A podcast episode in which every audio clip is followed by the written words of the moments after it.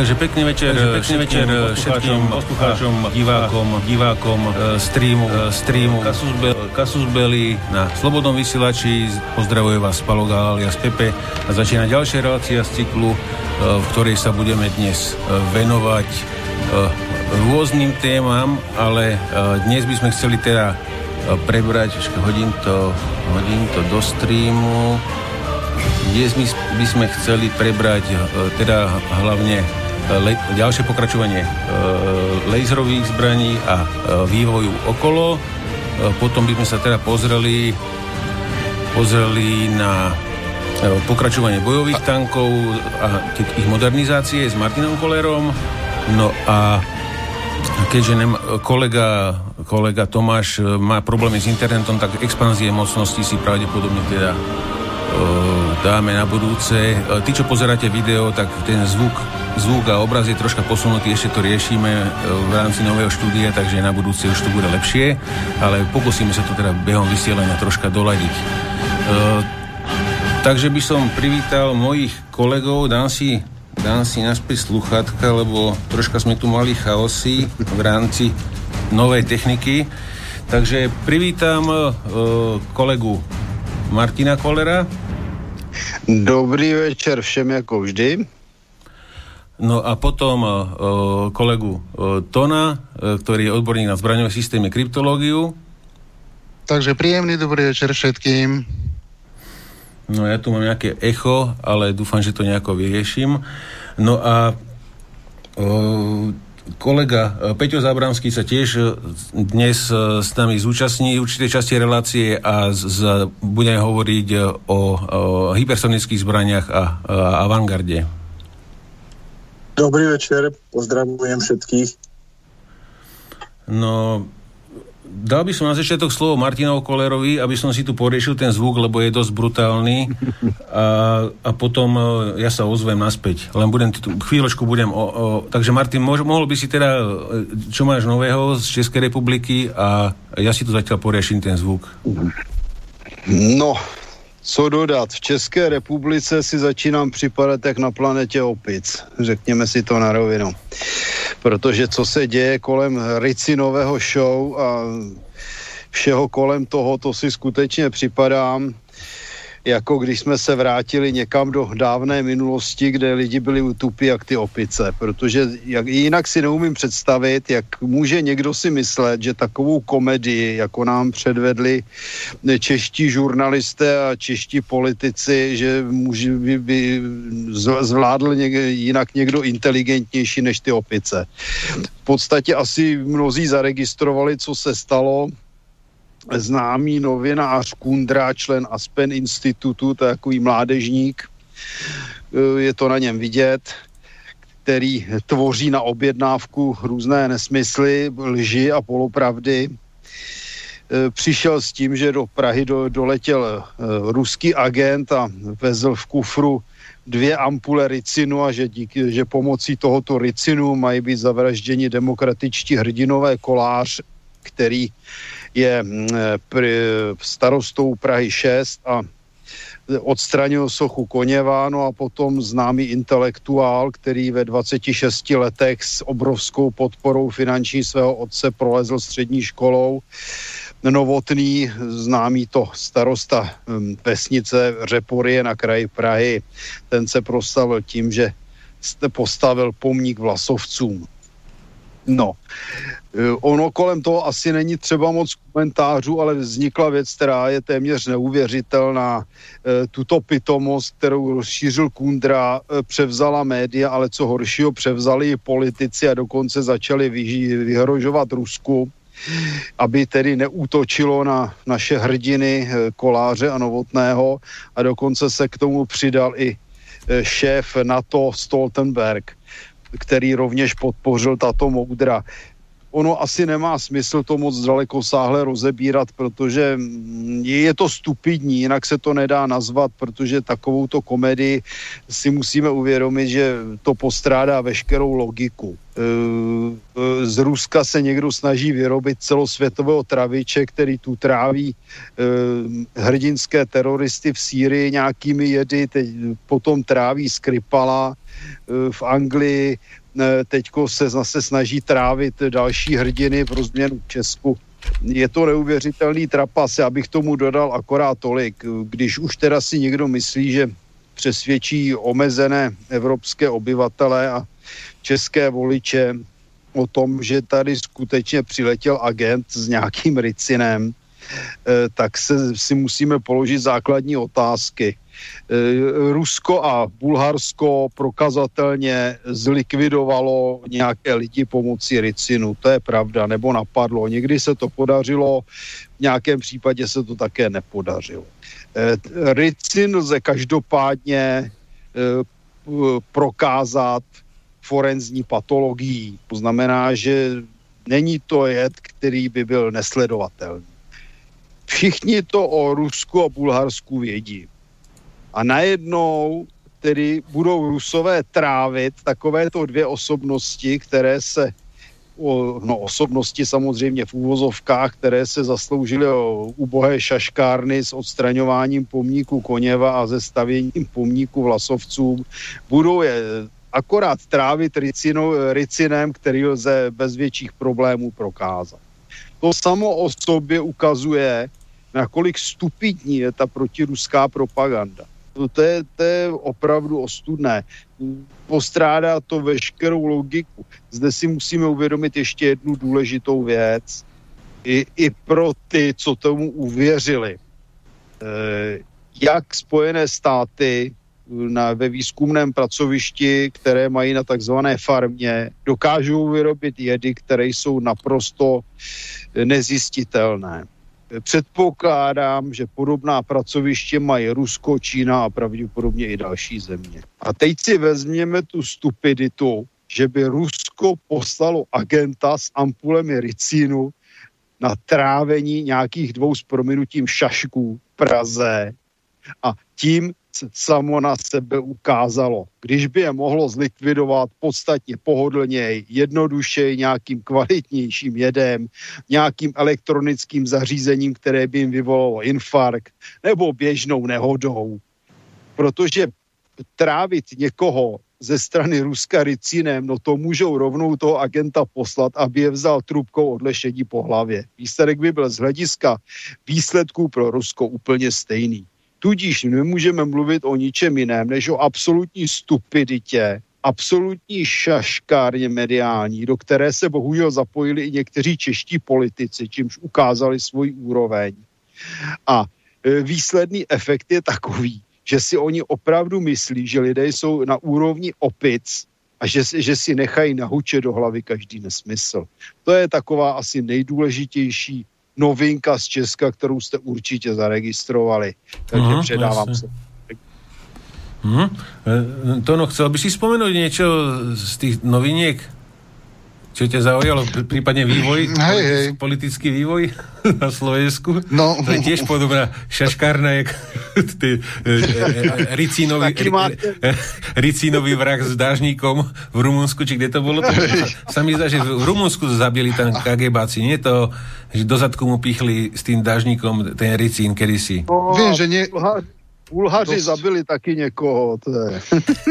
Ale o to nejde. Podľa mňa tí ruské agenti do tých Čech chceli práve, že tomu, tomu uh, synovi toho, toho herca, jak sa volá? Ten primátor, ten... To není herec, je, jeho otec byl... Jeho otec. Tak to já ještě doplním. No. Otec starosty, takhle, děda starosty Prahy 6 byl německý kolaborant naprosto prokazatelný za války.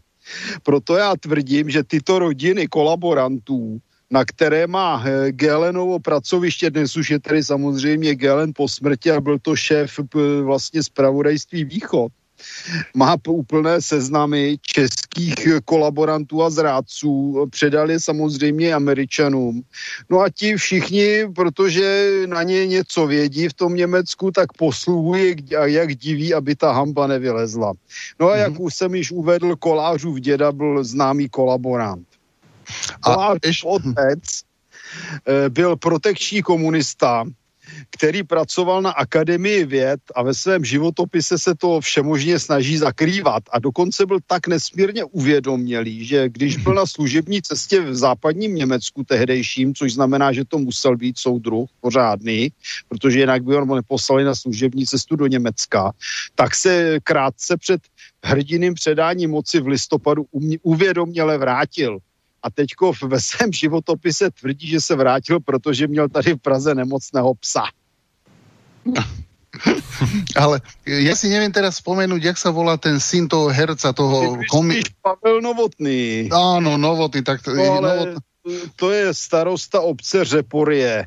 Ano. No, to je taky a... zajímavá figura, protože starý Novotný sice s bídou prolezl základní školou, jak jsme mm-hmm. zjistili, ale nicméně se živil poctivě, dělal šaškárny, sice tak na úrovni, řekněme, nedokončené základní školy, ale našel dost posluchačů v televizi, měl řadu repríz a pokračování. Já říkám, živil se poctivě, do politiky se nemíchal. No jeho syn, ten, zist, ten asi už nezvládl ani to, protože ve 26 letech s bídou a s obrovským finančním nasazením otce dokončil církevní střední školu.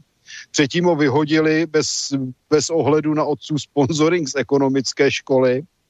Takže všichni vidíme, jaký je to intelektuál.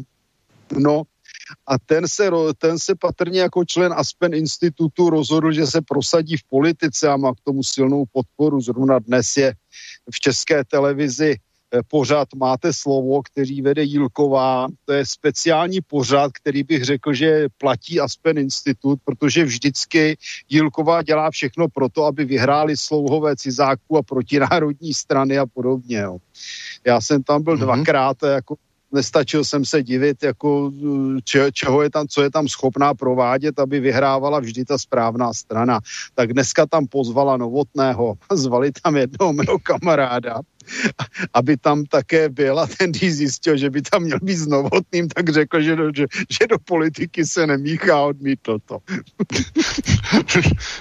No práve preto tí ruskí agenti tam prišli s tým Ricinom, aby im pomohli s traviacím traktom, lebo však no. Ricin aj no, preháňa. Ricino, no, ricin vraždí, ale ricinový olej je výborné projímadlo. To, no, jak znám, že o černé košile Mussoliniho dávali popít socialistům. Takže jako, myslím, že i naši socialisté, mnozí počínaje naším vicepremiérem a ministerstvem vnitra by měli okoštovat. Ale mohli by to rozšíriť aj o liberálov. Bezpečne. A tým obzvlášť.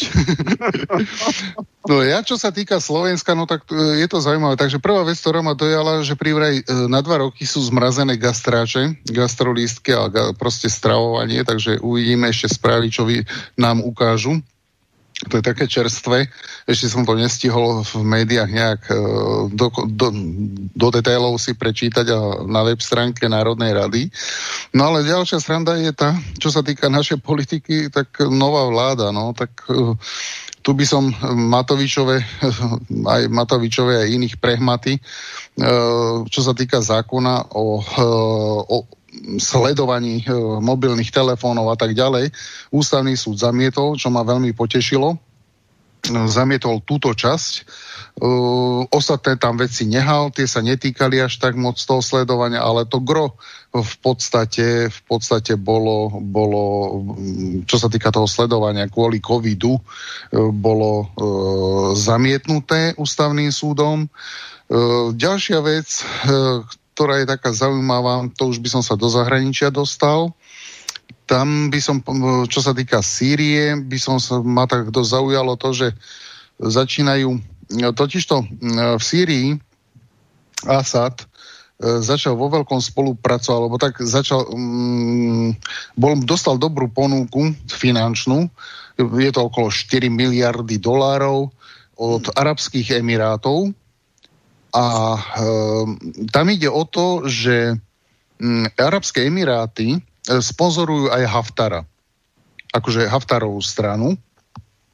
A tam je sranda tá, že Arabské Emiráty majú Turecko, to, to je vlastne už od Osmanskej ríše je to najväčší protivník e, Emirátu vtedy ešte, e, čo sa týka pred pár storočiami, tak v podstate je to rival. A e, Katar túto ponuku dal mm, Asadovi, že mu dajú 4 miliardy dolárov, keď napadne, proste ukončí tú vojnu, že Idlib, že nebude sa spoliehať na Rusov, že proste urobí ofenzívu a pozemo, pozemi, pozemným tankám, pozemnými, e, pozemným vojskom e, dobije Idlib. Bez, e, či s Ruskom alebo bez Ruska, proste aby to, aby to ukončil v tej Sýrii s tým Idlibom. My sme to tu tiež párkrát spomínali, že je to fakt tečúci vred, ale v podstate takto chce Dubaj svojím spôsobom podporiť Asada a Asad má taký dojem, alebo hm, pár naznakov tam je, že on túto ponuku aj prijal, no ale tým pádom e, tam došlo k takému, pred nejakým mesiacom došlo k nejakej roztržke, bolo tam 3 alebo 4 lety vysoko postavených činiteľov z Ruska a e, asi boli nejaké debaty ohľadne tohto s Rusmi, medzi Rusmi a Sýriou a Asadom No a vyzerá to, vyzerá to tak, že uh, teraz urobil trúc podnik Asad a to taký, že podpísal uh, nejakú generálnu zmluvu teraz s Iránom a povolil Iránu na svojom území uh, prieskum, vrt, prieskum ropy, prieskum nových ložisk a tak ďalej. A toto isté už majú už dávno podpísané s Rusmi. Tým pádom Asad dal takto najavo v Moskve, že Irán je rovnako, je na tej istej úrovni, alebo je rovnako podstatný, ako je podstatné Rusko pre Sýriu, že nerobí rozdiel, že Rusi sú viac a Iránci sú menej, proste e, sú, sú rovnocennými na úrovni potrebnosti pre Sýriu. A čo sa týka, čo sa týka e, nejakej ďalšej ďalšieho vývoja, ktorý tam je, ktorý som tak uh, vydedukoval z tých, z tých rôznych uh, informácií, je to, že v Moskve sa už prestáva, Asad, už nie je spokojná s Asadom. Uh, oni mali, Rusi majú takú náhradu uh, jednoho generála, ktorý má stále aj ruskú ochránku. Uh, to je z toho vojenského hľadiska, tam majú už svojho človeka v Sýrii a, a s Asadom nejak už si prestáva Moskva rozumieť. To je jedna vec. A druhá vec je ale iná, že Dubaj touto ponukou v podstate mm, dosť aj tak mm, Rusi sa zarazili a viem, že mm, nejak o 5-6 dní zase boli lety nie do Sýrie, ale medzi Moskvou a e, Dubajom. Tam boli dva lety, e, vla, akože vládne lety No a tam sa si vydiskutoval, medzi, Rusi si to vydiskutovali s e, Dubajom, že o čo ide, o čo im ide tak Dubaju. No a pravdepodobne tam padla taká informácia, že asi, asi Dubaj má plné trubky e, Erdogana a preto e, Rusi, e, podľa tých informácií, ktoré som, alebo ktoré mám, e, Rusi požiadali e, Dubaj, aby viac napomáhali finančne Haftarovi, ako Asadovi, tak jemne mu to e, Dubaju Emirovi e, naznačili. Aj sa udiali veci, boli zase ďalšie pancíre dodané do Libie, ako vieme. Boli tam aj nové zbranie, boli tam aj drony nové, dokonca Jordánsko podporo zase poslalo nejakú várku zbraní do Haftarovi, do Líbie. No ale tento, tento, eh, tento obchod medzi e, Dubajom a e, Sýriou a Damaškom dosť naštrbil vzťahy zase medzi Rusmi a Sýriou. Podstata je tá, že je tam viacero, aj, aj Asad chce sa zbaviť toho Idlibu už na čase, lebo keď si všimnete, keď začne sa ofenzíva v Idlibe, si všimnite, že vždycky začnú dole, jak je Dara, jak je pri Jordánsko-izraelských pri Golánach, zrazu vyskočia isilacké skupiny.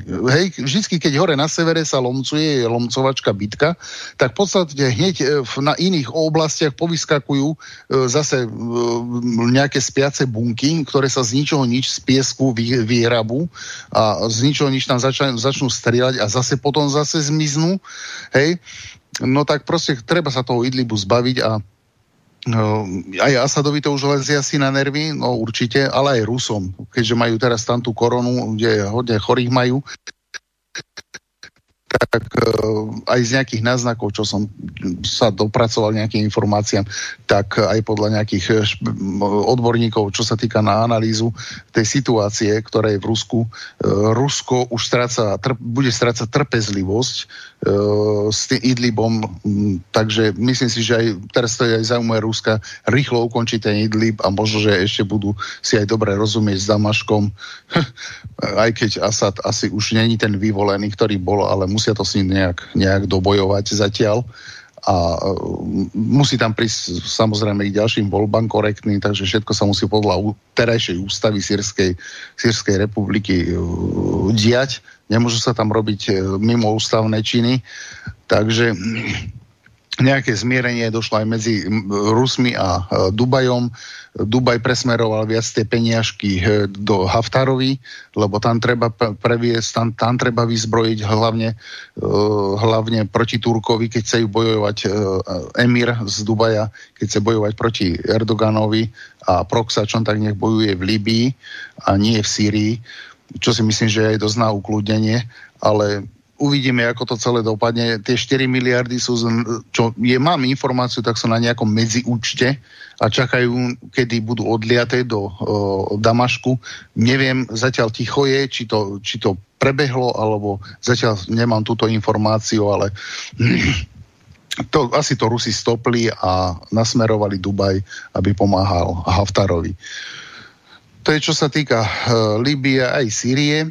Mm, druhá vec je, máme v Izraeli, v Izraeli máme takú nejakú hybridnú vládu, kde bude, alebo rotačnú vládu, rotačného premiéra, kde bude e, dva roky e, Netanyahu a dva roky mám taký, je Gans, alebo tak nejak sa volá.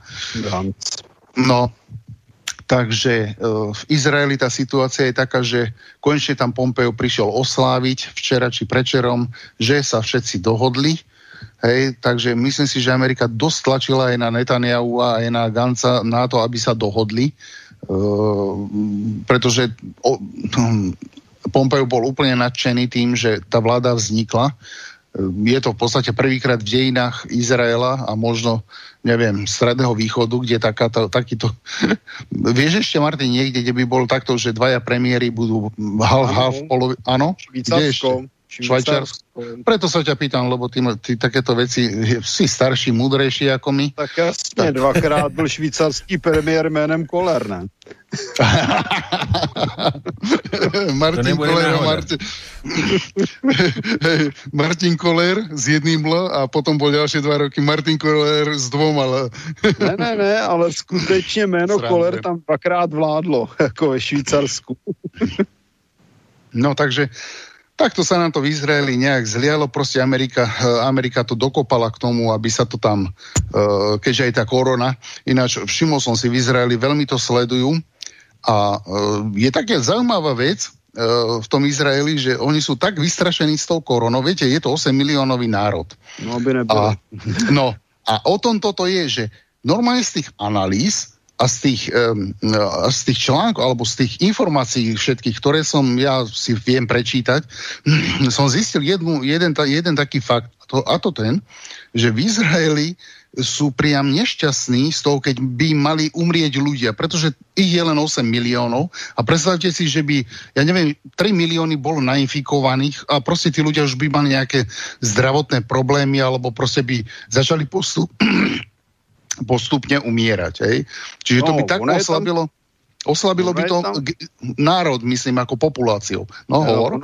Ono je těch problémů v Izraeli víc, tam je poměrně, já bych to nazval velká fluktuace, protože mm, teď ano. Hodně, hodně židů přichází z Evropy, kde jsou pronásledovaní většinou různými islamisty za podpory eh, Evropské unie především, že na tamních euromarxistů, takže odcházejí do Izraele, ale na druhé straně je poměrně velký pohyb z Izraele hlavně do Spojených států, takže to je poměrně složité, oni tam pak přicházejí, odcházejí přicházejí, přicházejí, odcházejí odborníci, přicházejí, odcházejí vycvičení vojáci, takže tam je těch problémů daleko víc, ne, ne, než jenom to, že by někdo onemocněl. Izraelci mají nejlepší zdravotnictví v širém dalém okolí tam, takže oni se za stolik bát nemusí, ale to je celkově otázka ekonomiky, protože izraelská ekonomika je postavená na práci, většinou tedy na práci pomocí počítačů a tak dále, e, takže oni, když jim odpadnou lidi, tak jim začínají samozřejmě padat peníze a Izrael není bohatý stát, protože má poměrně, poměrně velmi silný sociální program, je třeba zdůraznit takže oni si nemohou dovolit příliš velké ztráty a to, to onemocnění by samozřejmě ztráty vytvářelo, k tomu ta fluktuace, tak ano, to je skutečně velký problém a oni, oni jsou jako z tohoto hlediska velmi pečliví. Ti lidé tam nejsou bohatí, ale mají poměrně dobré zabezpečení, že mohou žít. Ne, ne že by si mohli vyskakovat, ale mohou žít, ale mm, je to nákladné, stojí to hodně peněz a mm, je, jestliže jim začnou padat daně, protože oni tam samozřejmě mají značné zdanění a to nemluvím mm-hmm. o tom, mhm. že tam mají e, partu těch ortodoxních židů, který většinu ostatních pěkně štvou, e, kteří neplatí daně. No ne, oni neplatí daně, ano. nemusí chodit do armády, v podstatě nic nedělají a živí je stát, jo, takže ty ostatní tím pěkně dopalujou, jo, když to řeknu na rovinu a žijou si na jejich účet. Ta, ta, tam je aj taká vec, že podľa tých analýz, ktoré tam boli, lebo minister zdravotníctva, alebo proste ministerstvo zdravotníctva Izraela to riešilo, lebo je to pre nich práve, že kritické to bolo, že um, oni napríklad teraz, um, teraz um, pred dvoma dňami uh, inštitút vedecký v Tel Avive zistil, že uh, re, museli znova zavolať ľudí, ktorí vyzdraveli.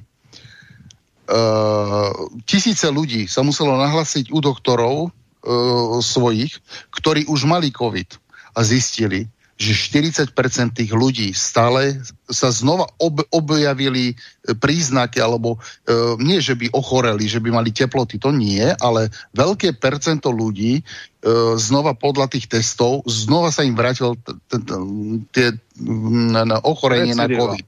Áno. A Netanyahu normálne vo včerajších správach to bolo, že ak toto neskončí, tak to je koniec ľudstva. Do, doslovne takto to povedal.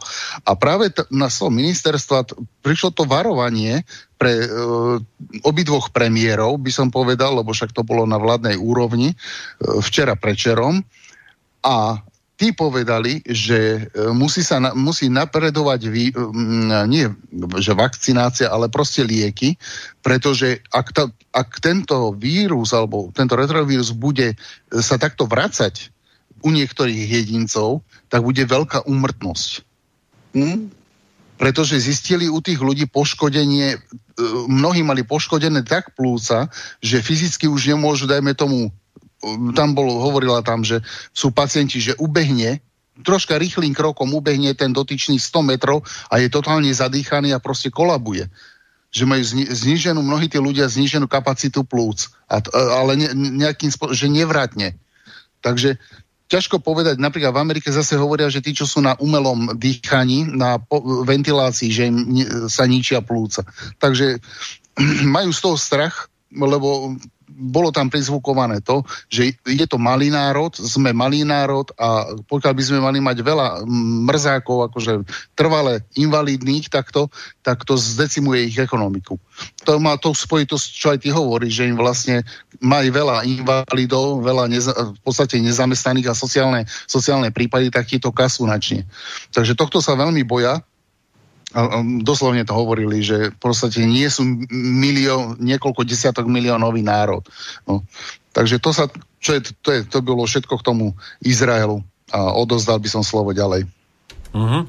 Neviem, Peťo, či sa počujeme, ak by si chcel niečo z aktuálnych udalostí?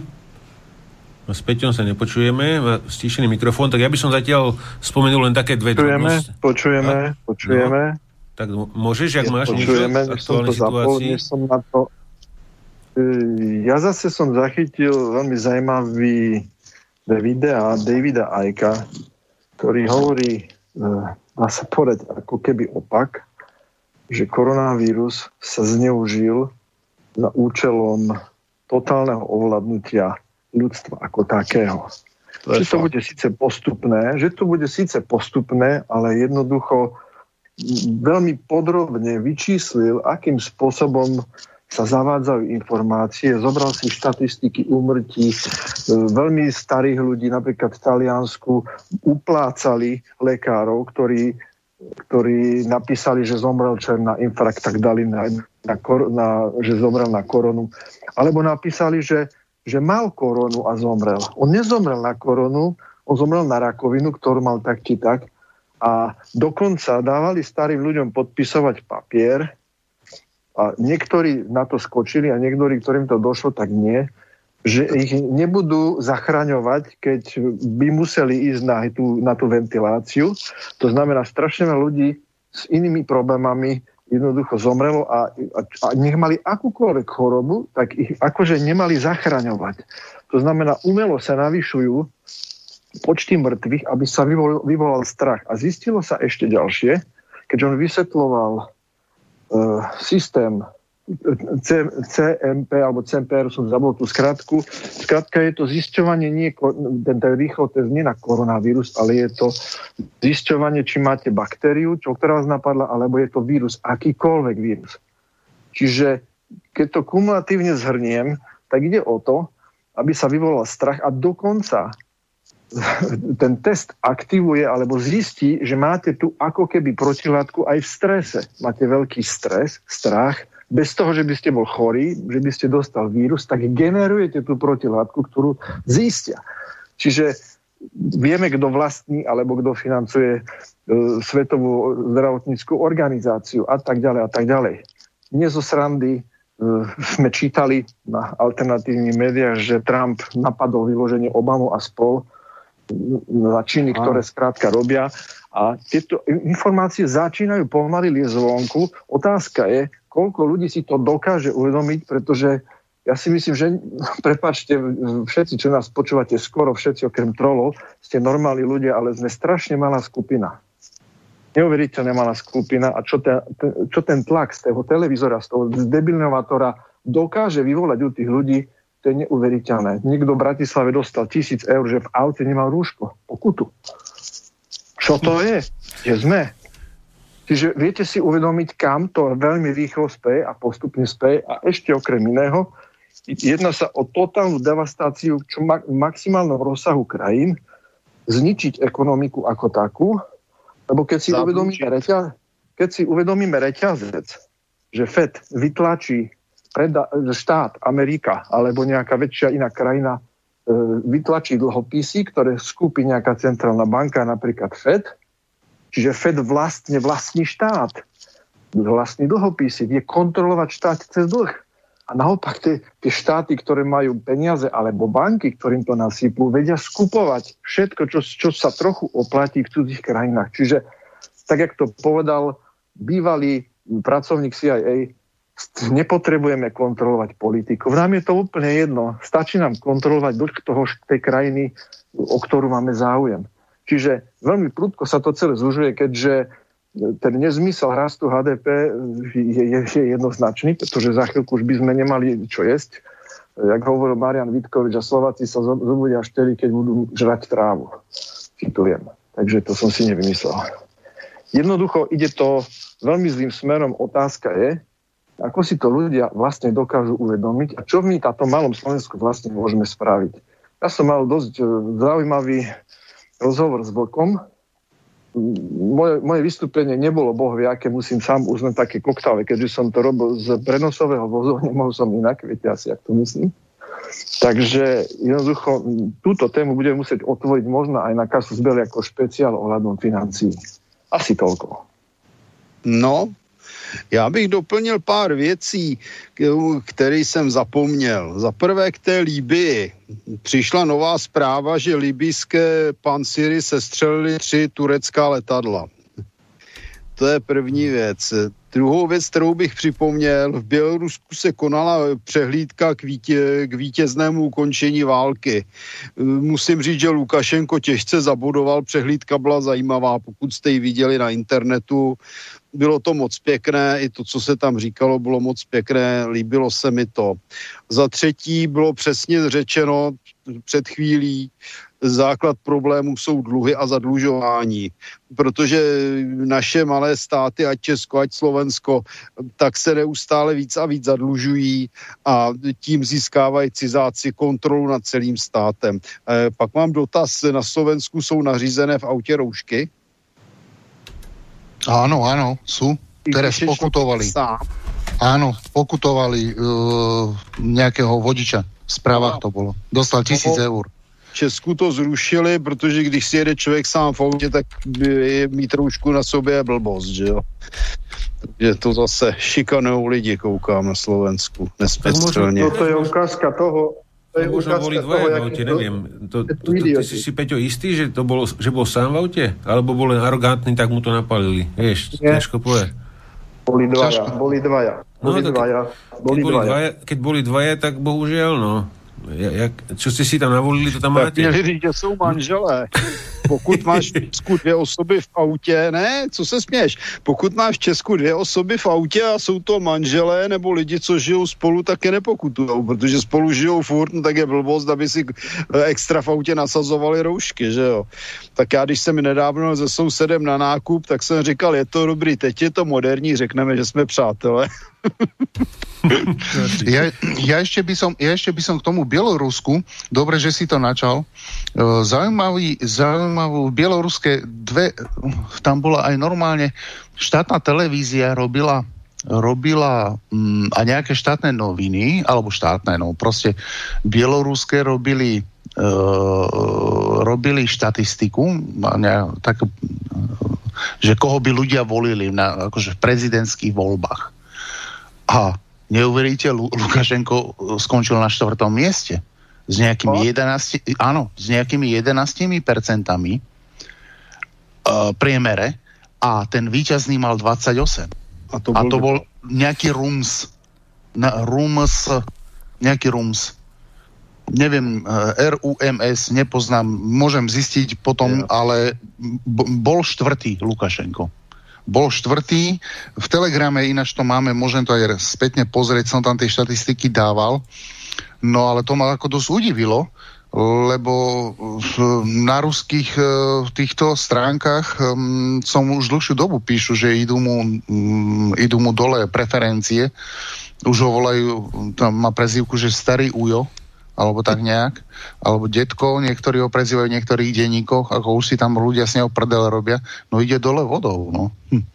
Možno, že je to práve tým, že sa handrkoval s Rusmi, alebo eh, vnútorní bieloruskí nacionalisti, čo som čítal o tom, tak to je v podstate to je to isté ako ukrajinsky. Tam je to ináč sranda, že aj za Kiev bojovalo hodne veľa Bielorusov, akože takých tých e, protiruských, čo potom chytali v podstate Bielorusi, e, tajná služba Bieloruska to zisťovala, oni normálne cez e, bielorusko-ukrajinskú hranicu chodili najprv normálne na pasy si zabojovať a potom už normálne sa snažili e, cez čiaru, cez nejaký les tam, je tam, tam dosť taký, nejaká, nejaká časť tej hranice je taká neprístupná, že fakt majú s tým problém aj pohraničníci, takže tá ďalom normálne na Černo Pripiať, tam sú pripiatské bažiny, tie sú pomerne opravdu špatne prúchodné. Áno, áno, áno, niečo také tam je, že proste, hej, hej, lebo e, tam bola jedna taká aféra, že policajti, e,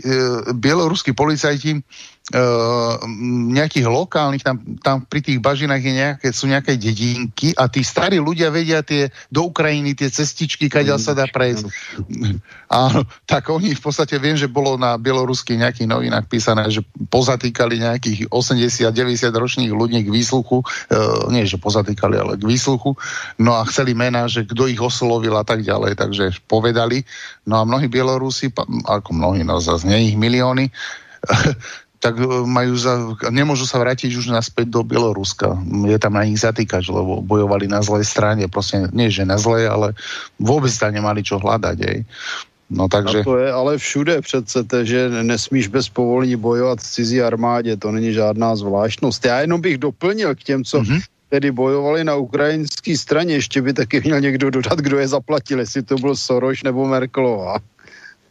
Vieš čo, práve to, to, to, to neviem, ale vyzerá to tak, že tam to, no, z EU, z EU je to možné, ale tam bola práčka cez Kolomojského.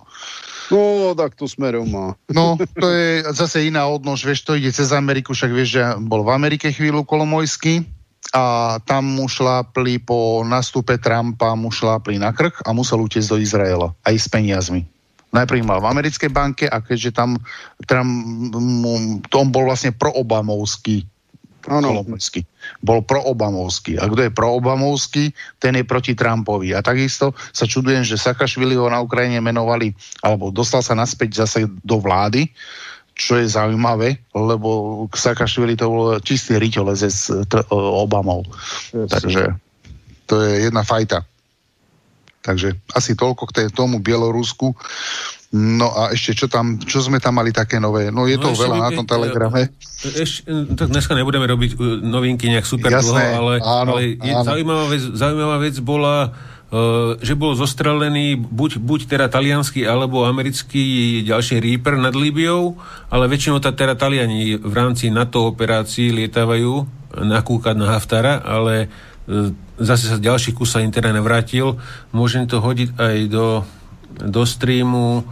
Vlastne boli sú k tomu videá, fotky a, a pasuje e, výrobný štítok e, toho kusu e, z, z talianskej základne to štartovalo a teda ne, am, armáda sa nepriznala teda, že komu to patrilo, ale reálne to je teda na zemi u Haftarovcov. Ináč v tej, no? ináč tej Libii ešte jedna vec je tam taká zaujímavá, že hm, bolo to asi týždeň a pol uh, Tuaregovia, ktorí sú v podstate v tej južnej časti, majú, majú dohodu s Haftarom, čo je ich územie pod Tuaregmi, tak sa priklonili už oficiálne všetky kmene k Haftarovi. Nie k, ku GNA, čiže k tripoliskej vláde, ale proti tripoliskej vláde. No a samozrejme sú suchoty, e, ventily sú stále zavreté, to vieme, e, čo sa týka Líbie ropy, no ale zase vieme, že teraz sú aj, aj radi, keďže je pomaly minusová hodnota e, ropy, takže No a ďalšia vec, samozrejme, vieme, že uh, amici balia švestky zo Sádskej Arábie. No, to, to je, no. že, že to patrí, je zaujímavá vec. Že, že prečo tie patrí, patrí, nejdu modernizovať? Všetky, nie, nejdu, balia všetko. A to, v Telegrame som to práve tak aj analyzoval, že balia, naozaj balia všetko. Uh, Harry Truman ide preč, to vieme z Enzivu, to je izraelský denník, a čo píše izraelský denník, to bude vždycky pravda alebo väčšinou viac menej je pravda, takže v tomto, v tomto zmysle, takže aj Harry Truman, lietadlová loď pôjde, má, majú informáciu, že pôjde preč. No a to je to, čo hovoril Trump predsa, nie? Že on aj v tej Sýrii je tam kvôli biznisu, že tam treba chrániť ropné polia. No ale čo chce teraz chrániť? Čo tí kurdovia? Oni tam muklujú na tých ropných vežiach hej, a p- ropa je v mínuse. Musia ho ešte, ešte so svojou zvačkou pomaly do, doplácať.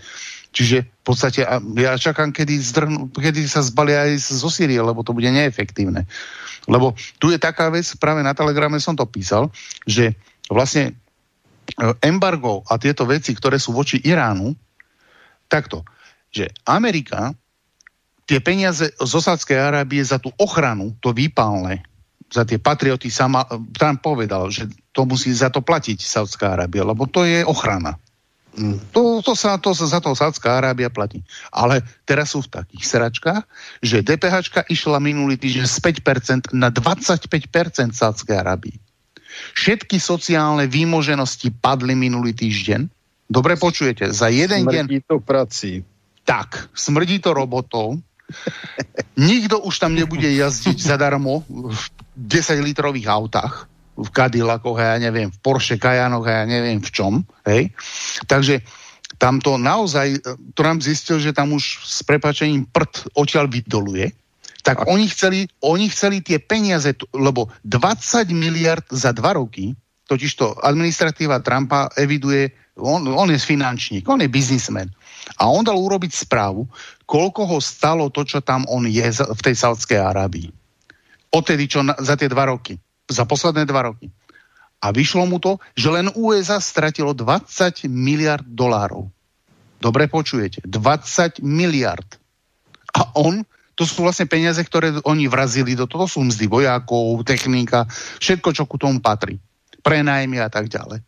A teraz zistil, že on to naspäť v živote ne, možno nedostane, možno keď ropa, možno keď ropa stúpne, hej? ale proste ropa nebude dlho ešte stúpať a on zistil, že to je úplne zbytočné, že to je jama levova. Preto sa odtiaľ dekuje a v podstate to isté hrozí aj Syrii, že tie hliadky, tie, tie Američania, tie skupinky, čo tam sú okolo tých ropných polí, na tých hámroch a na tých e, obrnených vozí, to nebude mať kto zaplatiť. Lebo on je tvrdý finančník. On povie, no tak to sa neoplatí, tak sa zbalme a poďme do prdele. A vyhovoríme sa na to, že COVID. Lebo on veľa, veľa vecí takto vycúval, aj z dokonca že v Južnej Koreji zavrel, zavrela Amerika minulý mesiac jednu základňu. Hej? Kvôli, že privraj kvôli covidu. Takže patrioti sa Zaujímavé balia. Je, mm-hmm. Zaujímavé je, že čo, čo taká korona dokáže. Nevedeli tých Američanov odtiaľ dostať e, roky rokúce a stačí jedna korona. Vidíš to? Ale čo metódy ako on toto ale... používa, to krytie s tou koronou on používal aj v Južnej, v Južnej Koreji týmto argumentoval. Ale to nebolo tým, že e, v tej Južnej Koreji to bolo kvôli tej korone, to, to naozaj. Ale on to začal používať aj inde. A hlavně na střední východ. Všechny no? vlády od Číny přes Spojené státy, Rusko až po Evropskou unii mají radost z koronaviru, protože mohou zakryt nepořádek, ano. slušně řečeno, a katastrofální ekonomické výsledky a ještě lidem nahnat strach a lépe ovládat. Všichni jsou šťastní. Koronavirus je požehnání pro vlády. No a najväčšia, ešte sa vrátim už len k tomu, že e, sranda bola to, že e, ten z tých informácií, ktoré aj mám, aj ktoré v podstate k tomu smerovali, bolo to, že Amerika, ten rozdiel, ktorý v podstate oni vrazili, alebo ktorý sa im nevrátil zo Sávskej Arabii, chceli tým, že chceli udusiť embargom, chceli udusiť Irán, hej, akože ekonomicky zrujnovať a potom ho ako keby prevziať. A to mala byť akože výplata za tú Saudskú Arábiu. Toto, no. bol, no, toto, toto je normálne bol analytický plán, alebo tak, pre, boli, v angličtine to bolo, bol, takéto z, návrhy pri nastupe Trump dal robiť analýzu, ako by, sa, ako by zaplatili um, v podstate také, že a, ako dostať tie peniaze naspäť. To je už jedno, kto ich zaplatí, či Saud, alebo e, keď to Saud nezaplatí, tak zvalíme to na Irán, však to bolo kvôli Iránu, sme tam tie lode, však Irán sa vyhrážal, však Irán tam strieľal, jeme, um, iránske rakety tam padali, akože, hej, aj do tých cisterien, ktoré, áno, aj tak leteli viac menej e, smerom od Izraela, alebo od Sýrie, hej, takže teraz tam vidíme, v, aj v Iraku vidíme, hej, grady, raketky nejaké zo, zo, z lešenárskych rúr a pritom Irán vla, má rakety, ktoré zasiahnu základňu, neviem, na 600 km s takou presnosťou, tak na čo by robil z lešenárskych rúr nejaké pofiderné grady, keď tam môže fúknuť rovno raketu veľkú.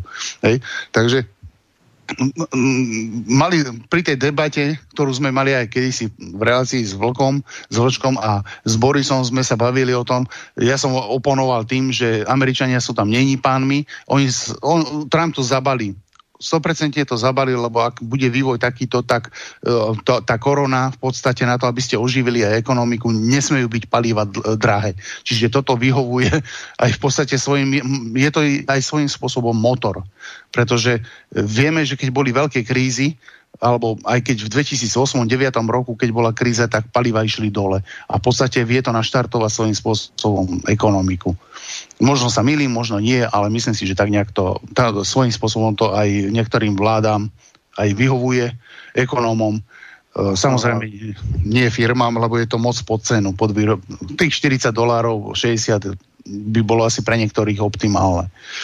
Ale Saudi s tím začali a teď nevědí, kudy z konopí. Áno, presne otázka je, zase som či, čítal iný článok, ktorý hovoril, že toto je jediná cesta Saudov, ako sa zbaviť Američania z, z Američana, z Američanov z územia. Mm, takže je ťažko povedať, kde je pravda, lebo aj jedno, aj druhé.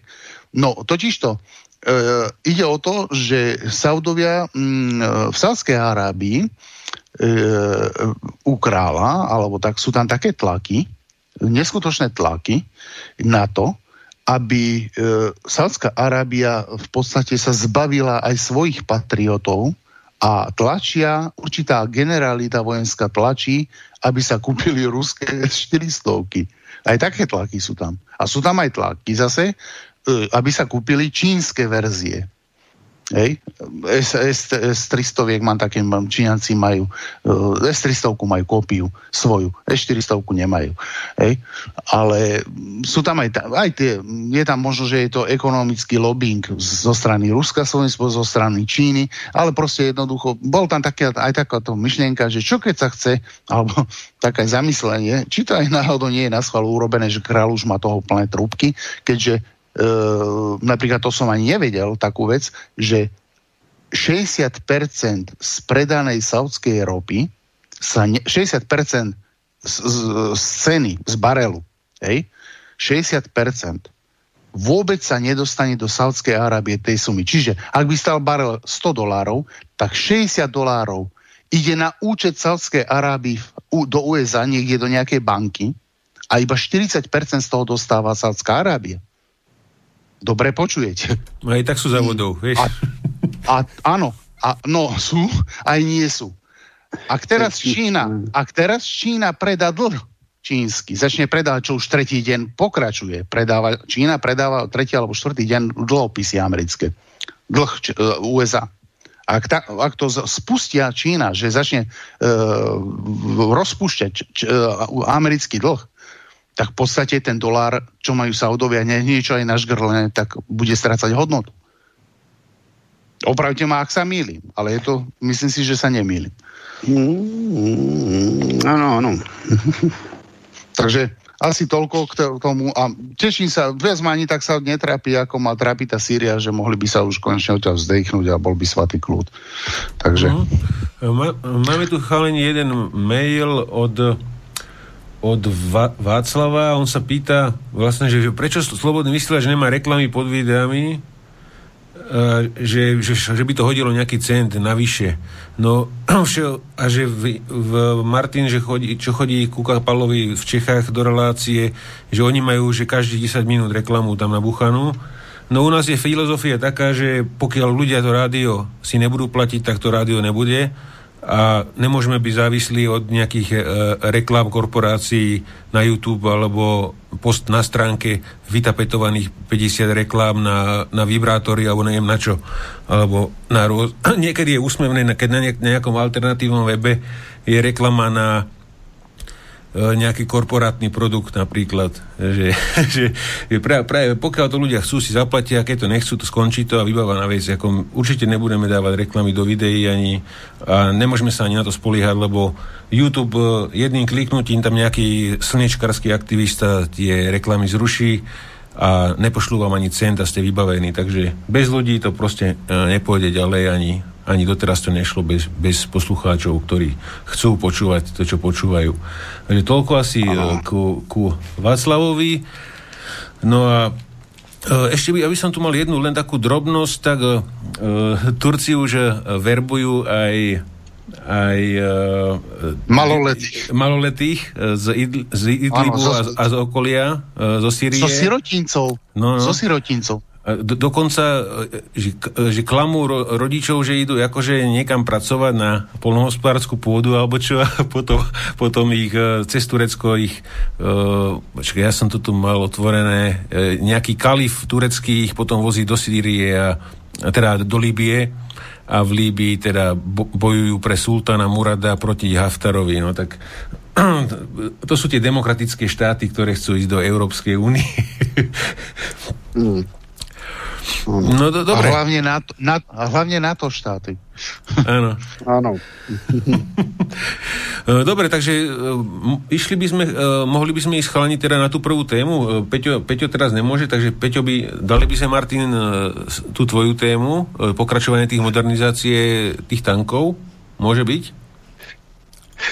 Dobře, dobře, no my jsme ještě vlastně s těma modernizacemi ani nezačali, já jsem tam dělal, no. pokud si vzpomínám, nějaký úvod a konkrétní věci jsem neudělal. Já bych dneska se zaměřil v podstatě na ruské typy, nebudu to přehánět. Udělám no. takový přehled, jak se vyvíjely a modernizovali ruské typy vlastně od konce druhé světové války. Jenom se bojím, aby to nebyla trošku nuda, protože budou padat jenom typy, čísla, modernizace, jako tak, když tak ať se diváci a posluchači ozvou a můžeme to třeba přerušit hmm. a zase dělat navíckrát, aby jsme se nepropadli do nudy. Zároveň bych jako chtěl probrat výrobu, výrobu a modernizace tanků v Československu, což myslím je docela zajímavé téma, které není až tak úplně detailně známé. Hmm. Takže okay. asi tak. No, tak. Když se podíváme eh, na historii, co se týče ruských tanků, tak vlastně první poválečný tank byl T-54. Ale zajímavé je, že vlastně ten tank T-54 e, stál na podvozku tanku T-44, který byl vyvíjen už od roku 1943 v Sovětském svazu. Ten podvozek se vlastně nelišil a byla na něm pouze jiná věž. Takže ono to vypadalo v podstatě jako tank T-54 nebo 55 a na tom byla věž, která se dost podobala tanku T-34 85. Bylo to skutečně osazené 85 mm kanonem kanonem. A tento tank se nedostal vlastně mimo území Sovětského svazu, byl utajovaný. No a tento tank eh, vlastně byl modernizován už eh, ne v roce 50, 1954, protože tady si musíme říct, že ruské nebo tehdy sovětské tanky měly označování podle roku, kdy byly zavedeny do výzbroje, takže T-44 byl skutečně zaveden do výzbroje v roce 1944. První kusy se dostaly do výzbroje ještě koncem, koncem druhé světové války, už ale nebyly nasazeny, ale už se ale objevily se na závěrečných přehlídkách. T54 byl sice označován jako 54, to znamená zaveden do výroby v roku 1954, ale eh, ve skutečnosti byl zaveden do výzbroje už v roce 1950. A jak jsem říkal, byl to vlastně tank T44, které byla posazena nová odlévaná taková ta bochníková věž. no, problém je v tom, že ta věž ta věž vlastně nebyla ještě takové, jaký známo, ona byla vzadu a po stranách zvýšená a e, v podstatě sériová výroba byla zahájena už před zavedením do výzbroje a to v období 1947. Takže on vlastně se vyráběl o sedm let dříve, než byl skutečně zaveden oficiálně do výzbroje. No a tento tank byl průběžně modernizován. To znamená, že tam byl T-54 jako základní verze, Potom v roce 19, už od roku 1946 byl, byl při, byla přijata další verze a objevovaly se další a další. Eh, první vlastně modernizovaná verze byl typ 1951, eh, další byl typ 1954. No, tyto tanky měly různá menší zlepšení, úpravy a tak dále. Celkem to nebylo důležité. První změnou byl velitelský tank T-54K, takzvaný komandírský, který se dostal do výzbroje v roce 1958. Tam byly změny v tom, že byl vybaven více lépe radiostanicemi, protože ten velitel musel komunikovat za prvé tedy s nadřízenými složkami, za druhé tedy se svými podřízenými, takže tam musel mít eh, možnost komunikace vlastně paralelně dvěma směry. Eh, určitou zajímavostí byl ohňometný tank, OT-54, který se dostal do výzbroje v roce 1954, eh, měl standardní kanon, ale vedle toho kanonu měl namontovaný ohňomet a uvnitř tanku byla nádrž s hořlavinou, takže popravdě řečeno, to nebylo velké štěstí, tato modernizace, asi nikdo v tom nechtěl moc sloužit, protože když ten tank dostal zásah, tak to musel být pohřeb žehem. No, byly prováděny testy s možností vyzbrojení tohoto tanku jiným kanonem. Nakonec tam zůstal kanon D10, který se vlastně udržel u všech verzí tanků T54 a následně 55. Třeba říct, že pokročilejší verze tanků T54 a eh, tank T55 vlastně vypadaly z, z, z hlediska vnějšího vzhledu úplně stejně nebo téměř stejně můžeme říct, že vlastně první eh, modernizovaná verze tanku T54 byl typ T54A, který, který modernizoval eh, hlavní konstruktér Karčev. Důležité bylo, že tento tank dostal horizontální, teda pardon, vertikální stabilizaci horizont, tak. E, to znamená, že to byl první tank se stabilizovaným kanonem, e, který mohl Eh, který mohl tedy střílet eh, za jízdy. Samozřejmě nemohlo to být za rychlej, za příliš rychlé jízdy a v nějakém výrazně členitém terénu, kdyby ten, ten, ten tank poskakoval.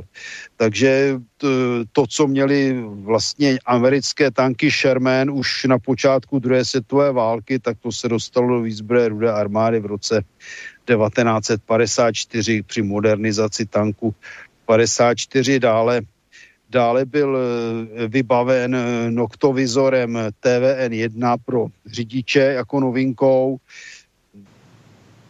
Byly to, byly to vlastně přístroje nočního vidění první generace, které potřebovali infračervený reflektor, Eh, a poté tedy byl, ten řidič mohl, mohl vidět asi do, na vzdálenost nějakých 40 metrů, nijak zvlášť kvalitně. Já jsem kdysi podobný noktovizor zkoušel.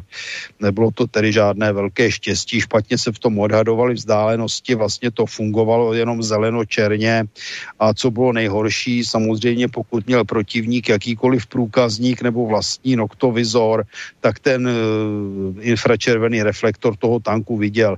Jenom bych dodal, že vlastně ten reflektor nebyl nějak zvlášť infračervený, byl to běžný reflektor a na něj se nasazovala taková tmavou, silně tmavočervená clona, která zakrývala to viditelné světlo a to se transformovalo do infračervené oblasti. No, potom z tohoto typu eh, modernizovaného A vyšel opět velitelský tank, zase to se jednalo o ty radiostanice, tím se nemusíme nějak přehnaně zabývat. No, potom e, bylo o další dva roky později, přišla další modernizace. E, tento tank měl již tedy stabilizaci kanonu ve, ve dvou rovinách, to znamená jak horizontální, tak vertikální. Třeba říct, že u tanku vlastně ta horizontální stabilizace je stabilizace věže, to znamená, že ten tank v podstatě udržoval stálý směr zamíření a udržoval i výšku té hlavně neboli náměr. Eh, potom byl nový, eh, nový, ne, pardon, potom byl tank osazen novým motorem V55, novou radiostanicí, novými typy pásů a některými dalšími menšími záležitostmi.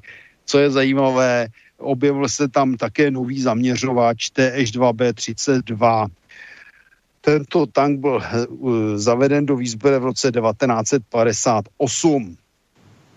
Potom se objevily další modernizace, eh, například eh, tank T-54B, který měl několik zajímavostí. Za prvé, Zkoušela se na něm doplně, doplňková výzbroj proti tankovými řízenými střely Maljutka. Ty mnozí, kdo byli na vojně, si na ně vzpomínají. Mělo to přenosnou verzi, která se dala nosit takovém kufříku na zádech. Používalo se to rovněž u stíhačů tanků 9P133 takže to byla poměrně úspěšná protitanková řízená střela, prakticky se používala až do eh, konce 80. a začátku 90. let i nějakou dobu potom.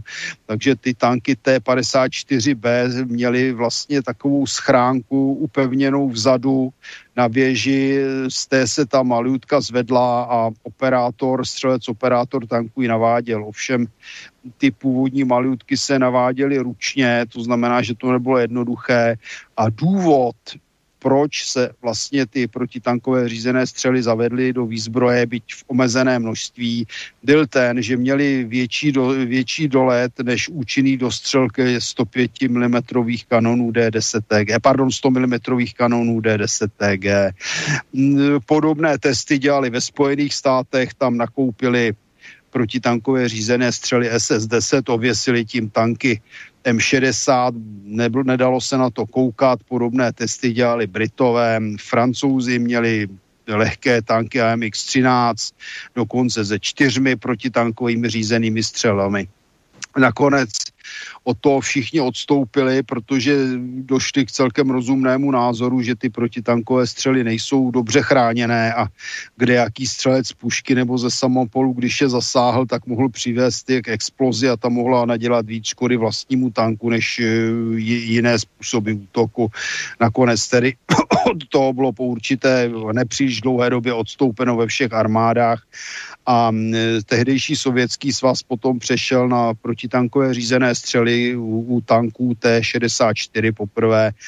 E, byl to myslím, typ Šexna, e, který, které se vystřelovaly přímo z kanonu a byly tudíž vezeny uvnitř, uvnitř vozidla.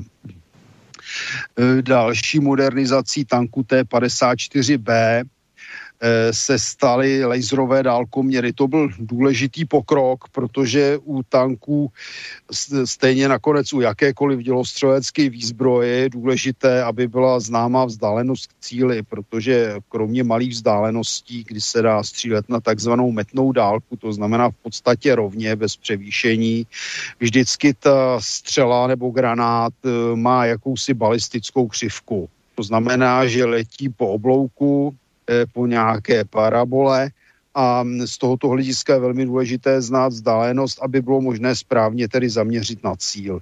No a k tomu slouží laserové dálkoměry. U tanku T-54 se objevily v roce 1958.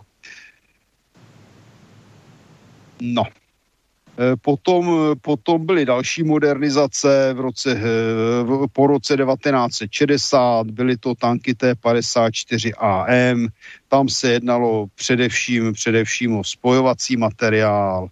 Tank T-54M měl nový typ laserového dálkoměru a co je zajímavé, sloužil až do roku 1994.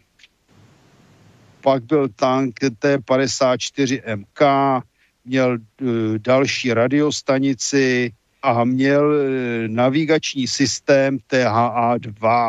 Uh, dodal bych, že to samozřejmě nebyl žádný systém GPS, byl to systém, který pracoval na základě gyroskopů, stejně jako byly už někdy na přelomu 19. a 20.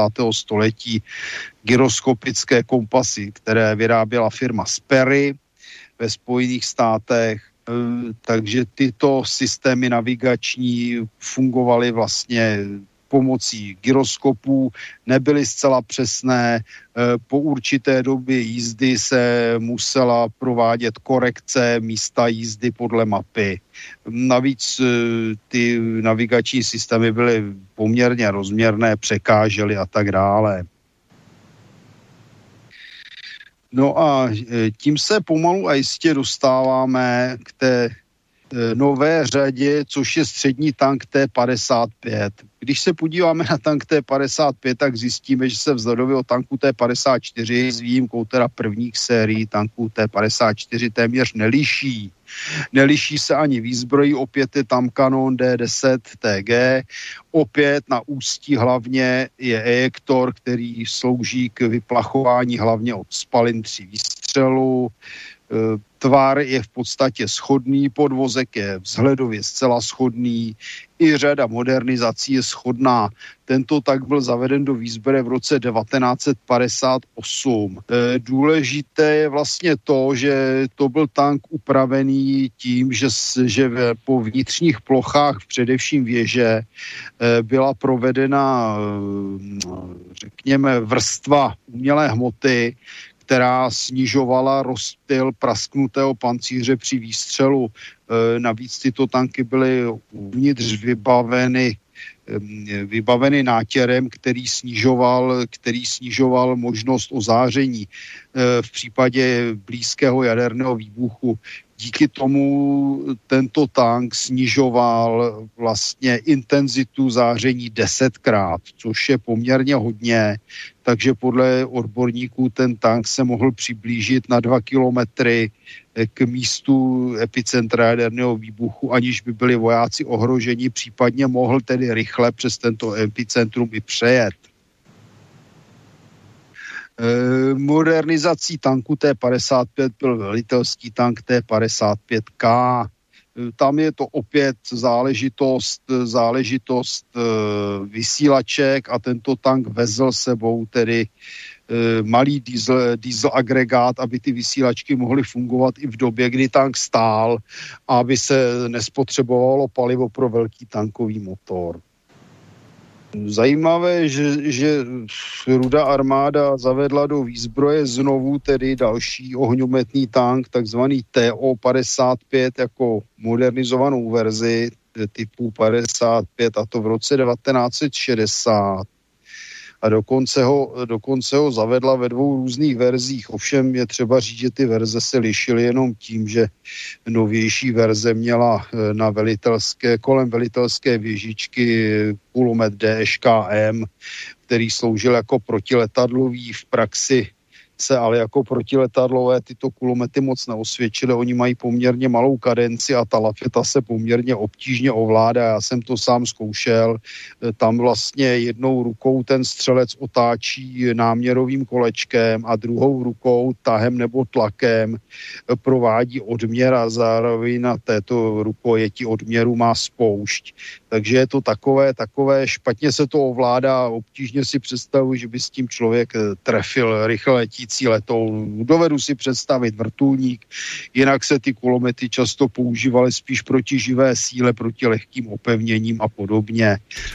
Martin, ja som, ja som našiel fotku toho TO-55 z múzea v Kubínke a tam ano, je, tam je. A, a, a tam vedľa, vedľa hlavne to má takú malú hlaveň, to je ten plameňomet, tá malá hlaveň? Áno, to je ano, to je ústí toho ohňometu. No a to, to, to neoflusa s tým aj sám seba, pri, vieš, pri vypnutí? Akože...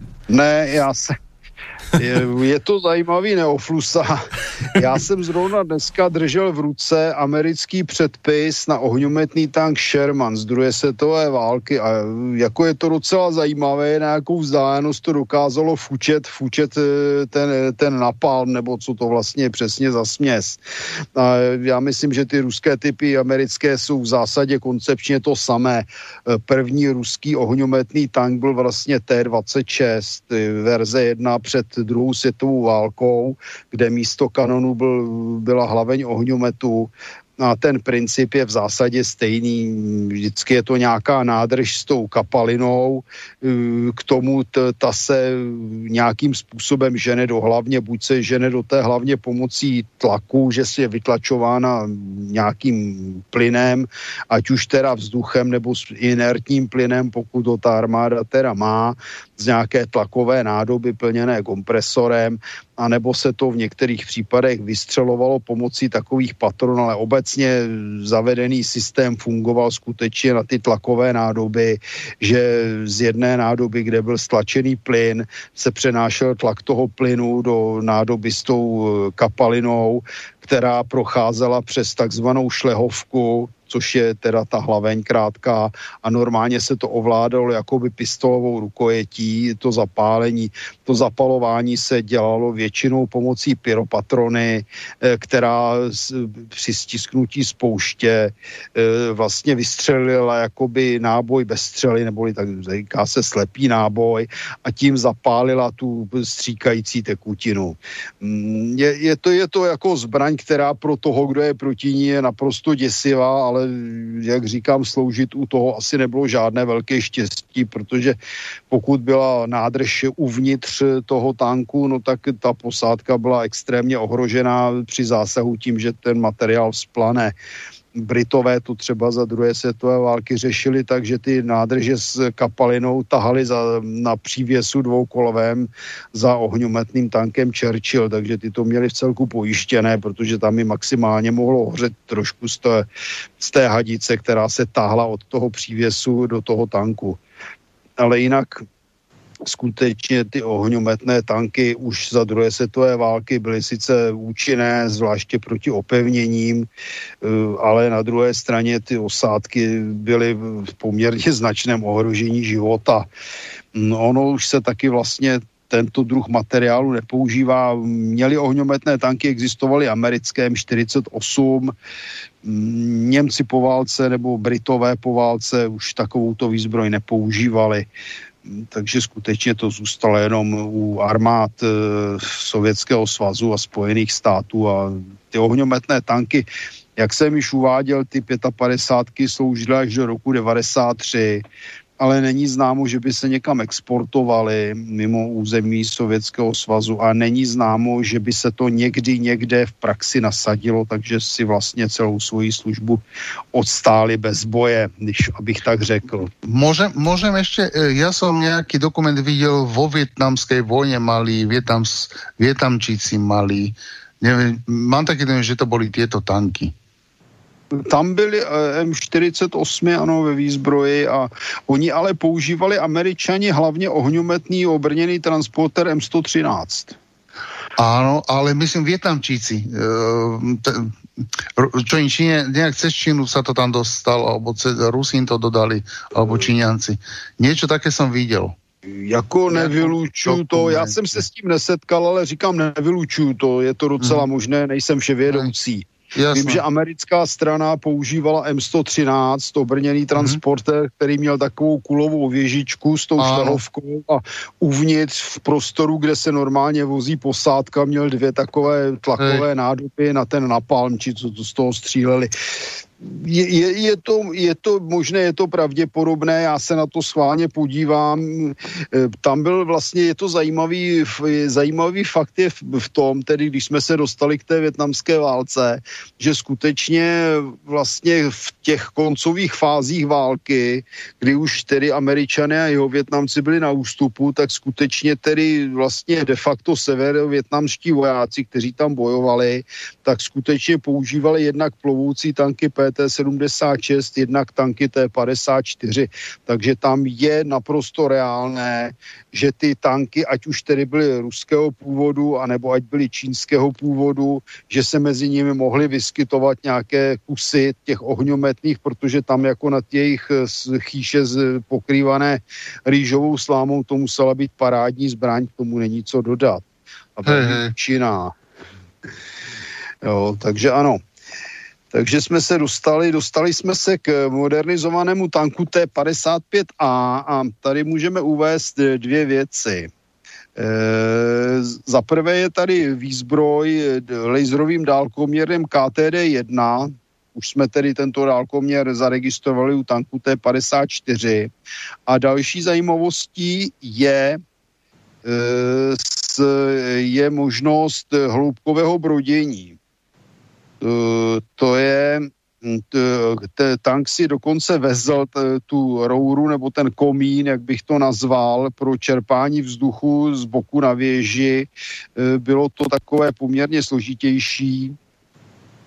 A eh, další, další novinkou v rámci tedy tehdejší sovětské armády bylo to, že tento tank byl vybaven gumovými kryty, nad, hor, nad, eh, po stranách tedy blatníků nad koly, které zlepšovaly balistickou ochranu především proti pancéřovkám. Nebylo to sice žádný velký zázrak, ale v podstatě tyto zástěny, kterým oni říkají ekrany, eh, tak eh, zakrývaly prostor, který nekryla kola. Výhodou tanků, které používaly eh, pérování Christy, je to, že mají velká pojezdová kola. Tato kola částečně kryjí spodní část eh, bočního pancíře tanku, která bývá poměrně slabá. No, takže eh, část tam zakryli proti kumulativním hlavicím těmi gumovými ekrány a zbytek stále chránila ta kola. V tom se objevila poměrně výraznější novinka z hlediska modernizace a to byl tank T-55M a u toho se objevily kromě těch gumových ekránů eh, novinky za prvé Vydržel laserový dálkoměr, ovšem nového typu. Hlaveň eh, byla vybavena termickým pláštěm. To byla taková novinka, která se začala používat z jednoduchého důvodu. Když se z tanku střílí a prší nebo sněží, tak se ochlazuje vrch hlavně, zatímco ten spodek zůstává žhavý a ta hlaveň se de facto, de facto ohýbá směrem nahoru. E, takže díky tomu Eh, se zjistilo, že, že tank střílí nepřesně jenom proto, že je horká hlaveň a na ní prší nebo sněží. No tak se udělal vlastně takový plechový obal, pod který se buď strčila nějaká, nějaký izolační materiál typu nějaké vaty eh, nebo nějakého asbestu, přesně řečeno, anebo se to nechalo jenom vzduchové, No a tím pádem se výrazně snížila možnost prohybu hlavně ochlazením z hora. Eh, dodal bych, že vlastně naše československé tanky toto nikdy neměly. Eh, jako další novinka se objevily eh, zesílené pancíře, takové segmenty obloukové vpředu, které kryly spodní část věže od masky kanónu až téměř po polovinu, polovinu věže. Bylo to z, z litiny a to se nakonec používalo tyto panceřové ekrány i u i u československých tanků modernizovaných, to, tím to si pak probereme, až, seme, až se budeme se o, o nich bavit. E, tyto tanky už měly standardně, standardně e, na velitelské vyžičce již uváděný 12,7 mm protiletadlový kulomet DŠKM, který se ovšem, jak jsem již říkal, uváděl. Uváděl čas, eh, pardon, používal často, používal často spíš proti pozemním cílům, než proti, proti mm, letadlo, létajícím cílům typu vrtulníků, o letounech nemá smysl se bavit. Další naprosto zásadní novinkou byla protitanková řízená střela Bastion. To byla vlastně první, první raketa nebo řízená střela protitanková, která se střílela z hlavně nikoli teda na světě. Oni se zkoušeli tyto řízené střely ve Francii, kde to byla Akra a ve Spojených státech, kde to byl typ Šilelač, ale ten, ten bastion byl podstatně vyspělejší, používal se dlouhá léta a dodal bych, že určitý, určité množství bylo dovezeno i do bývalého Československa. K zlepšení střelby dostali tyto tanky nový systém stabilizace cyklon opět ve dvou rovinách. Pak zde byla další modernizace a to byl tank T-55M. Tento tank se v zásadě vzhledově nelišil od T-55 a od typu T-55M. Byly jenom zlepšeny, zlepšeny nějaké detaily ve vybavení věže a objevil se, objevily se nové značení třeba optického zaměřovače. Pak následoval eh, typ T50... Mar- Martin, len ťa preruším. Eh, mám otázku od poslucháča, sa pýtal, že či by si mohol potom povedať, eh, keď sme pri tomto type T55, že je tých modernizáciách, že prečo sú také oblúbené v Sýrii a že ich modernizujú tie staré šunky v Rusku a naspäť vozia T-55 a nie novšie typy, že, že či to je tým, že si, si nejak zvykli na tú techniku, alebo sa s ňou naučili dobre bojovať, alebo či to je, alebo či to je teda nejakým spôsobom, e, že vydržia v tých zlých podmienkach lepšie ako nejaké tie novšie typy tankov? Zás, v zásadě si to ty nebo posluchač odpověděl správně. Aha. Já jsem ty modernizované tanky v Syrii zaregistroval. Údajně nejlepší modernizaci udělali Ukrajinci, kteří tento tank vybavili doplň, doplňkovou pancéřovou ochranou věže na úrovni tanků T-64 modernizovaných. No a abych se vrátil proč, vysvětlím. E, tanky T-54, T-55 a až se budeme bavit taky typ T-62, což je v podstatě modernizovaná T-55 takovým širším způsobem, mají několik výhod. Za prvé, jak bylo správně řečeno, jsou jednoduché neboli blbůvzdorné. A jak známo, to arabské obyvatelstvo není moc technicky nadané. Já jsem to zažil v Kuwaitu, tam jako si nedokázali většinou vyměnit ani kolo u auta a vlastně všechny technické práce jim tam dělali indové, kteří tam byli jako takzvaní expatrioti nebo expati, to znamená, byli tam vlastně jako cizinci, oni je tam dost teda okrádali a na druhé straně se tam měli i tak poměrně velmi dobře, měli tam i svoje obchody, když tam měli povinného teda partnera z těch domácích obyvatel, my jsme tomu říkali parazit, jo, ale tak to prostě bylo, tak, tak to funguje tam, ne jako u nás, že si každý přijde a obchoduje si tady jak chce a ani neplatí daně, tak to tam neexistuje. E, ti Indové tam samozřejmě museli mít toho partnera a to už byla daň sama o sobě, že tam živili toho parazita, který vlastně nic nedělal. Ale co je důležité, tanky jsou tedy, jak jsem řekl, jednoduché. E, jsou jednoduché v případě, že jsou zasaženy. Tank T-54, 55 i T-62 má jednotný náboj s e, ocelovou nábojnicí. E, dřív se používaly i mosazné nábojnice, ale ty byly drahé, tak to většinou rozprodali. Jestliže je ten tank zasažen, tak než ta nábojnice exploduje, uplyne určitá doba. To je v zásadě nesmírně důležité a je to doba tedy přežití té osádky. Zatímco tank T-72 má sice úžasný nabíjecí systém, ale má také ty dva karusely, které jsou vlastně pod zadní částí kanónu a do určité míry i pod sedačkami obsluhy. No a v, tého, v tom horním karuselu jsou polospalitelné nábojky a když olízne plamen, tak je konečná. To je pohreb žehem a tomu samozřejmě dochází je to největší problém tanků T-72. Druhým faktorem je, že tank T-7, T-64, můžeme říct i z výzbrojí, teda co se týče těch karuselů T-72, T-80, T-90, tam se to v zásadě příliš nemění, to nabíjení. Eh, takže ty nej, nejrozšířenější tanky T-72 třeba, které by se mohly používat, které se nakonec ty v té Syrii používají, mají jednu velkou nevýhodu, proč třeba nebyly používané v Afganistánu. Mají menší náměr kanonů než tanky T-55 nebo T-62. A to je v horském nebo členitém terénu poměrně velký problém.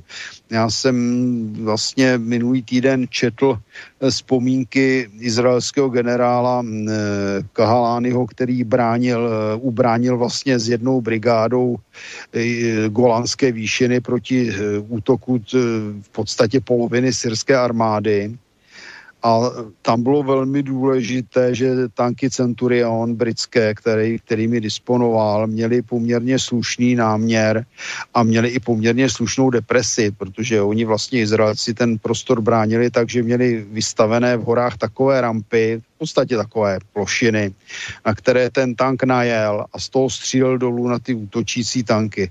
Kdyby ty tanky měly malou depresi, tak by to prostě nedokázali a přestřelovali by. Ono se jim to také potom stávalo, když některé ty syrské tanky dojeli blíž a už se jim dostali do mrtvého úhlu zbraní. A právě, jak jsem uváděl, tak tanky T54, 55 a 62 mají větší rozsah náměru a jsou vhodnější pro členitý terén. I když mají řekněme, pomalejší nabíjení, ale i to je zase nejistá záležitost. Izraelci to zkoušeli, protože ukořistili všechny typy vlastně tanků v bojích, především ze Syřany a když testovali rychlost střelby ze svých tanků Merkava, které jsou nabíjené ručně a v porovnání s sovětskými tanky T-72, tak ten nabíječ té Merkavě to dokázal v podstatě stejně rychle. Zase proč?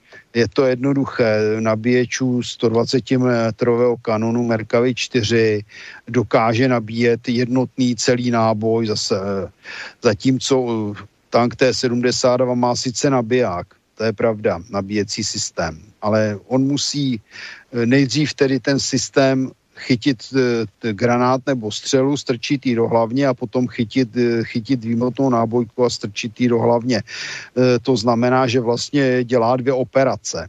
Eh, navíc eh, kanon tanků T-64, 72, 80, 90 se před výstřelem musí vrátit do jednotné nabíjecí polohy. To znamená, že on musí zrušit náměr, eh, náměr nabíjet a potom znova tedy jít do náměru před střelbou.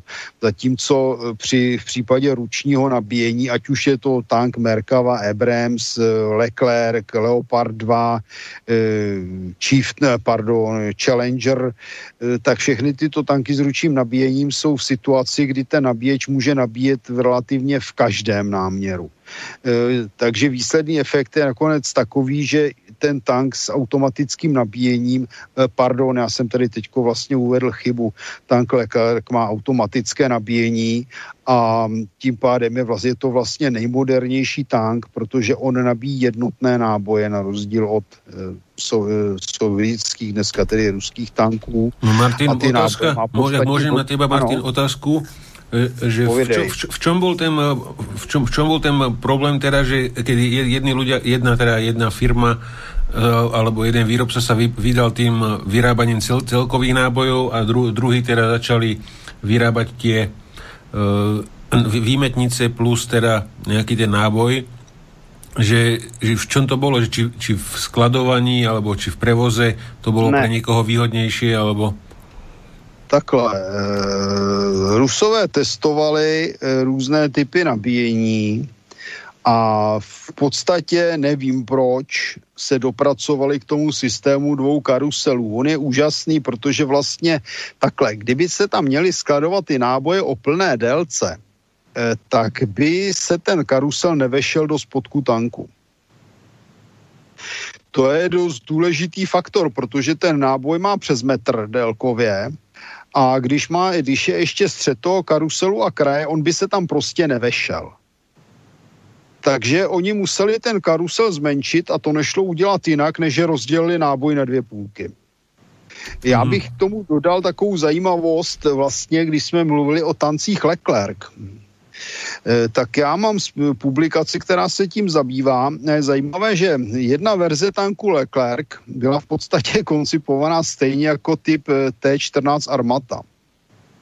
To znamená, že tříčlená osádka seděla v přední části tanku a ve střední části byl uchycen kanon externě lafetovaný s automatickým nabíjením podstatě, kdybychom ten kanon s tím automatickým nabíjením zakrytovali nějakou věží, tak bychom měli hotovou armatu.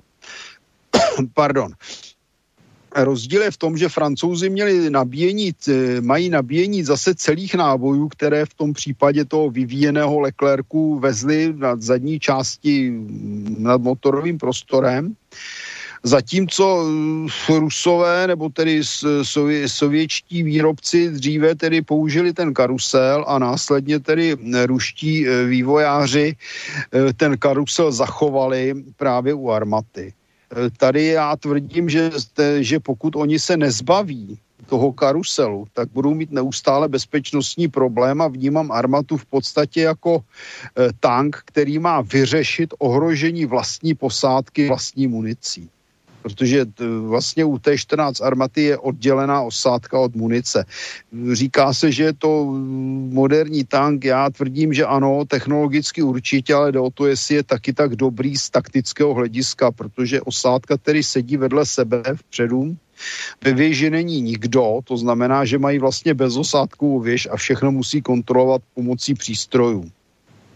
A to je a taky není dobrá věc, protože jak známo přístroje mohou mít poruchy, rušit se a tak dále. Mm, takže já jako, ať se mluví o armatě v superlativech, jak chce, já z ní tak extrémně nadšený nejsem, už protože francouzi vlastně stejný tank zavrhli a přešli na systém, kdy osádka je řešená klasicky a přesto udrželi nabíjecí systém, který je řešen moderněji než u ruských tanků. Takže, takže důvod skutečně té dělené munice je daný rozměry. Proto jsou tam dva karusely nad sebou místo jednoho velkého protože prostě jeden velký karusel s těmi dlouhými náboji by se do toho prostoru tanku nevešel. Buď by museli sedět eh, střelec a operátor nad ním, čiž by museli zvýšit věž, takhle ono je to vlastně jako mezi nimi. A nebo, a nebo by museli tedy skutečně se vrátit k tomuto systému, anebo přejít na systém, který vlastně chtěli dělat u nových tanků a který se nakonec nerealizoval, že by vlastně přešli na systém nabíjení munice ze zadní části věže, jako to mají francouzi. To byl tank Černý Orel, jenomže firma, která ho jak si vyvinula, zkrachovala v Rusku a zůstala proto vlastně výsledkem dneska armata, která se stále zuby nechty mm-hmm. drží systému karuselů. Marty, máme tu posluchače na linke. Uh, môžete hovoriť, vyskúšajte. Uh, no dobře, slyšíme se? Můžete hovoriť. Ano. Takže uh, já, pane kolede, já se chci zeptat, vy jste se znovu vrátil zpátky na ministerstvo obrany a měl jste uh, jakože rozhodovat o nákupu nových tanků pro AČR.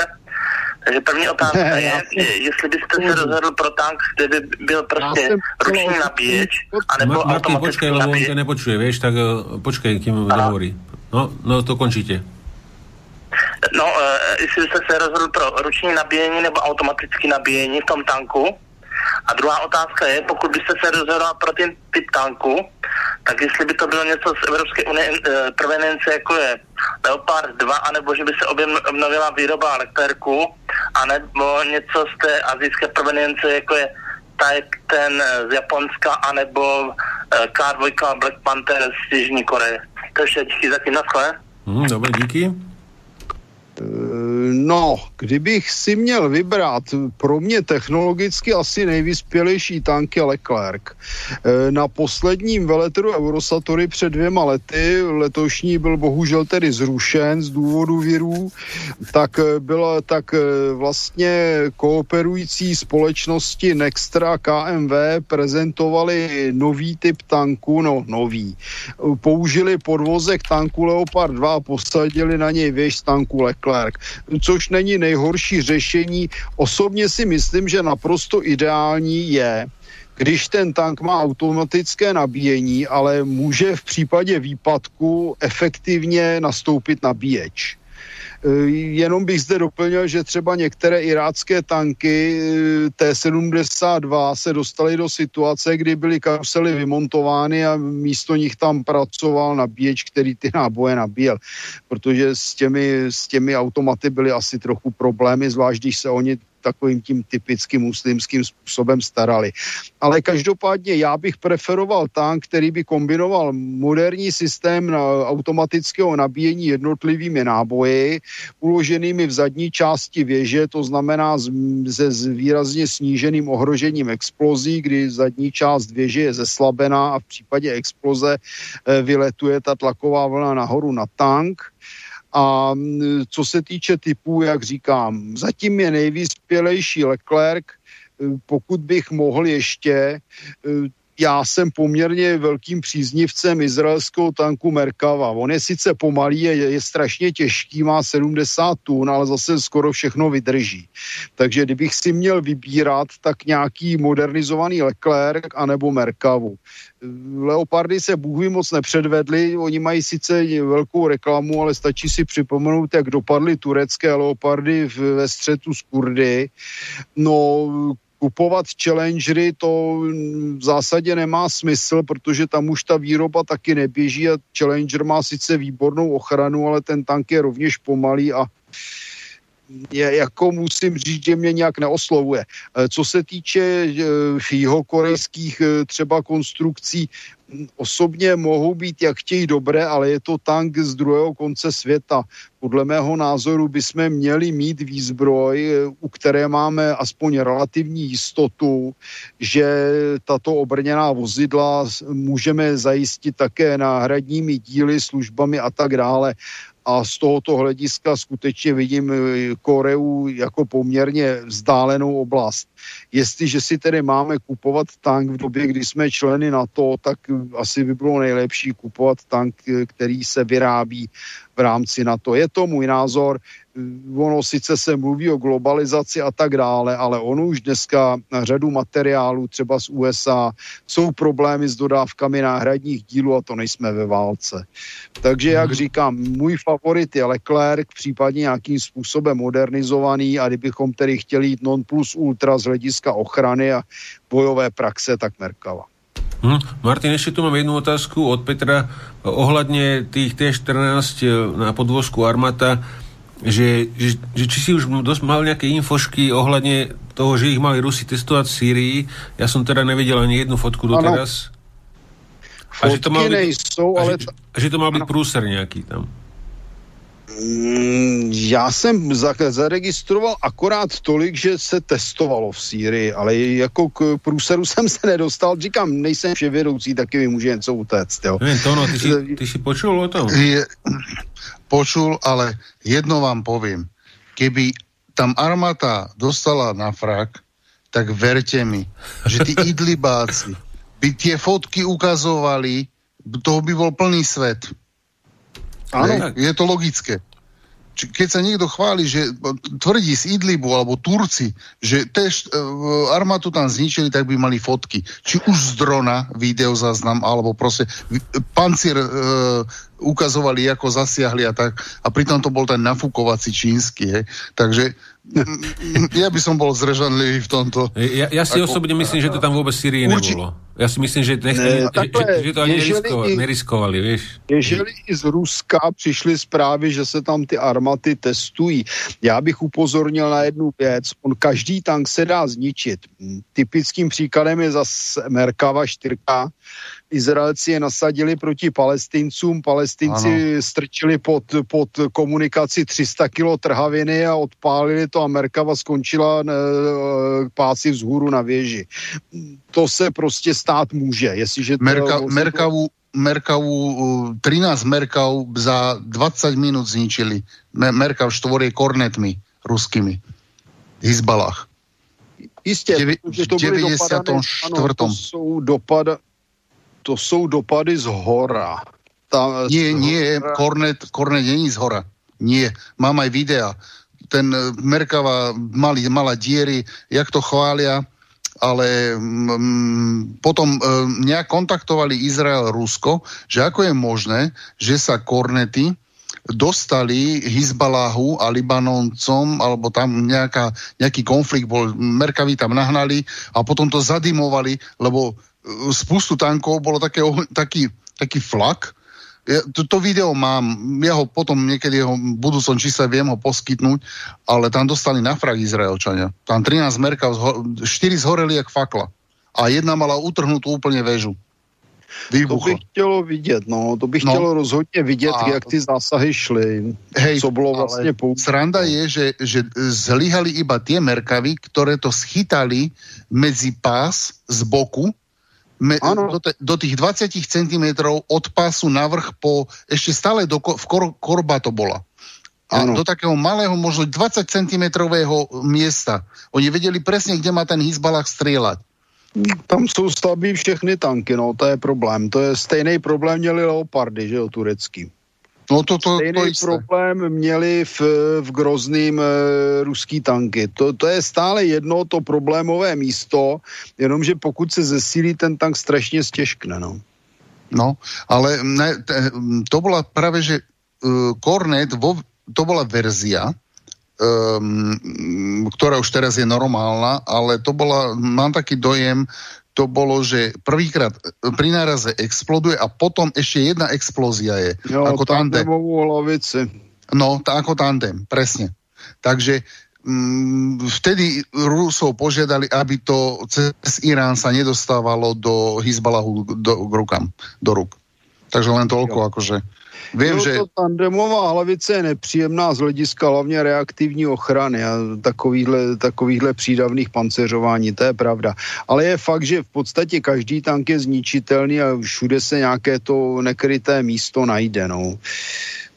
To je objektivní realita, na každou zbraň se nachází proti zbraň. No dobre.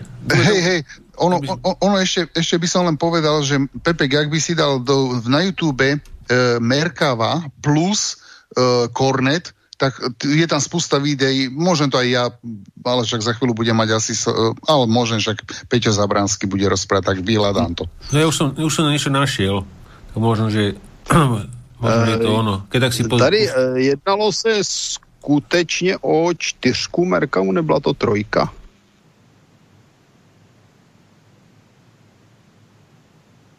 No ja ti neviem povedať, to, to ono musí povedať, jak nevypadol. Nie, nie, ja to, ja to nájdem. D- doložím to. Ja, ja viem rozdiel medzi Merkavou, trojkou a štvorkou, aké sú rozdiely. No, tam je jednoduché, tam se stačí podívat na věž.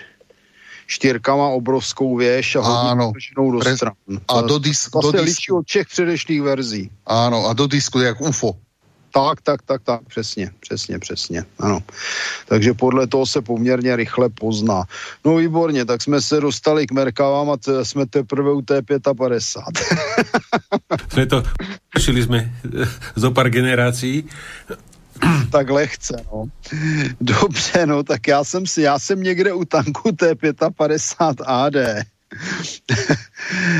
tam je zajímavé, že tento tank měl poprvé použitou aktivní ochranu, která se, která se je to, eh, já mám, že to byl typ Drost, eh, která je umístěná vlastně na bocích věže a vystřelují se tam takové raketky, které napadají vlastně tu přilétající munici. Je to e, střela ZUO F-14. Já jsem si některé věci udělal, udělal poznámky, nebo to přičítám. E, ten drost se vlastně používá dodnes, používají ho například Izra, teda kecám, Ukrajinci, kteří kteří patrně ho již tehdy vyráběli. Ono, já si nepamatuju popravdě řečeno přesně, přesně tedy, kde ten dros se vyvíjel a používal se u několika verzích.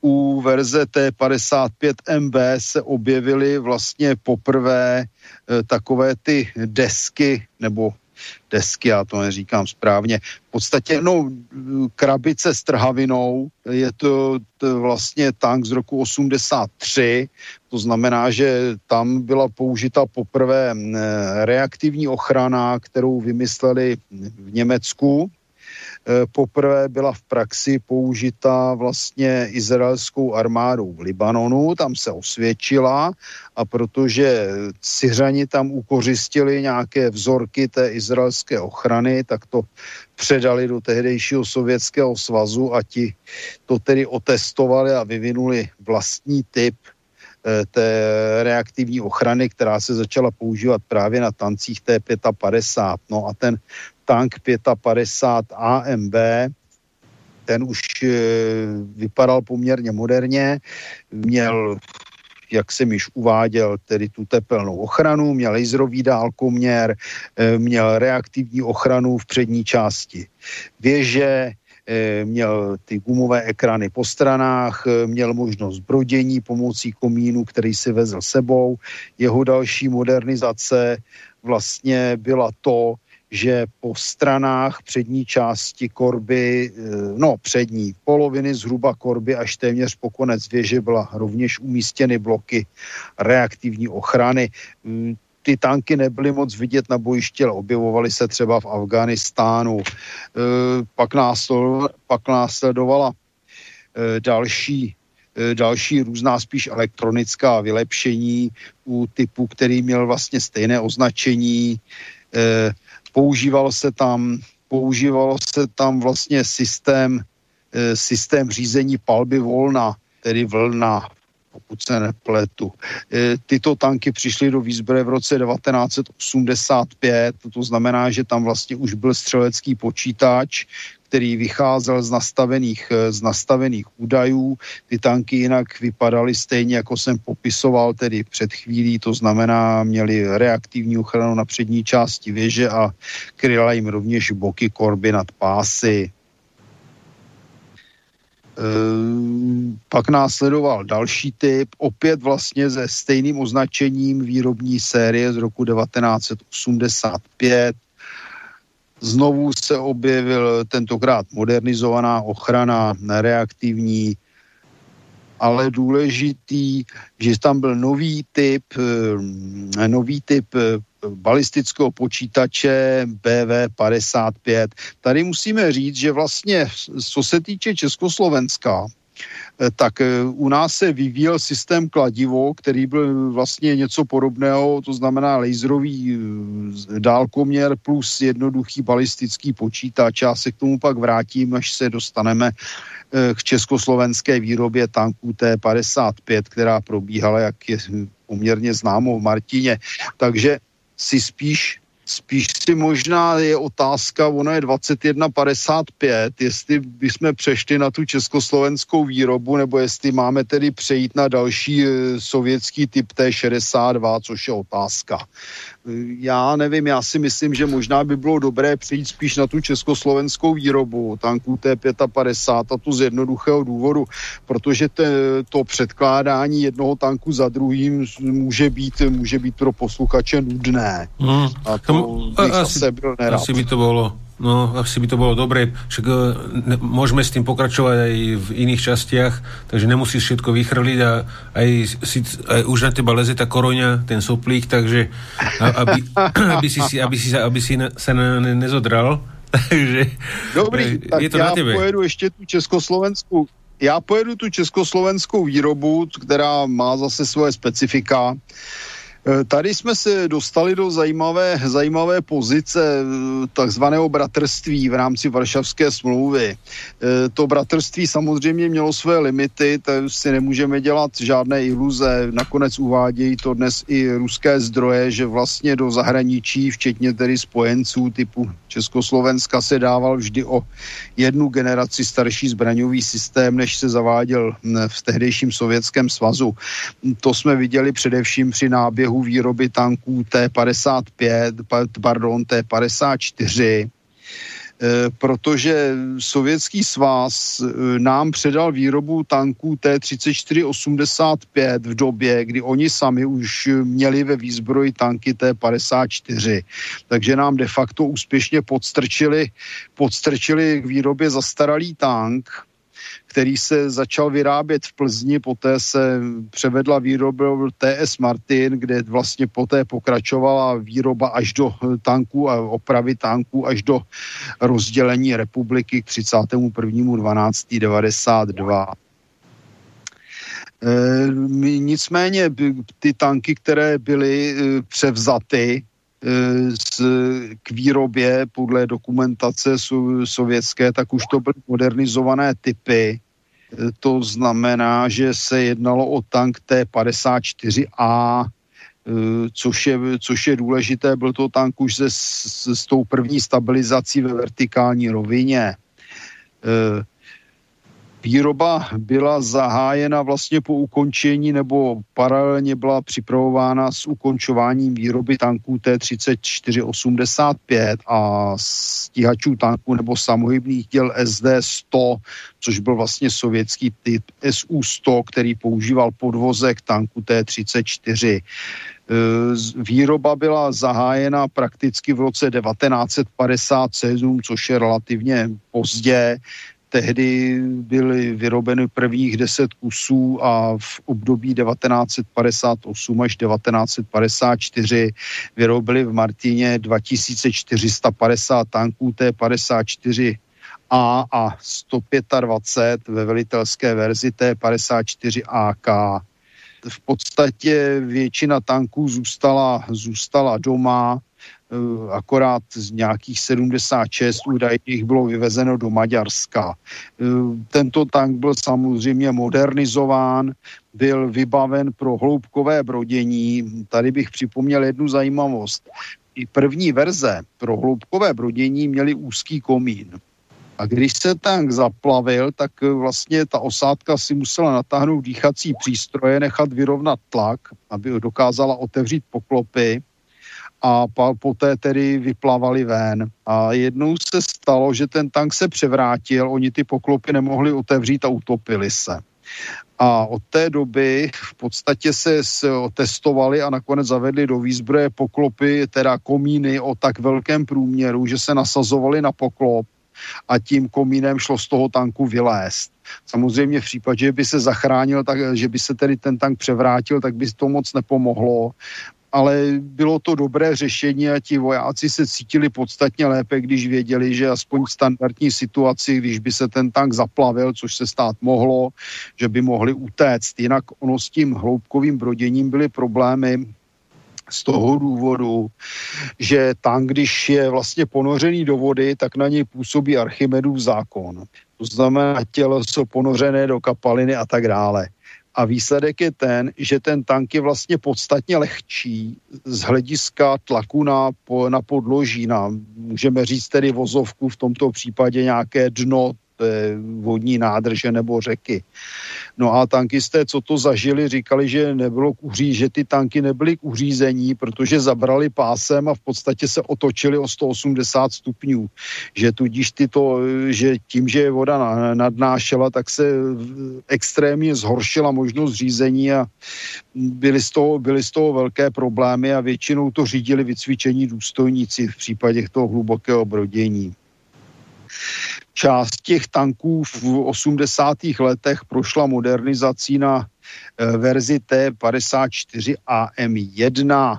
Eh, tam byly, tam byly provedeny v podstatě změny podle sovětského vzoru a eh, v té době už naběhla výroba středních tanků T-55, opět v TS Martin, která se rozjela v roce 1964 bylo jich vyrobeno celkem 1129, ale většinou, většinou nebo část těchto tanků bylo eh, exportováno, takže československá armáda dostala pouze 687 těchto tanků. Zbytek dostalo bývalé východní Německo, Maďarsko a Jugoslávie. No a e, tento tank byl již teda v průběhu výroby modernizován na tank T-55A, opět tedy podle sovětského vzoru. Důležité, že tam bylo provedeny tedy ochra vnitřní, vnitřní eh, obložení věže především eh, proti účinkům neutronového záření. E, dále byly, byly použity protiradiolokační, protiradiační hmoty, e, které se vyráběly na bázi olova a polymerů. Já si nejsem schopen vzpomenout přesně, ale vím, že e, naše armáda vlastně používala domácí československý produkt, který nahrazoval sovětský a byl v podstatě srovnatelný, ne lepší. Eh, tento modernizovaný tank T-54A se dostal eh, do výzbere v roce 1962. Eh, většina z nich byla exportována opět a důležité je, že v 80. letech byl, byly modernizovány systémem řízení palby kladivo a tato verze se jmenovala T55 AM1. Ehm, menší počet eh, byl verze T55 AM2, který měl zesílený pancíř v přední části korby. To byl doslova tedy kus ocelového pancíře, který byl na korbu našroubovaný a kvůli tomu se zesilovalo vlastně zavěšení předního pojezdového kola. To kladivo, ono se o něm hodně mluvilo, používalo naše armáda, používalo armáda bývalého NDR je třeba dodat, že přes veškerou reklamu já jsem mluvil s člověkem, který se vlastně na tom vývoji podílel a který to testoval a on říkal, že to kladivo bylo poměrně poruchové a v řadě případů mělo problémy. Prakticky se jednalo o laserový dálkoměr a jednoduchý balistický počítač. E, tyto tanky mohly také používat e, vlastně sovětské protitankové řízené střely Bastion vystřelované z hlavně. No, poslední verzi dostali tyto tanky označené AM2 eh, také zesilovací pancéřové, pancéřové segmenty na přední část věže a na bocích eh, vozidla se používaly gumové zástěry proti kumulativním lavicím. Je třeba dodat, že ve své době tato produkce byla, byla srovnatelná se západními typy nakonec, pokud byly tyto tanky osazeny odpovídajícím způsobem vycvičenými osádkami, tak dokázali bojovat poměrně úspěšně. Problém byl ten, že jak Sovětský svaz, tak Československo dodávali většinu tanků do různých um, islámských, arabských, afrických zemí, kde technická úroveň těch obsluh byla nevalná. Morál, morálka mnoho těch vojáků mnohdy taky. Jeden můj známý byl jako poradce u egyptské armády na jejich vojenské akademii. To, co popisoval, to bylo naprosté zoufalství. Důstojníci byli nafoukaní frajeři, kteří byli líní a vojáci byli v podstatě pologramotní feláhové, které ti důstojníci byli při každé příležitosti. No potom se nelze divit, že ta armáda vypadala tak, jak vypadala. A to bych řekl, že ještě z určitých hledisek i ta egyptská armáda byla lepší než mnohé jiné eh, v tamní oblasti takže potom se nemůžeme divit a uvádějí to, já musím říct, velmi korektně američtí odborníci, ne tedy naše propaganda, ale američtí odborníci, že pokud by ty sovětské tanky měly odpovídající obsluhy, tak by jejich výsledky byly daleko lepší a byly by srovnatelné se západními typy. No a já bych tímto skončil a příště budeme modernizovat zase další tanky. Aha, OK. No, ja by som Tono tam mal ešte nejaké videá, aby chcel komentovať ohľadne tej Merkavy. Tak po, jak sa hey, hey. Tono? Áno, počujeme, ja som tu. Áno, našiel som to. Našiel som to a uh, keď to pustíš do videa, uh, tak v podstate je to z 2007 roku. Uh, počkám si vo, na to video. No, je to tak, ako som hovoril, tam bola tá, jak som to písal, druhá minúta, uh, mám taký dojem, počkaj. Uh, tam mám 10 minútu, tre... 12 sekundu. Teraz áno, 10 minútu, 4, 4 sekundu.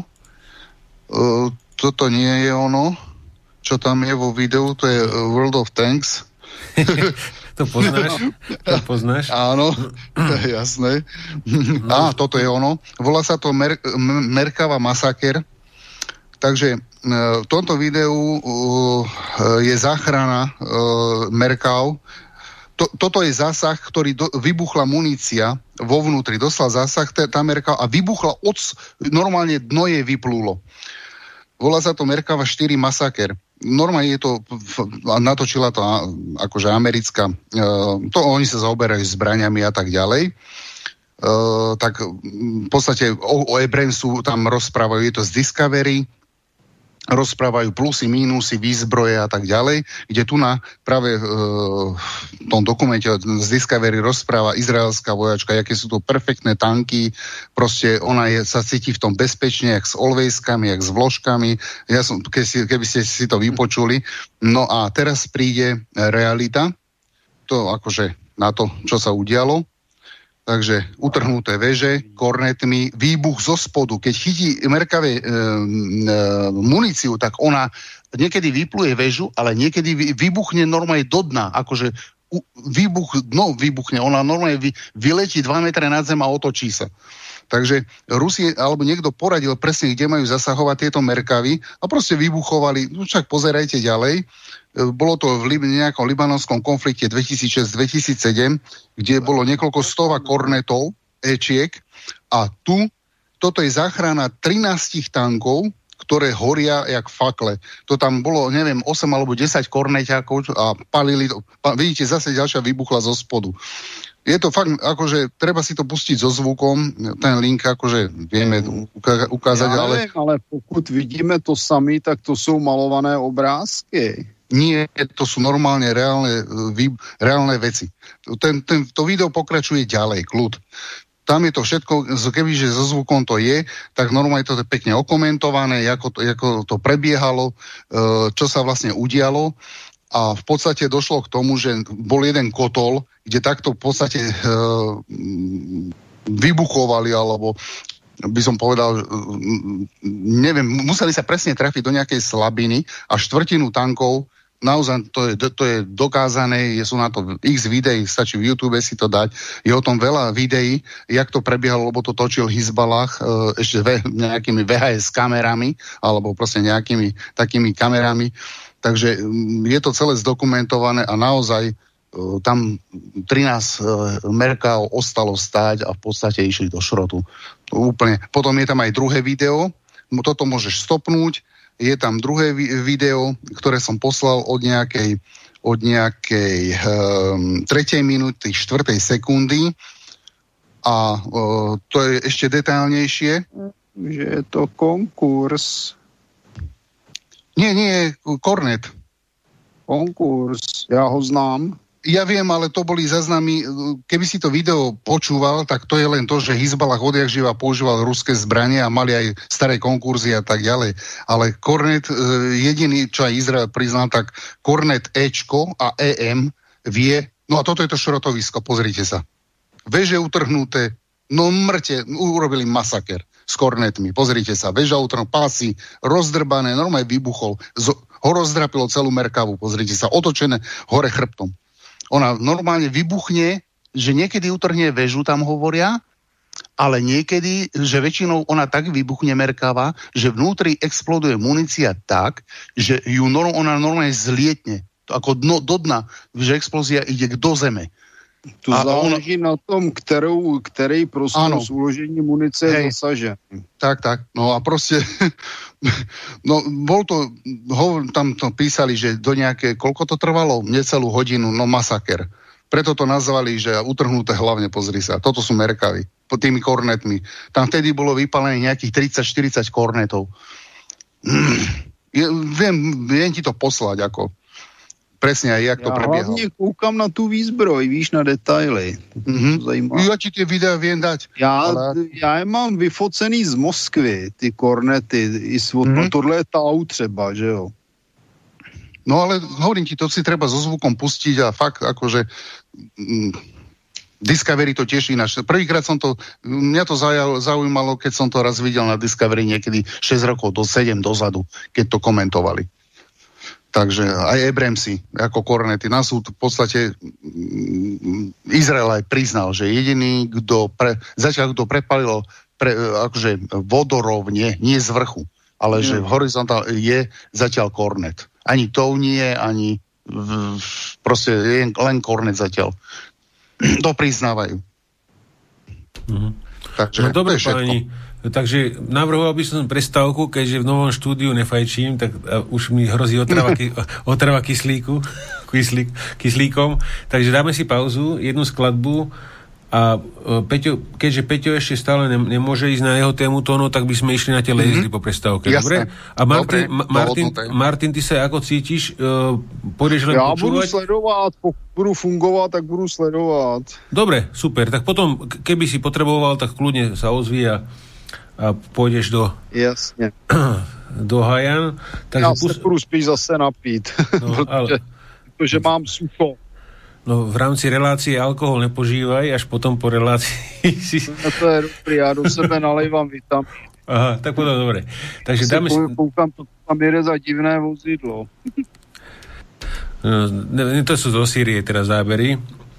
Ešte, ešte z 2000 nejakého 10. alebo čo to bolo Takže pustíme si ten teda jednu skladbu a po nejakých 4,5 minútach cca sa budeme počuť. listening to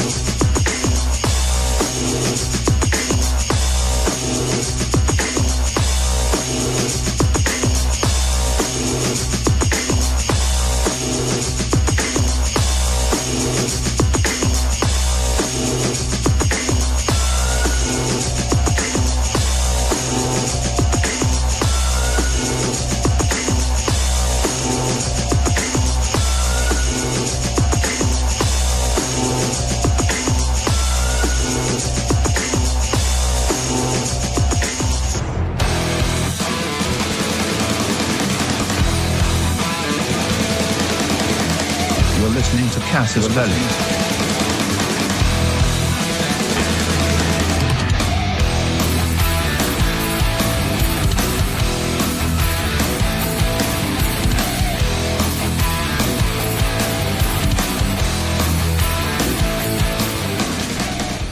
No a my pokračujeme ďalej s reláciou Kasus Belli.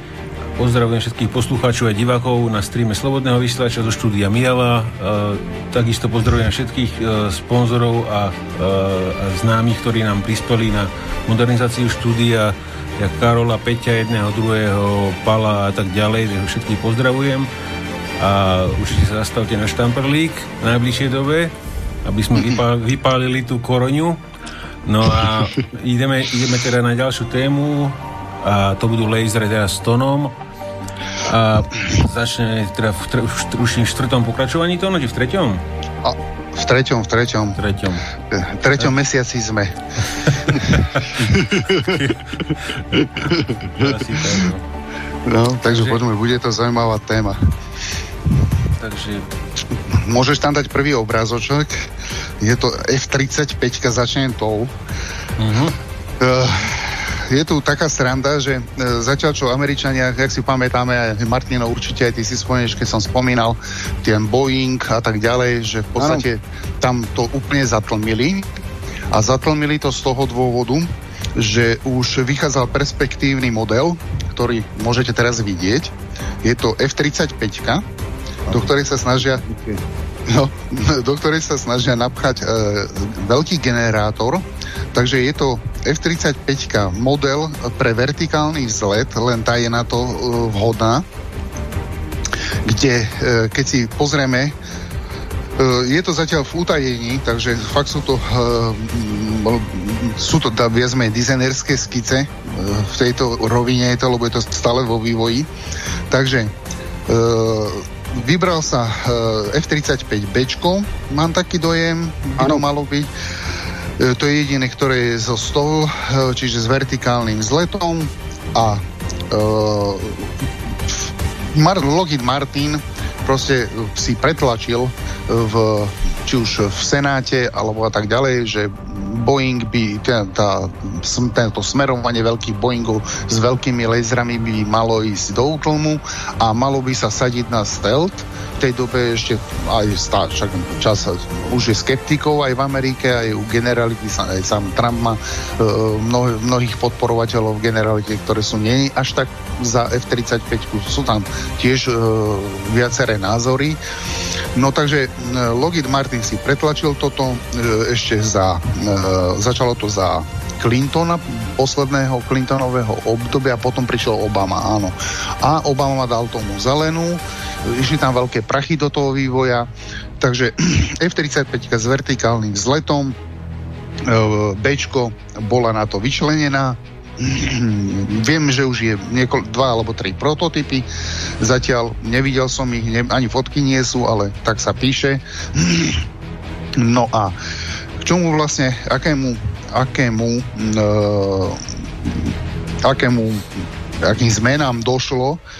Takže uh, keď sa pozriete na videu, ak nám Pepo uh, muziku dá ešte vo videu stlmy, tak v podstate do, tam je na, nastavené alebo je tam nadizajnované, keď si všimnete, ten venti- ventilátor, e, môžeme to tak nazvať, lebo je to ventilátor vertikálneho zdvihu, e, bude vymontovaný alebo nebude osadený a bude do ňoho osadený a zapojený k, k rotoru, tej točivej časti hlavného motora, bude zapojený veľký, veľké dynamo, veľký alternátor, proste zdroj prúdu, e, z, alebo e, elektráreň, oni, tomu, oni to nazývajú presne ako, že elektráreň. No a e, tento e, zdroj prúdu a napätia bude mať výstupný výkon 500 kW. Dobre počujete. 500 kW. Chcejú tam nejaký 500 kW zdroj dať. E, ten, ten zdroj pre ten laser bude e, z, e, dosť drahý. E, hovorí sa o cene až polovici ceny toho lietadla, pretože budú v ňom nejaké supravodiče použité a nejaký tekutý dusík a tak ďalej, aby to mohli stlačiť, zmenšiť, zminiaturizovať. Takže tá stiačka bude neskutočne drahá. A v podstate oni týmto dosiahnu to, že že um, jednak ten ich stealth, to je prvorada po, požiadavka alebo m, taký argument bol, že je to neviditeľné pred radarmi, malý odra, malú odrazovú plochu a tak ďalej, že bude to vynikajúce, keď do toho dáme silný agregát elektrický, silný laser a že môžeme potom v tyle nepriateľa mu narušovať nejaké no, ciele, dajme tomu optoelektronické alebo e, ničiť nejakú infraštruktúru. Takže vsadili na toto že z tohto, z F-35 urobia uh, čisto laserové, uh, laserovú stíhačku. Uh, uh, tam došlo ešte k tomu, že práve tá, tá, tá, táto F-35 s vertikálnym vzletom je vlastne najmenšia. Čiže má malé nádrže. Oni museli urobiť kompromis, že pumovnice budú, vlastne ani nebudú. Ona nebude sa môcť ani braniť vzduch-vzduch, čiže ani žiadnu raketu, pretože na úkor toho pôjde do, namiesto pumovnice bude uh, nádrž ďalšia, uh, lebo keby to ostalo len na tých krídlach, tých, tých, alebo to, čo si veze v krídlach, tak um, v podstate je to neefektívne. Hej? Takže museli, um, tam neviem, hovorí sa o nejakých 30 minútach by mohla uh, lietať, alebo 35. No a tým, že rozšíria, rozšírili tú nádrž o pumovnicu, čo je veľký objem, ináč. Uh, nepísalo sa toľko, ale uh, že by to malo byť až hodinu, na hodinu uh, lietania tak v podstate e, z tejto F-35, ktorá má aj malé, menšie, oveľa menšie krídlo, čiže musí mať e, väčšiu, mm, by som povedal, vzletovú dráhu, hm. e, pretože má menší stlak. E, tam boli výhody a nevýhody toho písané. Nemôže to zlietať napríklad z lodi, to už vôbec nie. E, tam je taký problém, že by to muselo byť kategorizované ako štvrtá verzia. Uh, musel by sa prepalovať nejaký software v tých odpalovákoch, tých rampách plynovi, uh, parových, ktoré sú na lodiach a ono to všetko je aj o logistike, že všetky lode by sa museli software pre, prepalovať, takže uvidíme, možno to urobia, možno nie, ale z lodí je to veľký problém zatiaľ. Uh, druhá vec je ten zdroj prúdu, o ktorom som aj potom nejak surfoval, že čo kde. Áno, e, nejaké také prototypy sú, General Dynamics alebo General Electric, tam nejakých 5 firiem je, ktoré práve už majú vyvinuté, alebo už pred nejakými 8 rokmi ponúkali ta, e, taký, takýto zdroj prúdu o, o pol megawate, v podstate je to 500 kW, E, tak ponúkali už vojenskému priemyslu. Vtedy to ešte nemalo opodstatnenie, ale teraz to už má opodstatnenie, tak v podstate neviem si predstaviť, koľko tá stiačka bude stať, keď špičkové v podstate nejaké super, supravodiče musia a tekutý dusík. Bude to zase komplikované na údržbu, na počet nalietaných hodín, takže šialené veci. Keď si to človek zobere z hľadiska bojového, že koľko kusov, napríklad tam bola ešte taká vec, že minimálne dve až tri by museli naraz ísť e, do bojového pola, aby, dajme tomu, ja neviem, S-400, neviem koľko plúkov mohli poškodiť, hej, čo je, to je otázne, lebo v nízkej musia zase lietať v níž, vždy aj F-35 aj e, v, sú určené na to, aby podlietali radar. Hej, je, ako či chcem alebo nie, F-22 Raptory e, majú keď sa učia piloti, je to normálne verejne v, na, dostupné. E, čo sú školy vysoké pre pilotov, tak oni normálne štandardne toto majú ako jedno z pravidel, že po prieskume Králerom alebo Avaxom, oni zistia, aké zóny sú radarov, odkiaľ, pokiaľ, aké hranice, aké výkony a tak ďalej, ale vždy sa snažia podlietať. To isté robili F-117, vždy iš leteli 400 metrov nad zemou, e, nejakých 400-500 kilometrov len a e, zhazovali presnú muníciu. Hej. Takže toto isté ostáva aj tým F-35 voči, dajme tomu, novším radarom, ako má, majú Rusi, Číňanci a tak ďalej a tam je ale problém ten, že keď nízko lietate, tak máte málo času na to, aby ste niečo spálili preto musia ísť do, do, toho, do toho princípu, že 500, kW, 500 uh, megawatt uh, zdroj, silný, silný laser a tak ďalej, aby rýchlo pálil, aby za krátky čas urobil čo najviac škody. Takže toto je smerovanie, uh, čo sa týka le, ešte v tej leteckej časti uh, použitia laserov v, le, v letectve, tak uh, sadili Američania takto na e, F-35. Hej. Uh, tam ešte bola taká vec, že uh,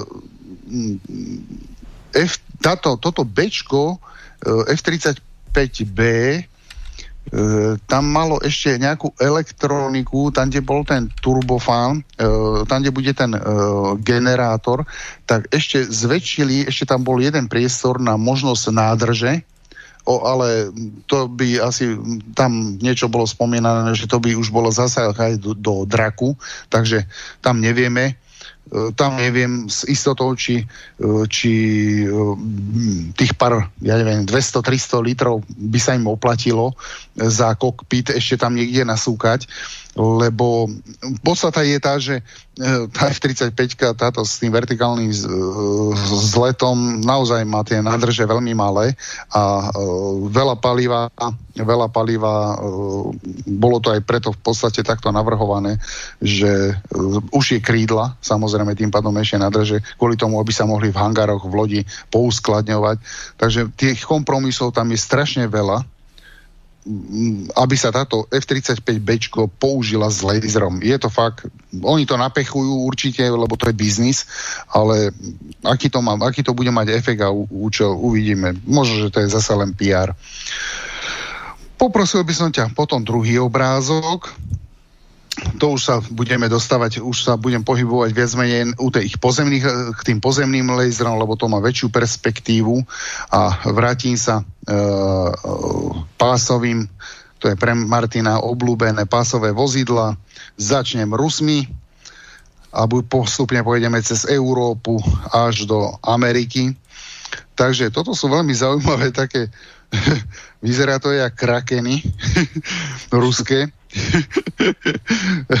Takže e, zľava doprava, e, naľavo vidíte ruské stileto, potom je tam sanguin v strede a compression, alebo ja to budem to hovoriť v, v, tým, v tom NATO, e, alebo v NATO označení, Takže uh, sú to také, dal som to do, tie tri fotky som natlačil, pretože sú to všetko pásové vozidla uh, ako také a samozrejme podvozky, napríklad to, ten compression, uh, ten tretí, úplne na právo.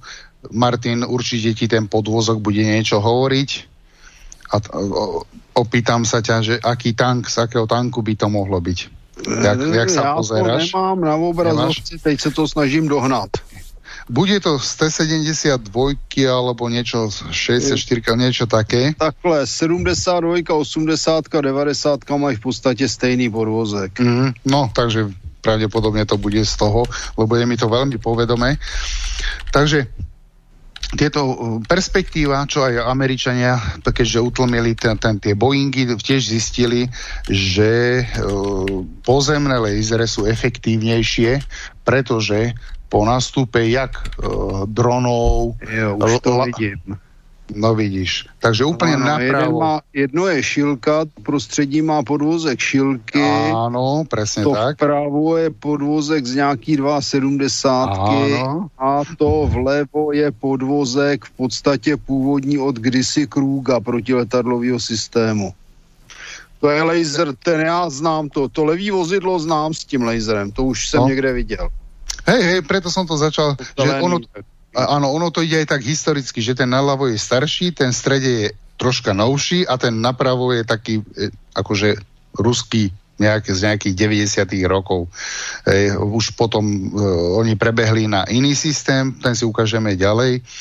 Takže použitie laserových zbraní je uh, u, pozemné, u pozemných laserových zbraní je oveľa perspektívnejšie, pretože máte jak zdroj elektrické energie, jak servis, keď vám to padne, nezamoríte prostredie, pretože pri tých, napríklad aj v tom Boeingu, bol aj v tých letiacich laseroch, je tam veľký problém, hlavne v tých, v tých uh, uh, v to, čo, čo majú Američania v Boeingu, tak to bol vlastne uh, laser na báze fosfa, fosforu uh, na báze fluorid fosforu, nejaké taká, alebo fluorid chlóru, aj fosfor chlór, také nejaké zlúčeniny. A sa im to tam stalo, že že Pepku, môžeš vypnúť mikrofónik, uh, no, klavesnica. Jasne, jasne. Nie, že len klavesnica jasne, jasne, jasne. Pohode. Klavíru ďalej. Takže uh, tieto pozemné lasery jednoducho majú oveľa väčšie opodstatne a uplatnenie ako letecké.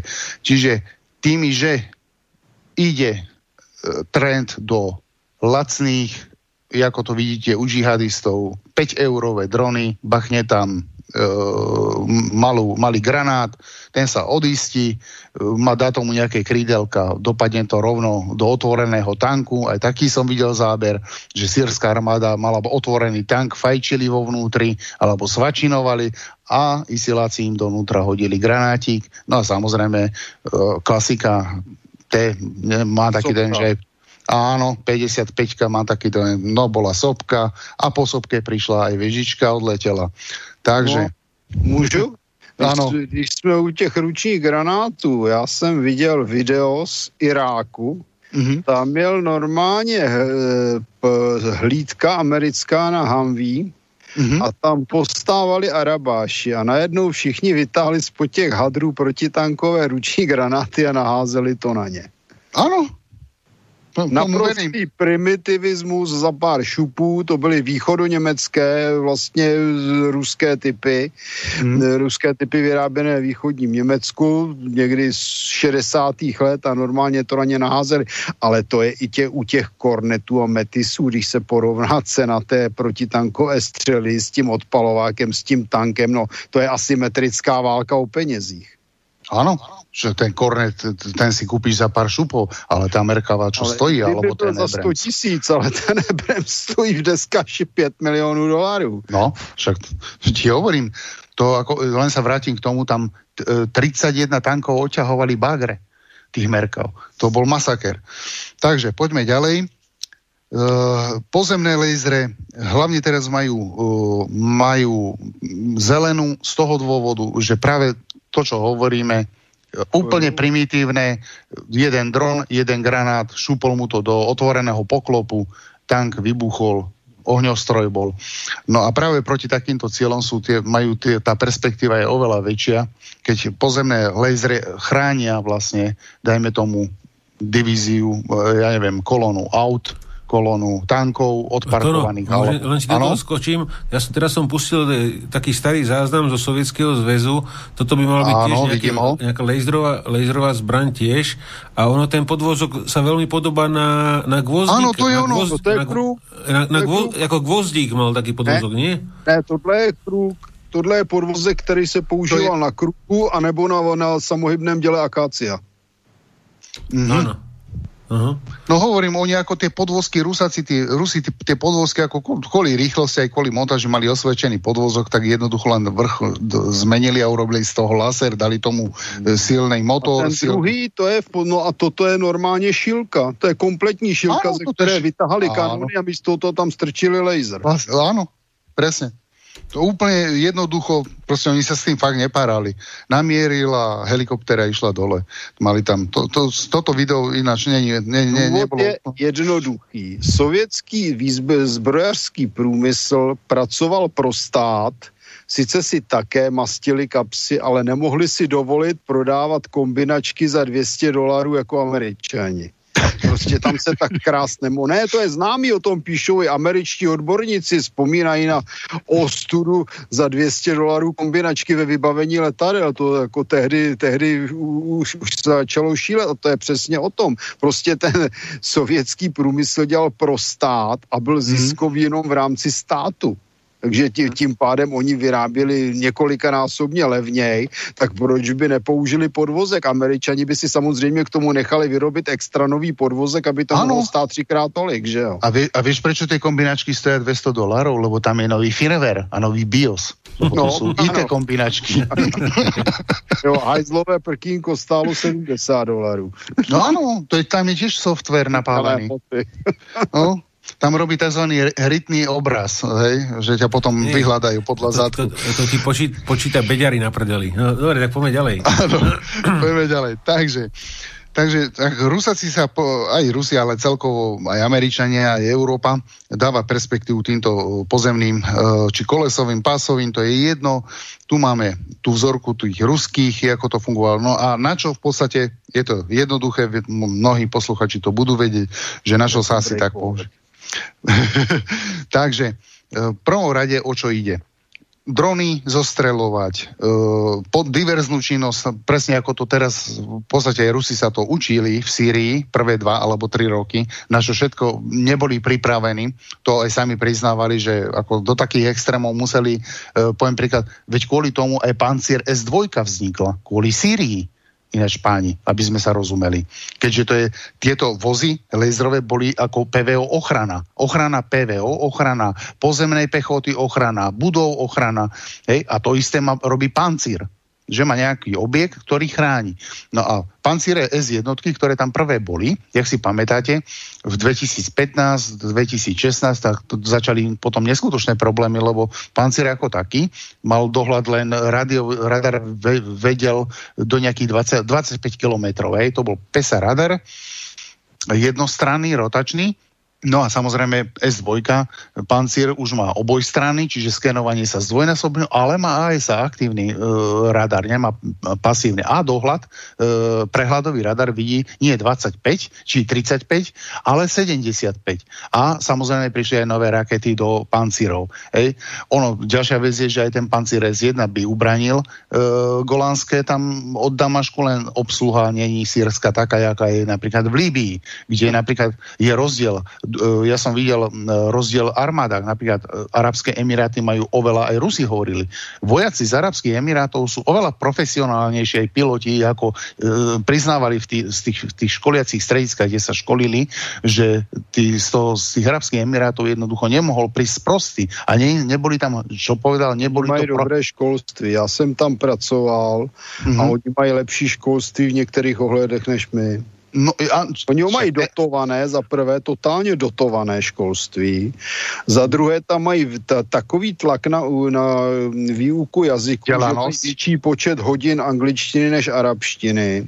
Sice tam mají samozřejmě některé ty islámské blbosti, ale obecně ty školy, tam chodili děti našich známých diplomatů, tak jsme to dokázali posuzovat, no a oni jsme říkali, že ty školy jsou snad lepší než naše, no tak než jsou ty současné určitě, teda v posledních letech letech. Že to už my jsme se naopak posunuli někam do Afriky. No a práve to, to, to hovorím, že e, ten, ten uh, učiteľ, e, jedno video som pozeral, kde sa vyjadroval nejak, nejaký generál bol akože v tej škole vojenskej, že aké výsledky dosiahli tí, keď sa uč, zaučali na tie pancire z toho Dubaja, z tých Arabských Emirátov, tak vedeli perfektne rusky, sa učili už dva roky popredu rusky, alebo tri, a čo povedal, neboli to protekčné deti. Nejakých e, no, papalášov. No, a to povedal, ja som sa vtedy nechápal, že prečo, a potom to tak vysvetlo, pri nejakej relácii si ty hovoril, že z Líbie protečne chodili sem na, do Československa deti študovať, libijských všelijakých. Áno, no potom tu zariezali a tak ďalej, oni sa len nožmi vedeli byť.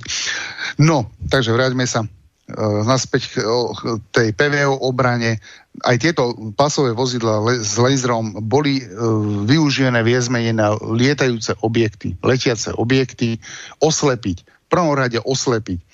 Taktika vždy hovorí, oslepíš CCD kameru e, navádzacieho systému, čiže ak máš raketu vzduch zem, ako napríklad sú e, spa, izraelské spajky, ktoré sú len optoelektronicky navázané, že si lanko za sebou ťahne, napríklad ten spike e, extended range si napríklad ťaha e, až 30 km optického vlákna.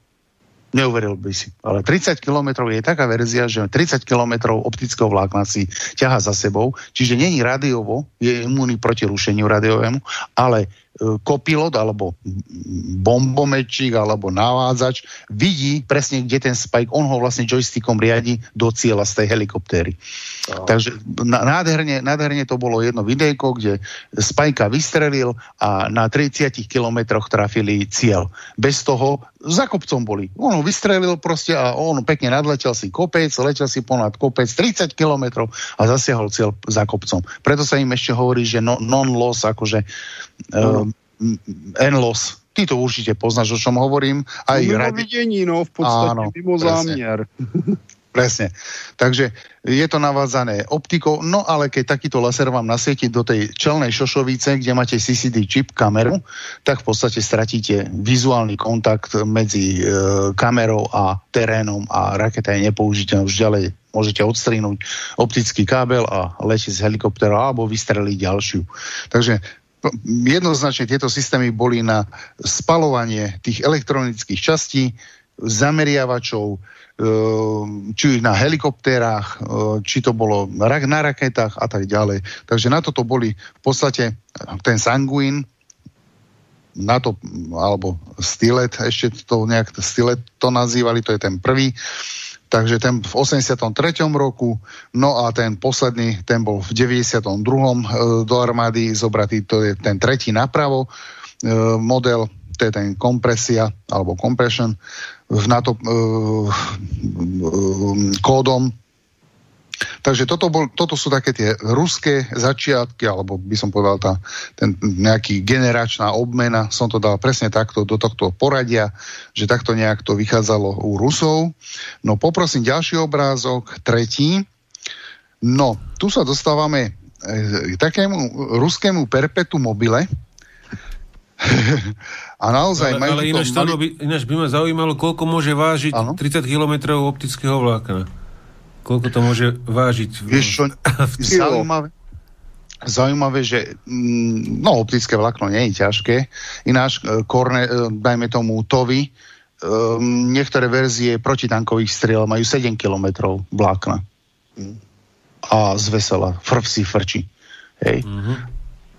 Takže bacha, normálne vidíš na mnohých tých videách, videách aj v Syrii vidíš, že on buď má joystick a pozera do, do takého okulára a on to, ako keby cez ďalekohľad to za, zamieruje, hej, zacieluje. Ale sú aj verzie, že si ťaha, e, ťaha optickú, optický kábel, môže mať aj svoju kameru a vtedy môžeš aj za kopec letieť a trafíš tank. A nemusíš mať prejavené viditeľnosti. To, to, on je on je poměrně velký pokrok v těch kablíkách. Ono, jako když byste se dostali do prostoru bojí, tak najednou zjistíte, že jsou tam po zemi nítě. Když to tak řeknu a říkáte si sakra, který pavouk to tady natáhl. jo.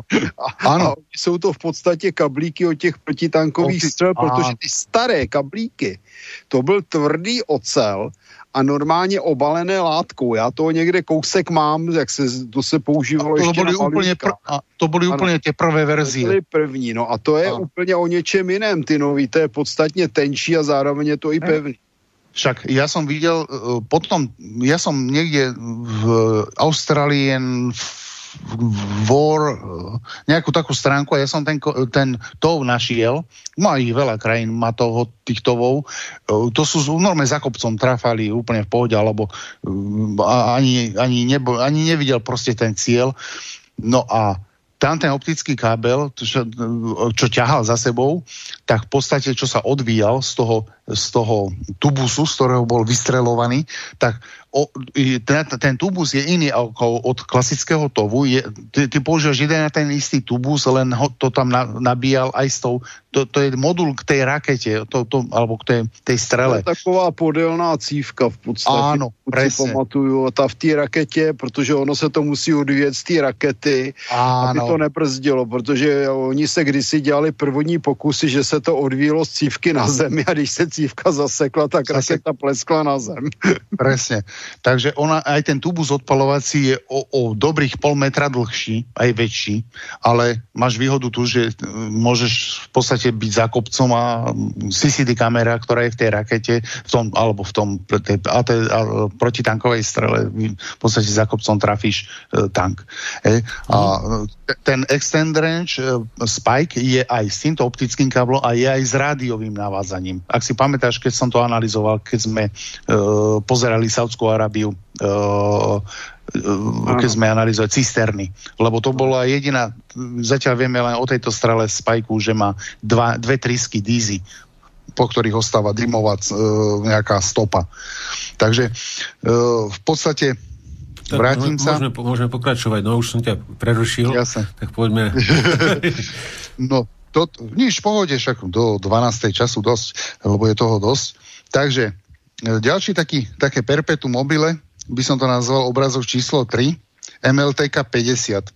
Tak toto je ľudia e, obrázky, e, našiel som akože obrázky, je, bolo to vo výzbroji, je to už v podstate vyradené, ale použi, iš prešlo to, e, tento systém lejzra vojenského prešiel do civilného sektoru. Pre, zobrali ho, zobral ho Gazprom, ktorý s ním re, reže e, na súši e, ocelové rúry, keď treba. Hej, plynovodoch, dajme tomu, alebo v podstate nie, niekedy potrebujete veľké ocelové, fakt je rúriska hrubé nejaké rezať, tak tento laser to zvesela vie. On sa použil, bol vyvinutý ako e, protilodný laser e, v, v nejakých e, 70. začal sa 60. rokov vyvíjať, vyvíjať a nejakých koncom 70. rokov už boli, neviem, 10-12 kusov už mali Rusi niekde na, nejak, na niektorých pobrežiach bývalého ZSSR dva určite boli hore pri e, Vladi, Vladivostoku, tam na, e, jak sú teraz s Japoncami, jak sa bijú o tie ostrovy. Tam boli hneď dva takéto, lebo tam pravidelne chodili Američania s Japoncami už x rokov na manévre, tak ich tam párkrát, že vy, vy, s týmto vystrašili Rusáci. no, takže toto je fakt veľmi zaujímavé riešenie, kde dve auta spriahnuté tá tyč, ktorú, alebo tú rúru, ktorú vidíte medzi tými dvoma autami, to je tzv. laserový násobič. Tam potrebujete tak, takúto rúru. E, celé to do dĺžky, ako také tie auta, to mohlo byť nejakých 50, 40 až 50 metrov. E, v tej rúre sa násobil ten lúč, tomu sa hovoria, e, tam sú tá, tá opt, optický systém, ktorý e, vytváral e, z vytváral niekoľko lúčov a opticky ich násobil. Ako keby zosiloval. A potom výstupný výkon bol taký, že zvesela pancier o, ja neviem, nejakých koľko to bolo? 0,6 metra? To tam bolo, hej zvesela rezal, jak, jak maslo. Mám aj testy, sú tam v podstate, toto je len ukážkovo, ale nechcel som to toľko obrázkov dávať, boli, Rusi si dali nejaké vyradené lode a normálne to žhavilo do tej lode. Ona nejde moc veľa, tie, dajme tomu, korvety a tieto uh, lode, to, koľko to môže ísť? 30 uzlov? Korveta môže byť rýchla.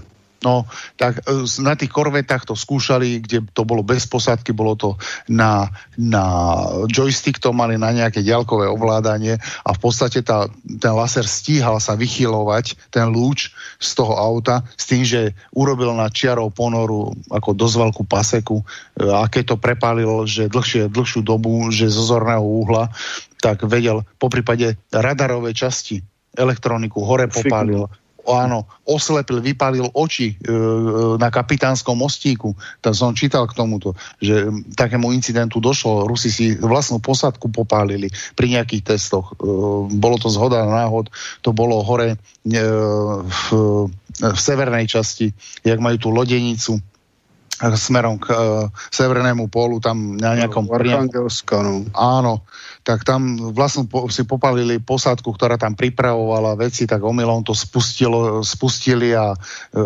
ľudia tam prišli o zrak niektorí. Takže ako uh, bolo to, dá sa povedať, by som povedal, aj, sa to, aj to nazvali, ináč sa to volalo, že Gazprom Combat Laser.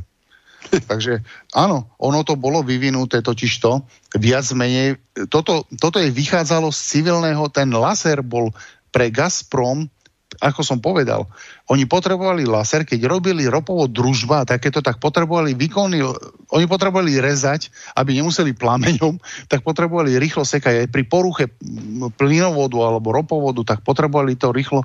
Tak takýto laser si, presne, aj, aj sa to v podstate volalo, že Gazprom Combat Laser. Lebo to vychádzalo z toho civilného a potom sa to vrátilo, išlo to do vojenského sektora a vrátilo sa to naspäť do civilného. Práve pre tie plynovody, ropovody, aby sa tie rúry mohli fíkať a upravovať upravovať a, a tak ďalej a tak ďalej. Takže volá sa to, tento systém sa volá MLTK 50, keď si to dáte do Google, veľa vecí e, v podstate sa viete o tom dozvieť, aj, aj paródie, ktoré pri tom vznikali, veľa zaujímavých vecí tam pri tom testovaní bolo, ale v prvom rade sa snažili pri bode ponoru urobiť. E, oni keď, totižto, keď sa Rusi doz, dozvedeli o, poviem príklad, nejakej triede lodí amerických, tak oni hľadali hlavne, e, rozviedka hľadala, kde to má e, slabinu tá loď, ktorej časti. A tam ten laser potom namierili a dajme tomu chytili e, zbrojný sklad. A v hmm. podstate loď roztrhlo, jak, no, presne, bublanina, jak hovado a mixer, no, keď necháte otvorený. Takže to je, čo sa týka to, to, tomuto perpetu mobile ruskému, veľkému. E, čo tam ešte také zaujímavé bolo, keď si to fakt, to si treba si na Google pozrieť, veľmi zaujímavé veci k tomuto systému sú aj nehody, čo sa udialo. Ehm, výhoda bola, že fakt, keď e, tam to bolo prirovnávané ešte taká poznámka, že keď plynovody po Rusku stavali, hej, keď sa, jak sa hovorí, za, za komunizmu sa elektrifikovalo, plyn sa doťahol a tak ďalej, tak tento, ten, tento systém im veľmi pomohol, e, keď dediny a tak ďalej, keď to odbočky robili, veľ, dlhý článok tam som jeden potom našiel, že veľmi sa im to, tento systém na ďalekom východe, kde sú, e, jak to tam spomínal, že zavreli sa do tohto auta, rezalo to samé, pretože to nemusel byť nikto vonku a komare štípali, lebo oni boli v nejakých bažinách úplne, kde si tam na ďalekom východe, kde ne, milióny komárov bolo, že boli doštípaní, tak toto rezalo tú rúru, že si sa schovali a rezali tam tie rúry, takže nikto nebol doštípaný. Takže Zaujímavé veci som sa do, dočítal. To je fakt, ale tam je to zakomářený jako pro nás nepředstavitelným způsobem. Já bych jenom uvedl, že v tom hm. Manžusku, které, které je kousek od Sibiře, že jo, Manžusko. Ano. No tak tam Japonci, kteří to tam okupovali vlastně ve 30. letech, tam, no, tak tam japonští vojáci museli nosit normálně speciální obleky a army proti komárům ze sítí, protože by je tam sežrali videl som dokument, hej, so sieťkou chodili Manžusko, ta, tam boli tie masakre, čo to tam toľko skatovali tých Číňancov. No, ale no. tam skutečně, tam se nedá údajně žít, pak jsem čet nějaký vzpomínky nějakého e, člověka z Gulagu, tady z Česka, který utekl no, ke Stalinovi a mm-hmm. toho, když a to, ten, co popisoval, že je tam poslali na nějakou brigádu do lesu a že tam je prostě ti komáři žrali zaživa, že to nebylo možné no. vůbec. Čak t- títo, práve tie rozhovory s tými ľuďmi, čo to obsluhovali, hovorili, že to bola fantastické, to bolo vykúpenie pre nich, že oni sa zavreli do auta a v podstate rezali ocelové rúry. Hej. A milióny komárov, že on ani nevidel cez sklo. To bol samý komár. No, ja som ako nechápal, že... Popisy, ako, ja, ja vždycky si říkám, z čeho ty komáři tam žijú, když je ich tolik. No. žerou sami sebe.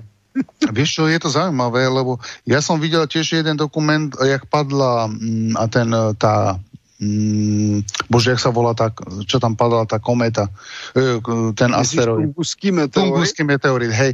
Tak ukázali z 1918 roku toho ruského veca, čo to išlo preveriť, tak nejak nie, to, to, ktorom, alebo 30. to bolo. A oni boli všetci celé v sieťke. A tam som videl, že v tých... Proste to je celé, celé tisíce kilometrov samý, samý komar. To je jako nejlepší for, jestli jste někdy viděli film o Vinetuovi, jeden z těch posledních, mm-hmm. ten Dederonský. Ne, vlastně, no ten Dederonský, tam byl Gojko Mytič vlastně. Ano. No a jestli si vzpomínáte, oni jeden díl točili v Mongolsku. A no, skapať. No, tam bylo much, já jsem se úplně musel smát, protože neustále tam na vine toho Trenda skákali mouchy. Oni už nevěděli, co mají dělat, jak se mají nebo nemají ohánět. No byla to katastrofa. Normálně to byl celovečerní film, tam hrál, že jo, Gojko Mytič, nějakýho toho mm-hmm. hrdinu. Ne a teď tam po nich lezli v tom mongolsku mouchy, to bylo nus. to muselo být natáčanie. Dobre, takže poprosím, poprosím obrazok číslo 4. Teraz sa prenesieme na do, ku strikeru. Obrazok číslo 4. Takže e, americkí, Američania, e, Američania zase, e, tí sa rozhodli v podstate prijať do armády. Je to robené na autách Striker. Je to v podstate 8x8 je to 8 kolka a uh, je, ináč už sú prijaté do armády tieto, tieto systémy. Takže uh, mám taký den, že som sa asi kopol, ale nie. Štyrka obrázok. Je to štyrka, nie? Áno, je to štyrka, je to hm. štyrka. Je to štyrka, chcel som, je to síce môj omyl, ale dobre, nehaj ho. Dobre. Však môžem uh, pozrieť nejaký, uh, k tomu bude nejaký Nie, video. nie, nie, nehaj. No. Uh, hej, hej. Je to, môžeš videjko dať, uh, je to je to st- Striker, Beterko, Striker Mehel 2, je to 8x8, takže je to v podstate no, niečo ako BVPčko. No a toto už aj prijali do armády, pretože je to už, striker je už zavedený, Dávno. takže e, presne tak. No a oni niekedy v 2000, 2016 hlavne Boeing, lebo Boeing tú laserovú časť na to BTR so spolupráci s výrobcom toho, toho, e, toho strikeru za spolupráci ho dal, e, ho modernizoval, aby bol použiteľný ako laserový systém. Dělají se no. v Kanadě, mimochodem v Brunswicku, ty strikery. A je to původně švýcarský výrobek Piranha. A, a ja mám, áno, chcel som, ale si ma predbehol, presne tak. Takže Američania sa rozhodli pre tento striker. Um, vieme, že je to ľahké, um, má svoje výhody, na toto je vhodný, pretože viac menej posádku uh, má, um, túto stačí trojčlenná posádka, je tam, uh, nevozí so sebou žiadnu posádku, pretože ten priestor, ktorý, alebo pechotu, tam, kde sa do streku sa vie nasačkovať, to som nezisťoval koľko ľudí, ale celý Osum. ten priestor a, môže byť, áno, 4 a 4. Áno, 4 a 4. Po stranách mám taký dojem, to bolo. Dvě Takže, řady proti sobě, 4 a 4. Áno, pro, pak je tam velitel v poklopu, řidič. Áno, a vo, vo Vietname či v Koreji, to, keď to nabehlo na minu, tak ich to je, roz, ten hliník rozstrieľal, jak, roz, rozpitvali jak brokovnica. Takže stra, striker, prosím?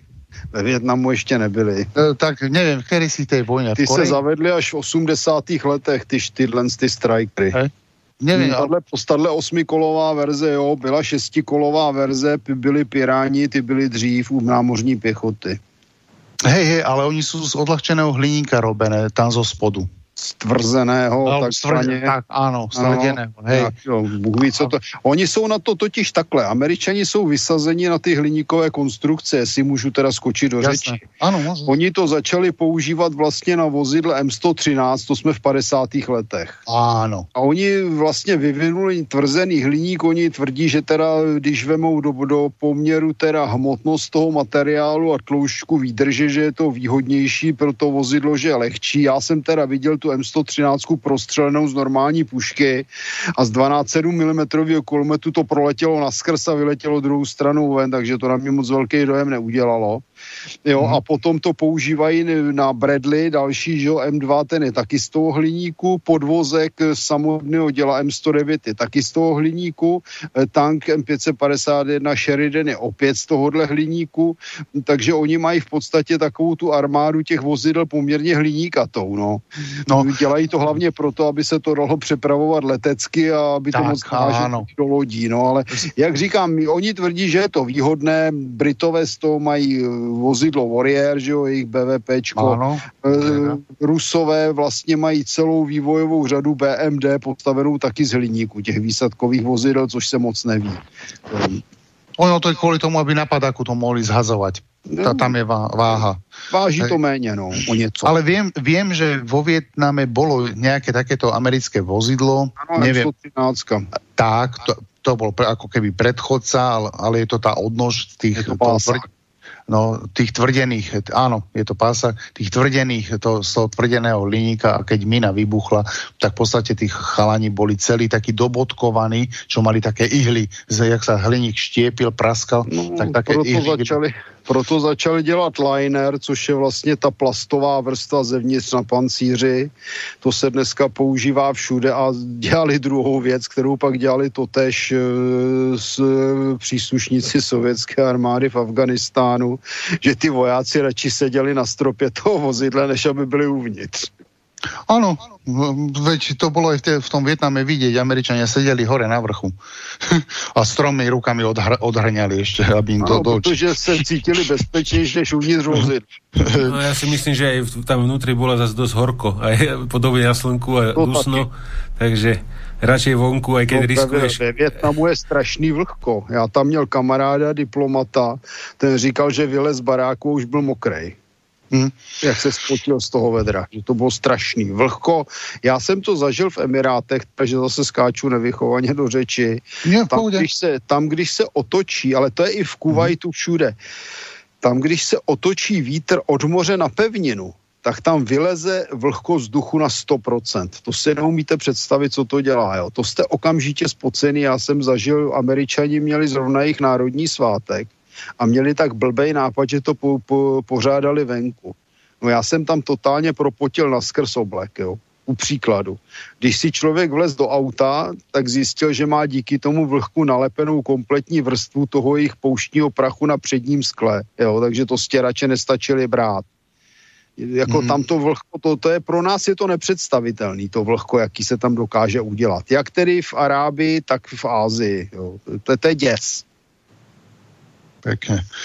Takže tento striker, e, budem pokračovať, e, mal pracovný názov, to Boeing to nazval, že GDLS, no a prvá verzia mala iba 5 kW laser, No potom e, to prerobili, ako keby druhá generácia, nazvali to Striker Mehel 2, ten už mal 10 kW, 10 kW laser, no a v 2000 18. roku e, urobili poslednú verziu, e, Mehel 2 ostala, ale laser už nemal 10 kW, ale 60 kW. Je to slabúčké, e, ale stačí to na to, je to súčasťou, tieto BTR dávajú ako súčasť PVO obrany krátkeho dosahu či, spolupráci s PV obranou krátkeho dosahu. Hej. Má to chrániť proti dronom, má to chrániť, tak to je niečo ako pancír pre porovnaní, alebo ako ten ruský pásový, čo sme videli, tak presne na to, na krátke vzdialenosti, drony, lacné, e, lacné zbranie, takto 5 dolárové drony zostrelovať, a, alebo optiky oslepovať a tak ďalej a tak ďalej, po prípade vzduch zem rakety, ako je Hellfire alebo podobné. Takže No, mě by zajímalo teda popravdě řečeno, jak to mhm. zaměřujou. Protože no. ty, jak ty drony, tak ty řízený střely, to je miniaturní terč, jo, to se poměrně špatně ale chytá. máš výhoda je tá, že ty už, so, teraz sú softvery tak urobené, presne je to tak, keď si pozrieš niekedy, uh, poviem príklad, z F-16 alebo z, F, z Hornetu, alebo zo Super Hornetu, alebo z iných siačiek, uh, aj ruských, tak on má systém kamerový, na uh, plášti, ale Rusi to majú tamto oko vpredu, dajme tomu. A, áno, a v podstate on uh, software v tom obrázku lokne cieľ. A už gyroskopy už gyroskopy software, už keď lokne cieľ, on ho vie trackingovať, čiže vie sa s ním posúvať. A hneď vyratáva aj jeho rýchlosť, smer, všetko.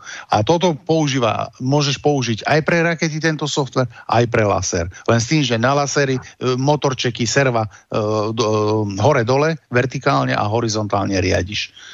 Takže...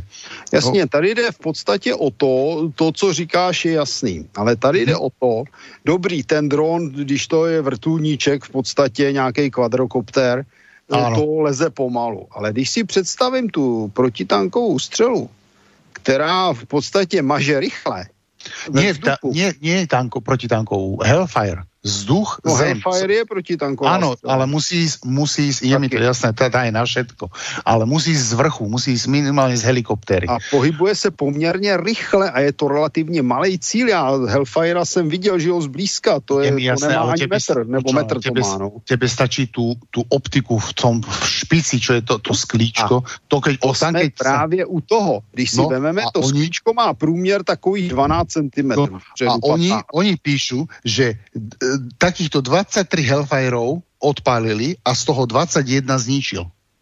Oslepil no, to je ztratil velmi dobrý výsledek, protože, jak říkám, ten Hellfire letí relativně rychle. No. To je rychlá proti preto to, preto to hovorí.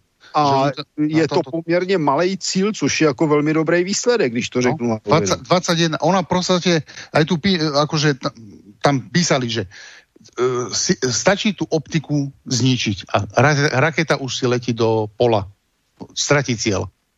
Hmm? Elektronika začne krídelkami krútiť a zase hľada ten cieľ, čo mala loknutý. A nevie ho nájsť. A letí si aj hore do, do, do, do atmosféry. Ona zoberie smer akýkoľvek. Hej. To je už neriadené. Hmm. Lebo Hellfire je tak, taký, že ty ho za, zameriaš auto dajme tomu, to, do nejakých Hellfire vie trafiť cieľ, ktorý sa pohybuje do nejakých 30 km za hodinu ešte, aj staticky, aj dynamicky. A on ten software si lokne cieľ, helikoptere mu určí toto loky a leď. A on môže kľudne z helikopterov zmeniť kurz a letieť si inde. Nemusí ho vôbec na, na, navázať. Takže tu, ako tie štatistiky mám ich tu, z 23 Hellfireov 21 bolo o, zostrelených alebo zničených poškodených, že netrafili. Ale výborný výsledek, skutečne. No, no a práve tieto, ináč túto verziu týchto, týchto, týchto uh, strikerov majú Nemci, jednu z najväčšiu, je to, je to jeden celý jazdecký pluk, uh, je to 38 aut. 38 takýchto strikerov majú Nemci vo výzbroji. V 2018 ho, ho kúpili od Američanov, jeden takýto uh, jazdecký pluk, takže na ochranu v podstate viac menej Nemci to využívajú ináč. Nemci to kúpili, ale stražia americké základne v Nemecku. Proti dronom, proti špiclovaniu. Hej, to je ten biznis. Hej, Štandardná áno, kolónia. No. Áno, štandardná kolónia. Kúp si a stráž ma. To je jak Saudi. Kúpte, kúpte si patrioty a my vás budeme strážiť. Takže, no je to tak, je to výpalné. No. Takže teraz sa k tomu obrázku 4 môžeme vrátiť. Takže to je čo sa týka Strikeru, obrázok číslo 4. No a tu ideme do Izraela. To je veľmi zaujímavý. Je to viac menej kreslené. Dal som to kreslené, lebo čo som sa snažil k tomu do nejaké videa alebo niečo také, tak nič Izraelčania ako len také nejaké pre, na, z výstavy nejaké, ako ale... To sú markety na výstave väčšinou. No, však práve, tak radšej som takýto nákres. Takže izraelský systém protivzdušnej obrany volá to sa... To je Nemec. To v ktoré? Nemecký. Toto myslíš? To vpravo. Vlevo jsou takový pultíky na tom obrázku a vpravo je taková věž šedivá. A ta šedivá věž, to předváděl Rheinmetall. Nie, nie, to, to, toto je Rheinmetall, ale štyrka no, tak je to dobrý. Štyrka, toto, je, toto, je Nemec. To nie, toto je Nemec. to, to je, áno, napravo je s nízkym výkonom, naľavo je s vyšším výkonom. Uh, ja, toto Štyrk... ja, ja toto myslíš, ten tie návesy. Tie návesy áno, myslíš. Áno, áno, áno. Ja, ja som preklikol jeden ďalej, sorry. Toto, áno, toto je ono. Takže, dobre, ale vidím, že rozumie sa Martin. E, odhalil, že to je Rheinmetall. Já jsem to viděl i na Tura, takže jako vím, co se jednalo. Tak jsem okamžitě se ozval, že to je Rheinmetall. Podle. Ja som nevidel, to je zase ne, použitá věž z protiletadlového systému, mimochodem. Jo. Oni do toho akorát strčili laser. Laser, presne tak. A software ostal. Ale tá, ináč Rheinmetall, ja som videl tú vežičku, alebo tú vež, tú vež e, s vysokopalebným gulometom. Ano, přesně tak. To ako sekalo jak... To, to, to, Tam je 30 kanón, 30 no. kanón automatický. Počujem, ma dva malí a to sekalo všetko, čo sa objavilo v vzornom poli zostrelenia. To ako No, Jmenuje takže... sa to Sky Ranger, ten systém. Áno, a testovali to ináč na, na pobreží, hore Nemci, vo východnom Nemecku to testovali, som videl video. No, Tam... Protože to je vlastně Erlikon kanon, původně švýcarský, Rheinmetall vlastně tu firmu převzal, že jo, mm-hmm. akciově a e, posa udělali vlastně prvotní Sky Ranger a ten se od té doby modernizuje a dneska to vozí, vozí v podstatě na transportéru Boxer. No, ale tuto najprv máme ten Izrael. To, to je veľmi, veľmi, zaujímavý, veľmi zaujímavý uh, taký systém. No a z tomu Skyguardu sa tiež dostaneme ináč pri tomto izraelskom systéme. Uh, svojím spôsobom sa dotkneme jeho. Takže uh, Izraelčania dlhodobo vedia, že raketa proti, nejaká protilietadlová alebo protiletecká e, raketa e, z Iron Domu, z praku Goliašov, či akého to majú. Jaký to majú prak? Tak nejak sa to volá. David, David, Davidov. Davidov. A, a došlo mi sem to, no, jak sme tam vtedy, za, za, jak sme tam zabrdli do, do toho spajku a tak, došla tu, tu záľudná otázka od vlada, že mm-hmm. nejde mu do hlavy, že že keď tá raketa ťahá za sebou káblik hore kopcom a potom letí dole kopcom, nutne musí šúchať ten káblik po kopci, že či sa nepretrhne. Áno, to je pravda. Ten kábel normálne leží ale, na zemi. Ale veď aj normálne, keď si pozriete e, zo Sýrie a odpálí Tova a lang, e, ten kábel e, e, letí za ním, tak on keď už je 2 km, tak už je na zemi, tam pri tej, pada na zem. Tam v podstatě, kdyby čekal někdo s nožnicami, tak má vyhráno. Áno. A preto napríklad normálne, normálne chlapík bežal, počúvajte, môžeš, môžeme posluchačovi povedať, že áno, má pravdu, šúcha to po zemi. A normálne som videl, som sa nasmiel ako púk. Rus vojačisko bežal, potreboval sa skryť a, no skryť, proste bežal do nejakého tam, neviem čoho, do nejakého auta, lebo tam niečo, niekde buchlo blízko, tak sa zlako. A chudačisko, jak bežal, tak tie fúzy sa mu z nohy, ta, no, potom tam nadával po rusky, no nebudem sa vyjadrovať ako, lebo však to bolo GoPro kamerou, ten druhý bežal za ním, tak obidvaja sa z noh tých, tých kanát dávali dole tie fúzy, čo toľko tých toho tam bolo povystrelené, toľko tých laniek. A ono, jak je to pevný, tak to nepřetrhneš. No, to, keď ich máš niekoľko, že 10. Nepřetrhneš ani jeden. Ne, ani je, Já jsem to... zkoušel přetrhnout ano? jeden a nepřetrhnul. Možná, že bych to dokázal, kdybych měl silný Prst. rukavice, jinak si s tím rozřežeš prsty. Hm? Ale prostě... Alebo, alebo do posílově, Martin. A ne, to skutečně, to si rozřežeš prsty, to je, ten, hele, to je jak struna. To nepřetrhneš optický kabel, keď som zváral, lebo však s tým, ako prichádzal som do styku, keď som bol v zahraničí. To je sklo v podstate, to je svinstvo řádu.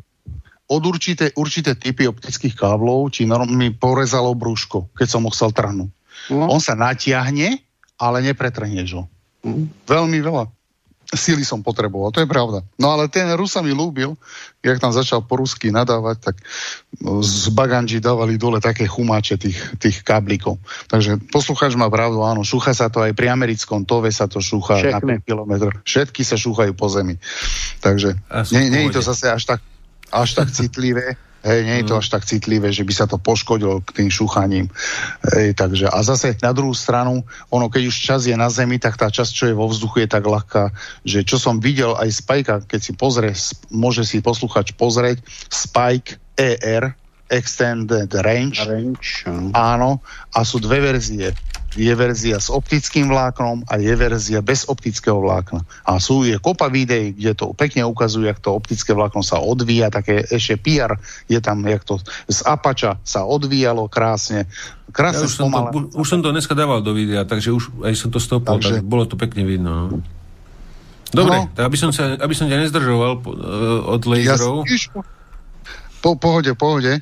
Ideme ďalej. Takže uh, Izraelčania uh, tí sú, a už sme dneska aj spomínali, aj Martin hovoril ekonomicky, uh, oni majú, keď si majú nejakú lešenárskú rúru uh, zlikvidovať, ktorá letí z Palestíny uh, a majú na to 100 tisícovú raketu vyhodiť, tak v podstate oni už dlhodobo vyvíjajú laserové systémy práve na takéto lacné 5-eurové e, zbranie, e, ktoré ku ním prilietajú, jak darčeky na Vianoce Takže v podstate hneď na úvod tam by som povedal taký názornú ukážku raketa Kasam, iránska samozrejme, výroba je Hej. Áno, rúra. Rúra, áno. Výrobná cena, páni, je 800 dolárov tej rakety. V iránske ceny predajné tej rakety 800 dolárov. Ale... V garážich normálne. Áno. A, ale z Davidovou praku, nie z, David, uh, z Iron Domu raketa stojí 100 tisíc dolárov, tá najlasnejšia verzia. Hej? Potom sú aj drahšie, pretože to závisí všetko od toho, do akej vzdialenosti chcú zostreľovať, lebo oni tie batérie majú, um, oni tam um, Iron Dome má 6 alebo 8 typov raket podľa doletu. Dokonca e, z vesela nad Syriou zostreľujú oni. Keď ešte len prilietajú, tak vedia už nad Syriou zostreľovať. Tam je problém, že ti palestinci vlastně střílejí v salvách a že těch raket letí moc, takže oni mají ty aerodomy docela práce, aby je všechny pochytali. No hej, hej, a áno. střílí na různé vzdálenosti taky. A hej. Takže e, Izraelčania e, v podstate e, si vyvinuli tak, takzvaný železný lúč, oni majú všetko, železná kopula, železný lúč. Uh, v podstate ten, majú kapacity jak vývojárske, majú mozgy, to je svetá pravda, to sa nemôže odoprieť. Študovaných ľudí majú. Takže uh, tento napredovanie viac menej ináč.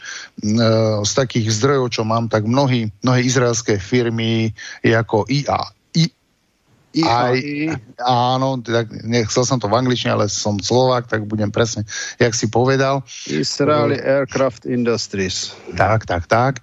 Veľmi napomáhali aj Američanom s ich laserami, uh, americkým firmám, aj Boeingu, aj Lockheed Martinu. Dokonca sa aj na, na F-35 podielajú na, tom, na, tom, na tej F-35 variante, ktorá bude mať ten laser. Izraelčania dokonca vyrábajú krídla. v Izraeli sa vyrábajú na F-35 No a Izraelčania v podstate majú takú filozofiu, začínajú budovať, e, že mm, oni to vedia už dlho, preto je tam aj ten dopyt po tej energii, že budú potrebovať, e, už požiadali aj atomovú e, alebo medzinárodnú atomovú inštitúciu, jak sa volá? Ma, Pretohla, áno, pre dohľad nad atomovou energiou, že majú záujem o tretí reaktor práve na to, že ich ekonomika musí byť chránená. Tretí oficiálny reaktor. no, tak áno, možno, že ho majú desi nejaké univerzite už dávno postavený v, š- v športovej hale. Takže uh, už je to aj na place, bolo to aj v Knesete, že v podstate začína sa tento veľký projekt, na, že Izrael sa bude chrániť. Oni sú tie... Áno, áno. Už to tam. Takže Izrael v podstate nemá na výber, musí, musí uh, byť sebestačný, to je priorita vždy každej izraelskej vlády bolo energetická sebestačnosť. Potom tam bola plynová, od Egypta ťahali plyn. Teraz na, dokonca už to tak obchodne, ako správni Židia, vyobchodovali, že Egypt kúpuje z Izraelu plyn ľudia. Tak to už som vôbec nechápal. Takže izraelská kasa. To je o těch, že, že tým chytrým patrí svet, no. Áno, hej, hej Však hovorím, že krútim normálne hlavou. Takže v podstate Izrael musí vyvíjať tieto systémy, uh, hlavne čo sa týka pomer cena. Veľmi zlé skúsenosti majú Izraelčania s americkými patriotmi. Oni ich tam mali. Mali ich tam v 70. alebo 80. roku ešte patrioty, áno. Tak nejak... snad ešte teď nejaký možno. To je možné, ale už nemajú ich vo výzbroji oni, ale na britskej základni. Viem, hmm. že majú tam Briti základňu, aj Američania tam majú základňu. Na, na tých sú tie patrioty ale neviem, na čo sú tam, keď e, všetko chráni aj tak uh, David a uh, tento. Na veľký dosah. No je možné, áno, no 76 km, tak nejak. Áno, tak nejak. Veľký dosah a protiraketový systémy. Oni sice teda Izraelci mají dva typy vlastních protiraketových systémů, ale ty patrioty tam jsou. Ale ono takhle, tam je ta situace taková, že každá raketa dobrá, když to řekneme na rovinu. Ano, je to tak. To, ako, to zase vieme, aká je tam situácia. No, takže te, hovorím, všetko je to o takýchto, bohužiaľ, obrazok, nejaké detaily Izraelčania nepustí. Ne, neviem, nedo, neviem, a to som sa zaujímalo to hodne dlho. Uh, videa aj takto boli makety, čiže z nejakých uh, akcií bojových, ostatné videá k ostatným zariadenia alebo technike je, sú dostupné na YouTube. Keď si dáte, tak vám spustu nájde. Uh, k tomuto fakt môžem povedať len to, že tá firma, ktorá toto ako izraelské konzorcium v podstate pomáhalo práve mnohých e, technické riešenia, mnohé poskytlo práve do Sky, Skyguardu, ktorý si ty spomínal ináč. Yeah. Ano. Takže e, niektoré patenty tam boli, alebo niektoré technológie boli práve od EI, EAI. No, oni jsou dvě firmy. Jedna je EAI, Israeli Aircraft Industries, a druhá je IMI, Israeli Military Industries. Tak je možné, že si to, ale nie, bolo tam IAI. IAI, já, áno. Ne, já to nějak nepopírám, jenom hej, říkám, hej. jsou dvě firmy, které mají ma... podobnou zkratku. Hej, si ma domýlil skoro, ale nie, bolo to IAI. Hej. No, IMI dělá radary a rakety. Áno, IMI robí, hej, to som, to sú pekné tie rakety, hlavne ten otočný pozemný veľký, Barak. ten THAD, to je vlastne uh, kopia THADu, ako keby. Jo, Taký, on sa, má taký ten 60, 60 stupňov, vie vychylovať len, ale má nejakých 30 tisíc AESA aktívnych e, fazovacích modulov. 30 tisíc. 25 tisíc. jednoduchý. Izraelci totiž jsou natolik chytrý, e, že nejsou nacionalisti a dovedně spojují ruské a americké technologie oni si vybierajú z toho, čo oni chcejú v podstate. Hej, áno. No protože On... oni mají lidi, kteří vystudovali v Rusku, lidi, kteří vystudovali v Americe. Oni dokážou ty technologie spojit. Skombinovat. tak dobrý, protože hej. oni si z každé té technologie vymou to dobré.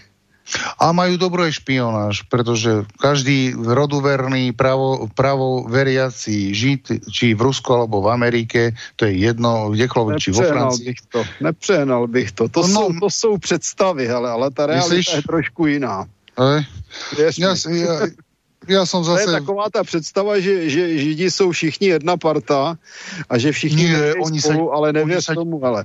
nie, a, mnohí americkí Židia sú diametrálne, to, to, ty napríklad, to viem, to zase nie, to zase poznáme to, tieto veci, takže to zase takto by som to nebral, čiže taký Izraelčan alebo americký, ale tá, tá, tie mozgy nie sú takto. To, bavme sa o vysoko vzdelaných ľuďoch 40 rokov a viac Hej. Jo. Oni, oni vždy skončia ten, chcú pred tým dôchodkom, prídu do toho Izraela žiť, lebo to je ich zasnúbe na zem. Ale oni sú mozgovo niekde inde, oni to nie sú tínedžeri, ktorí prídu do Izraela z Ameriky, narobia bordel, bordel a, no, a potom odídu. do Izraele, bavíš no. sa s Izraelcem a ty nadávajú, co sú Američani za kretény. No, bingo. No, my sa bavíme o vzdelaných ľuďoch, ktorí má 5 titulov, e, niekoľko vysokých škôl, hej, a robí vedca či v Rusku, alebo v Amerike, vo Francii, v Nemecku, kdekoľvek ten, tá rodná zem vždycky má informácie z každej krajiny aj z utajených vecí. To zase takto funguje. My to neumíme tady v no, Česku no. a Slovensku. Ale to je, my, sme, je my sme rodný krmelec Nemecka. Akurát tak, no. Takže uh, tento systém uh, tento systém uh, železný lúč je modulárny systém, je to na autách, je to v podstate verzie je viacero, sú aj tak, tzv. stacionárne, že je to vlastne ako keby privesný kontajner na kamióne, e, ktorý je e, v podstate niekde pri nejakej aj energetickej infraštruktúre, ktorá je e, nejaká elektrifikácia a má to aj svoj agregát, má to svoj nejaký nejaký generátor, či už na naftu alebo benzín, ale má, väčšinou tie, aj tie Patriot, tie Irondom bazovky sú niekde pri nejakej elektrike. Takže oni majú také placi, také miesta, kde majú v podstate tieto systémy budú rozmiestnené. Som videl tú topológiu, že tie, tie návrhy ako toho umiestnenia, samozrejme nie je presne, že kde sa to bude nachádzať, ale asi aké okolie by to malo byť. Je to mimo obývaných častí, je to na perifériách miest väčšinou, je to na takom mieste budú umiestnené, ako budú kopírovať vlastne tie Iron domy a Davidov prak a doplňať ho o to, že keď nezostreli raketa, zostreli to laser, bude to úplne tá posledná záchranná brzda, ktorá v podstate, keď raketa zlyhá, e, tak v podstate laser to prevezme na seba a všetko to riadí vysokovýkonný počítač, ktorý aj tak, keď tam pustíte 800 raket, sami priznávajú, že nie, nie, nie je možné, jak pri tých niektorých útokoch boli sofistikovaní, čo sa podarilo Arabášom, že im zblbli Eh, Iron Dome, eh, došlo tam k tzv. prekríženiu, eh, prekríženiu, prekríženiu tých striel, že 400 letelo jedným smerom a krížili sa vo vzduchu na, za hranicou Izraela. A vtedy tá PV obrana fakt mala z toho galamatiaž, lebo keď sa vám to prekríži, vy vidíte jeden veľ, veľa bodov, cieľov na jednom placi, ako keby.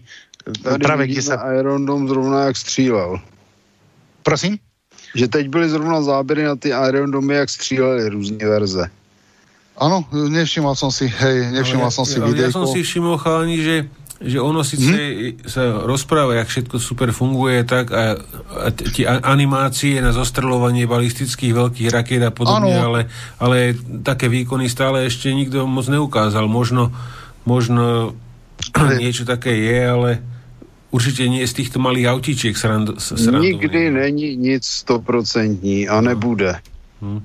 Ale, ale veď to hovorím, že ani S-400, keby ste mali neviem koľko plúkov, nezvládne 500 cieľov, ako le, vám letí 500 lesenárskych rúr po 60 stupňovým úhlom, hej, sa k vám krížuje e, tesne za hranicou, medzi, medzi to bolo me, me, od Palestiny alebo zo, zo Sýrie niekde tak, takto, alebo z Gazy odtiaľ nejak, nejak to letelo a proste sa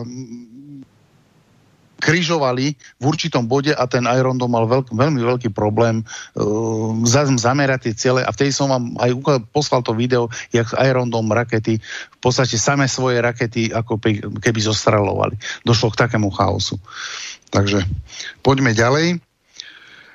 To je, čo sa týka tohto systému železný lúč. Môžem poprosiť Rheinmetall, obrázok ďalší. Takže to je ten Rheinmetall, o ktorom sme sa bavili, čo sme sa omylom posunuli. No, takže Rheinmetall, už podľa názvu mnohí poznajú, čo to je za zbrojárskú firmičku. Veľmi má široký záber toto sú systémy, jak môžete vidieť dve fotky. Uh, jedno je v podstate spolu celé, všetky tieto, uh, tieto, tieto dva systémy spolu majú uh, výkon 50 kW s tým, že ten naľavo, tie dva, čo sú vyfotené spolu, ten naľavo, čo má tú inú optiku, má tam triple optiku, keď sa všimne, všimnete a tento na pravo, v, to, v tej prvej fotke má iba dve optiky, tak ten, čo má trojitú optiku, má 30 kW, ten e, vedľa, čo je napravo od neho, má 20 kW.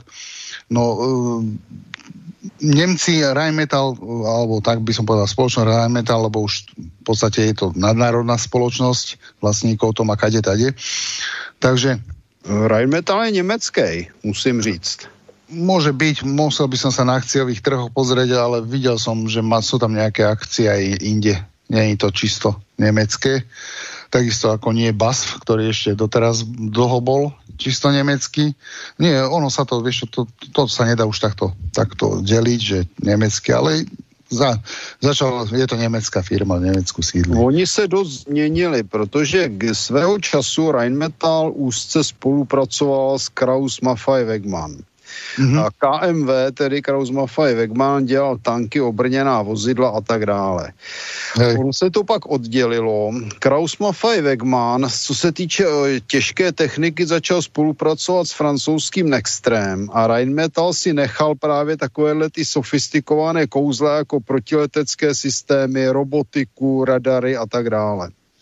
Jo, a potom teda v poslední době vyrobil bojové vozidlo pěchoty Lynx, protože vlastně jeho vlastní výrobek mu dělal konkurenci Puma, ale jinak Rheinmetall hodně tlačí spíš na takové ty kom, eh, sofistikované systémy, elektronika, protiletadlové, robotika a tak dále. To je dneska, bych řekl, možná hlavní portfolio Rheinmetallu. Hej. Firma je jakoby menší, dělá méně těžkého železa a víc toho chytrého materiálu. Hej, hej, lebo oni, keď si dávnejšie Rheinmetall, však pa, pamätám si, robili aj bojové vozidla ináč. Začali dělostřelectvem, že? Áno, áno, Rheinmetall. Císaře, za císaře německýho. Čiže oni, a majú veľa divízií, to som aj hovoril, mám také, že Rheinmetall je širokospektrálna firma, ano, veľmi. Áno. Veľmi.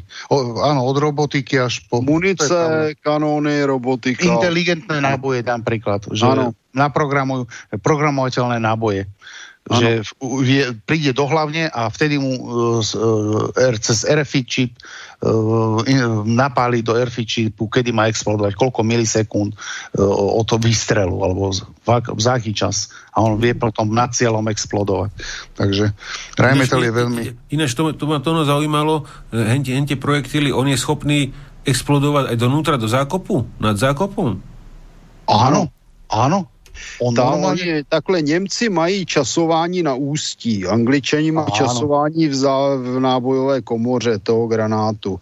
A v podstatě z balistického počítače toho vozidla se přináší e, prvky, jak má ten granát vybuchnout, teda přesně řečeno, kde po, urč, po které době letu. Ano. Jo, rozdíl je v tom, že prostě Britové to času v nábojové komoře, Němci to mají na ústí, takže když ten granát letí, tak při průletu tím ústí tím to dostane, dostane bleskově tedy informace, ono to po určité době vybuchuje, takže vlastně e, ono to působí jako kartáč nebo jako nějaký vysoce efektivní grán, ono to veze několik stovek wolframových kuliček a ty explodují v tom prostoru. Hej. Je to taky, to dobře funguje jako systém proti dronům a podobně, protože to je, když do nich vypálí z brokovnice. Tak, tak alebo som videl muníciu bola, a bola tak fragmentovaná, že nemala guličky, ale mala také vrúbko, vrúbkovanie po obvode a praskalo to presne na oslabených miestach a také krúžky sa trhali. Hmm, to je, v podstatě se tomu říká předpřipravené, Ježišmara, tak teď mě to vypadlo z hlavy, to jsme se už učili ve škole. No, tak no, prostě máš odletý prof... Áno, máš odliatý, presne, niektoré miesta sú... Připravený o... rozklad munice. Munice, tak. Proste máš, te, máš tam vrúbkovanie, kto, kde to je oslabené a keď to exploduje, tak tam to praskne a už máš predpripravené fragmenty, ktoré letia a trhajú. Takže, dobre, môžeme ísť... Obraz... Předvádějí výzla patrně taky s nějakým laserem. Ináč, e, Nemci to majú, áno, v, v hlavni, pretože na hlavni mali t, t, také zhrub, zhrubnutia, tam je aj selenoid cievka, ktorá ano. ráta, e, koľko bolo vypálených aká je teplota, aby sa hlave nezničila. Je to normálne tak urobené, že keď sa prehreje, že, by, že si niekde v tropoch a hlaven sa prehreje, tak sa vypne a musí fungovať záložný, záložné, záložná palba zo záložného systému. Proste musí to vychladiť. A Myslím, potom... že musí fungovať vojakský blem s vodou. Nie, ja, akože tam on vie presne, jak prechádza uh, gulka uh, tou, tým ústím posledných 10 cm, tam je aj tá elektronika, ktorá do toho RFID čipu a špeciálneho napáli, koľko má po t, za aký čas má explodovať a zároveň je tam aj elektronika, ten selenoid, keď gluka pre, pre, prelie selenoidom, mení sa indukčnosť a vtedy vie aj counter počítadlo narátať v centrálnom počítači riadenia, riadenia palby, koľko guliek vypalil a porovnáva e, automaticky čekuje aj e, teplotu hlavne, všetko. A mnohé majú aj chladiaci systém v sebe, ale v tropoch vám to nepomôže, keď ste niekde na púšti. Takže, dobre, poďme šeska. Posunieme sa ďalej. Zase Rheinmetall, pretože ináč Rheinmetall má veľmi zaujímavé portfólio. Toto je, takže predtým sme mali še, ten Rheinmetall BTR M113 s laserom. Takže toto je, áno, toto je BTR, to je ten, čo sme spomínali, americkú M113 s 5 kW laserom a samozrejme s Tatrovkou, poteším ťa, dokonca. Rheinmetall používa Tatru 8x8. To jo, jenomže akorát na prototyp. Majú to v portfólie výrobnom inač. Je to, mm. predávajú to. Je to normálne, že predávajú. Aj predali. Takže neviem, či prototyp. Píšu, že predali. Neviem komu, ale predali. A rázne prověřím u, Pre... No, môžeš kľudne, ja som to priamo na remietal. Ne, mě to skutečně zajímá, protože no, jako to, je, to... já dávám dohromady knížku o Tatrovkách, a to, takže to mě zajímá prostě tohle, jestli je to skutečně jako sériovka, tak je to parádní. Áno, je to sériovka. Je to normálne Rheinmetall, keď si pozrieš tú divíziu, ja som ho mal vysurfovať, tak je to normálne v, ako, ako v predaji Môžeš si to zakúpiť. Mm, když na to budu mít, tak si to kúpim. Ja som to preto dal, lebo viem, že si brat Čech, tak preto som tú Tatrovečku tam vykúmal. Takže, lebo majú ja, veľké portfólio. Maj, majú veľké Rheinmetall, tento šiestý obrázok, akože či americký podvozok pasový, kolesový, Tatrovku. Takže toto sú 5 kW malé, alebo s dvoma Tatrovka, s dvoma laserami. Na, to, na tom americkom, na tom M113 tam je iba 5 kW, fakt je, to je len na pálenie nejakých dronov a malých lietajúcich tanierov, ale už na tej Tatrovečke, tak tam už je desinka. Bacha, ono tie výkony tých laserov 5 a 10 kW, to je lineárne. Pozor. Je, svetlo, v podstate fotonika je logaritmická. Lebo uh, svetlo je vlnenie a to, to keďže som VFK alebo za rok e, čas života som za, sa zapodieval vysokofrekvenčným žiarením, tak 5 a 10 kW to je veľký rozdiel. To je tak, že 5 a 5, hej. To je diametrálne, ten výkon, alebo to, tá energia pri 10 kW, tá, ktorá dopadne, je, nie, nie, je to, nie je to ako lineárna funkcia by som to tak nazval. Takže Tatrovka má väčší, väčší priestor vzadu, takže tam ten agregát môže, zdroj energie je väčší, takže vieme, vieme vedia tam fúknuť 10 kW laser.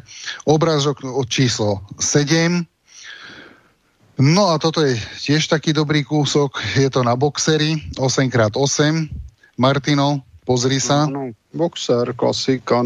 Nejodolnější ko, kolový obrněný transportér. Tak, tak. Velmi zošikmená. A tohle je dokonce čala, ještě čas. sanitní verze. Takže oni předělali sanitní verzi na laser verzi. Tak, tak, presne tak. Lebo tam mala veľa, e, veľa, veľa priestoru, Áno. Keďže je to sanitná verzia, Vidím, že rozumieš sa. Musím ťa pochváliť. A nie, v pohode.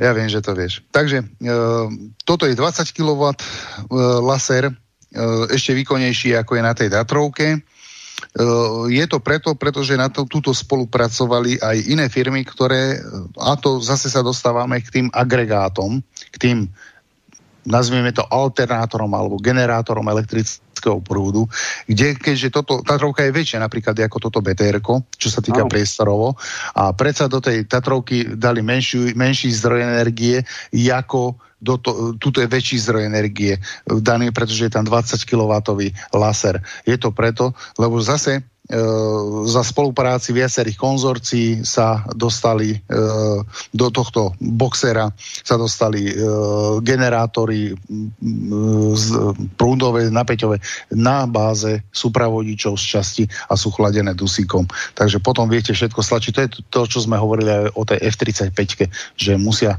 supravodiče a samozrejme nejaký ten stlačený tekutý dusík alebo iné ochladzovadlo. No, poďme obrázok číslo 8. Rheinmetall zase do tretice, do štvorice, No, pretože to, ja tu ináč Rheinmetall veľmi obľúbujem z vojenského hľadiska práve kvôli tomu, že oni sa začali venovať tým, tým sofistikovanejším veciam. No a toto je posledný model z, vlastne z 2019 roku. No a No, v podstate je to mm, totálne 360 stupňov, vlastne vie urobiť e, horizontálne 360 stupňov je jedna vec a kopulu vie vytvoriť v podstate ako keby takú polgulu. No a páni, je to 100 kW.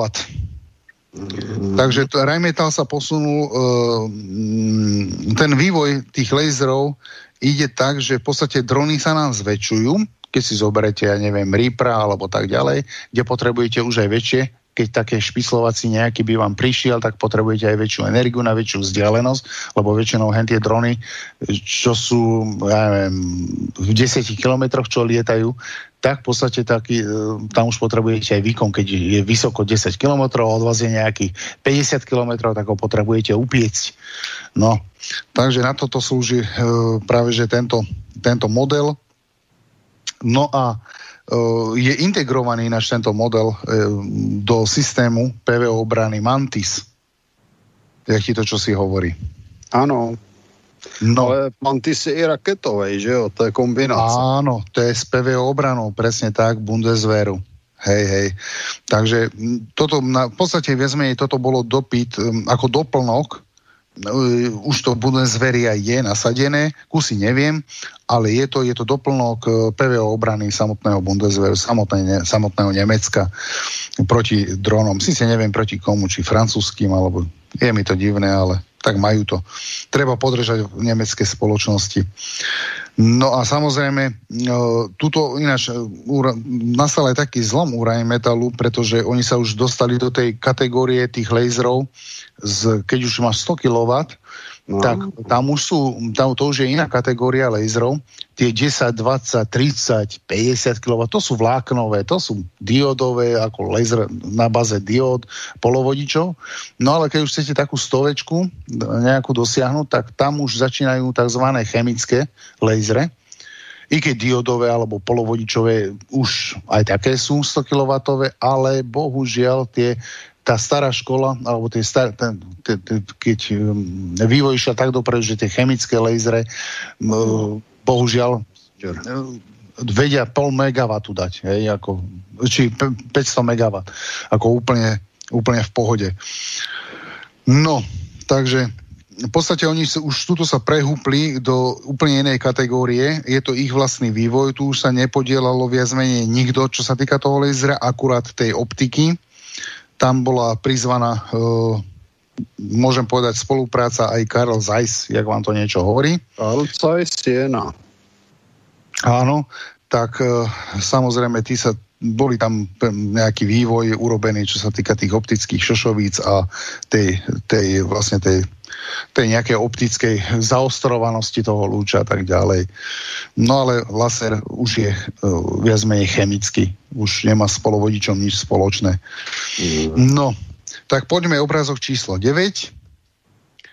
No a tu by som sa preniesol do Číny. Ja teraz dávam tieto pozemné viac menej, pretože tá vzorka, išiel som rád radom Čína, Izrael a tak ďalej tie posledné nejaké modelové rady a mať predstavu, že v podstate je to aj viac menej pre mňa zaujímavé, pretože mm, tie, o tieto lasery sa zaujímam dlhšiu dobu, ale nevidel som tie posledné modely alebo tie trendy v jednotlivých krajinách. No to no, Takže... v, tej, v tej príprave devínu nemám, neviem, jak je to možné, je tam 6, 7, 8. To bol určite to zelený. Zelený vypadlo ako Číňan. A to, je des, to bola des, desina. Ja, des, des, desina, desina. Desina, tak, dobre. Desina. Ja že... Áno, áno. Desinka. Áno. Desinka, to je Číňan, presne, však som, no ináč áno. Takže e, Kasík, toto je jedna súkromná spoločnosť z Číny, e, ktorá sa na toto vrhla. E, e, volá sa to... nebo Katik? Kasic, Kasik Corporation. S jedním s? Áno, s jedným. Ďakujem. S jedným Kasik. No, e, zatiaľ e, armáda čínska len od tejto firmy, e, viac menej je to, hm, to je zase také, že je to súkromná firma, ale tvári sa ako štátna, hej, alebo by som povedal um, no, taká to no štátom aj, To no aj SpaceX sa tvári ako súkromná je štátna. Vieš? Áno, a je to štát, a je to Pentagon firma, áno, to je pravda, to už teraz ináč prasklo to, že vlastne uh, Musk je vlastne štátna firma, celá uh, SpaceX. No takže, Číňanci, je tam takáto firmička Cassie Corporation, ktorá sa uh, viac menej z, do, čínska armáda má tiež hmm, napredujú samozrejme až moc a Práve teraz by som sa uh, mohol k tomu vrátiť k tým nitrit galiovým uh, polovodičom, pretože práve táto spoločnosť čínska použila v tomto prípade lasery na báze nitrit galia polovodičov alebo diod. Plus násobič samozrejme vo vnútri. No a je to vláknový laser, kde, je nás, kde vlastne ten, tým násobičom tým, že sa uh, niekoľko stovák, tisíc diod o vysokom výkone v podstate cez optické káble uh, vchádzajú do uh, optických systémov, ktoré kde sa v podstate ako keby násobia a zlučujú, fúzujú, ako keby spája, spájajú ten lúč a jednou optikou je vyžiarený a tým pádom dosiahli tých, tých uh, uh, svojich 30 kW No a e, v podstate zatiaľ to je jediný, jediný výrobca, kde som sa dočítal, aký laser použil, lebo ostatní sú všetci ticho, tak tento, tento použil práve na báze nitrit galia, o ktorom sme sa už v predošlých reláciách som hovoril o výhodách nitridu galia. No a tak to, táto spoločnosť v podstate na, robila návrh čínskej armáde. Čínska armáda mala zatiaľ sa oko, vieme na tie drony, zameriava na špiclovanie a chránenie objektov. Taktiež ten Kasik bol nutený, aby systém, tento PV, alebo laserový systém bol zaradený do PVO systému ako súčasť PVO čínskeho ne, PVO systému pre krátke vzdialenosti, aj bol do neho integrovaný. Hej, spolupracuje, je to softverovo a komunikačne dátovo prepojené. No a e, v podstate je to takisto aj Číňanci majú mobilné systémy, podobné, či, podobné Rusom, dajme tomu. No a tento, tento laser je jeden z dielov tej, tej PVO obrany. No, čo sa týka uh, týmto čínskym by som, by som ako tak to uzavrel. To, to, to, toto je to, čo sa týka tých pozemných takýchto mobilných laserov. Taký prehľad. V budúcom čísle už pôjdeme viac do detajlov aj na znova k princípom, pretože tam budeme troška rozprávať o lebo tie diely na seba nadvezujú a uh, budú ešte zaujímavejšie. Toto bol len taký prehľadový diel, táto trojka a štorka bude už zase o princípoch, keďže no, stáli posluchači vedia, že uh, čo sa týka týchto systémov, uh, sa o to zaujímam v podstate od svojich mladých liet a hlavne o čo sa týka vlnenia. A keďže svetlo je tiež svojím spôsobom vlnenie, tak no a potom som, by som ešte teraz spojil takú vec, že vlastne prečo tieto lasery e, sa robia ako, ako keby doplnok existujúcej PVO raketovej obrane. Totižto, ha, ono nie len, že laser je e, tým, že ničí nejaké 5-eurové drony, to je jedna vec. Druhá vec, ktorá je, pozemné lasery sa budú určite budú napredovať rýchlejšie ako keď budete Boeingy alebo Ilyushiny používať s laserami veľkého Hebeda, hej, tak v podstate e, teraz je taká, taký štandard uh, maxima, čo sú, štandardné, jak sme videli u toho ruského, kde tie dve auta boli spriahnuté, hej, čo palilo v podstate lode, tak takéto systémy sú už aj menšie na jednom vozidle a dosahujú e, v súčasnosti 300 kW. Hej.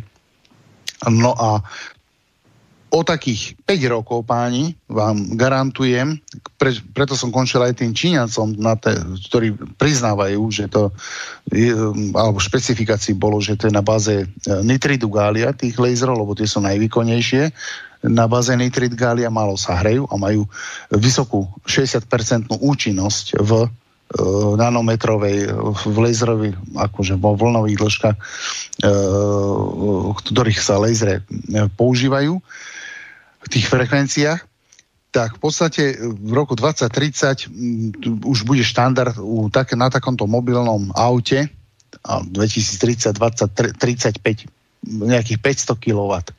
Tomu sa to blíži, keďže bude všetko lacnieť, ak samozrejme vzácne zeminy Čína neprestane exportovať, pretože mnohé tie, napríklad tie supravodiče, čo v Amerike sa s tým chvália, tak vlastne sú to vzácne prvky, mnohokrát použité, rôzne, rôzne e, feromagnetické materiály, kde sú také vzácne zeminy ako prímesy a bez toho ne, v podstate neviete vyrobiť e, generátor s vysokou účinnosťou, dajme tomu. No, e, poprosím ťa, Pepku, obrazok číslo 11. Čo je ale hrozbou e, takou na boisku, je to, že lasery, okrem toho, že palia 5 eurové drony, e, je tu nový trend.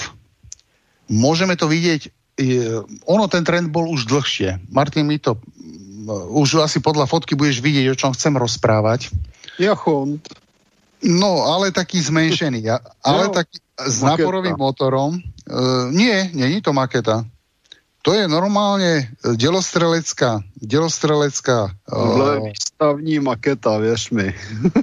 to, je, Ale... to je kus vyrobený jako maketa na výstavu a hned vysvětlím proč.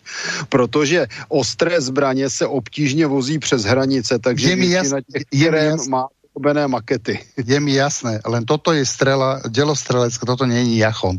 Toto je normálne jo, uh, munícia. Je, je to náporový motor. Áno, je to vystrelené, keďže už viem, tak vieme, že aj Američania, teraz uh, ináč, je to, mám taký dojem, M1113 sa bude volať, vyvíjajú do Hufnice, do hufnice amerických vyvíjajú, no, teraz no, dokončujú. Veľký rozstřel, ano. Áno, ono se tohle totiž zkoušelo už v 50. letech. Áno, je to stará vec, řeči, ale, sa, ale oni zjistili jednu věc, když tam mají ten motor, tak tam zase mají mín trhaviny. No. Hej, ale, ale je účinnejšie sa trafí, pretože ty vieš do, do toho narvať tej elektroniky, a práve tieto, napríklad, do, preto som dal túto fotku, tento, ten, tento, tento náboj je, áno, je to z ruskej, ruská munícia, e, ináč je otestovaná. V tom špici je AFAR radar, taký malý. Takže vie presne a vieš tam dať aj optiku. Má to normálne náporový motor a dopredu dáš CCD kameru a vieš trafiť na ďalku, vieš trafiť presne cieľ, preto ti stačí menej munície. To je jak ten krasnopol. Vieš? Mm, jo, viem, viem, viem. No, ale... Chlapci, chcem sa opýtať, ten motor je náporový? Áno. Alebo tam je zajímavý totiž to, že to je náporový motor s tuhou pohonou hmotou, bych upřesnil. Ono vystrelia, vystrelia tento, tento, ten, tento náboj je vystrelený normálne prachovou náplňou a e, ako na, on má palivo nejaké a potom sa spustí, keď, dosiahne, keď je samozrejme vypust ústiová rýchlosť je vysoká, tak sa za, zažne, e, zapne ten náporový motor. Toto je normálne už... Preto, ja sa pýtam preto, ako to znesie to obrovské preťaženie pri tom výstrele. Ten radar, tým, že ten motor naozaj je pevný, nemá tam žiadne... No, dobre, a MiG-20... MiG, 20 okay. počkaj, MiG-20 jednotka by to mohlo, či MiG-23, čo sme sa mali... Američani mají přece dělostřeleckou munici taky s radarem. Áno. To se dá udělat, jako musí se to udělat, aby to vydrželo. Áno, a akurát to, že polovodiče sú osazené do špeciálnych puzdier, ktoré Gčka, veď do, muni- do pištolových nábojov, alebo do nábojov, vedia dať mikročip. Uh-huh. A Japonci by tam kľudne posadili ešte nejakého toho kamikadze. Áno. No, ale to som chcel t- povedať. Ako že tu slepici bombardéru. Práve, práve tie lasery majú za úlohu, totižto uh, tým, že Rusi začali hypersonické zbranie s týmto čachrovať, tak a začali, e, Američania si vlastne teraz uvedomili takúto vec, že Rusi už e, na takýmto malokalibrovými e, zbraniami operujú, hej, s náporovým motorom, hej, ktoré za chvíľu, ja som čítal o tom, o to, práve o tomto, o tomto modeli tejto munície, Rusi už to dávno testujú. Hej, aj Američania ho mali. A oni zistujú, že v podstate vy nemáte šancu tento... To, je veľmi malá pravdepodobnosť, že raketa trafí ten, takúto muníciu, keď vám letí 4-5 machov. Mm. Lebo ona takú rýchlosť vie dosiahnuť. To sú práve tie srandy. A tam už vám pomôže len nejaký statický fakt tu aspoň poškodiť, aspoň poškodiť tú, tú uh, prednú časť, kde, kde v podstate uh, má tú elektroniku v tom špici. Hm. Máme, to no, Peťo má ešte niečo pre jedného mhm. poslucháča, už máme len 5 minút do konca, neviem, či to Peťo chceš vôbec Jasné, dávať. dobre. Či to, neviem, či to chceš vôbec dávať na tých 5 minút, či to má význam. Udělejte toho posluchače, no, ať zbytečně nečeká. No je 5 minút do konca, vieš, takže či to vôbec stihne To, že 5 minút do konca, dáme to na budúce. Na budúce to v pohode dáme. Tak, tak dáme to na budúce aj teraz s tými hypersonickými, s tým čo si mal tému a ne, nevydávalo to. No, Dobre, ja som... Tak ste dali, uzavreli ste tému, to je dôležité. Áno, ja som preto aj končil touto, touto nadzvukovou, alebo týmto nadzvukovým muníciou, práve aby to aj jemu nadvezovalo, lebo mali spomne. Takže v podstate ja som to aj takto na, na, nastavil. No keby to bol dneska ešte Tomáš, tak nevydá už, už vôbec nič nevydá. Takže ono to vyzerá jak Jachond, ale Jachond to nie je. Takže... Ale koncepčne je to podobné, no. Je, je, je, hej, hej. Ale je to normálne 152 aj 155 takú vyrábajú Rusi. Mm. Aj pre NATO priemer, aj pre... Ale zatiaľ to je... Ruská armáda to má v testovacom... Krasnopole využívajú už dlhé roky. Už teraz mm. majú GLONASy z Krasnopola, aj kamery majú svoje ináč. To Krasnopole som videl tri verzie teraz posledné, čo boli 2017 až 2020. No a to, tá istá zbrojárska firma toto s týmto prišla, je to maketa. Ako je to nikde na výstave, ste to nevideli. Určite nie. A niekde v ne, ja som to nevidel, ale říkám, no. je to evidentní maketa. Ako áno, áno je, to, je to maketa, jasné. Len hovorím, že takéto veci sa teraz vyvíjajú. Rusi s týmto proste zrýchľujú všetko. Či z kozmu, či presne to malo na Peťovú tému nadvezovať toto, že už aj e, malokaliberné zbranie e, sa snažia Rusi takto, aby to e, frčalo niekoľko machov. Tým pádom rakety sú bezbrané a laser, ak je pozemný a má dobrý výkon, to, čo v podstate kam to speje, tak na toto by ste už potrebovali minimálne 500 kW laser, jak nie už megawaty. 5, 10 MW. Ale aj také, aj také lasery sú. Majú aj Američania, aj Rusi, ale sú to veľké gerety. No. Je peniaz. No je, no. Takže, a v podstate... Si zo, počkaj, ešte, ešte, ešte len doplním. Takáto strela, keď vám, keď vám letí, tak tá, tá pointa, to, to tí Američania si uvedomili, že Rusi znižujú čas pôsobenia svojich zbraní na boisku. Oni na toto teraz prišli. Ja som tu správu čítal.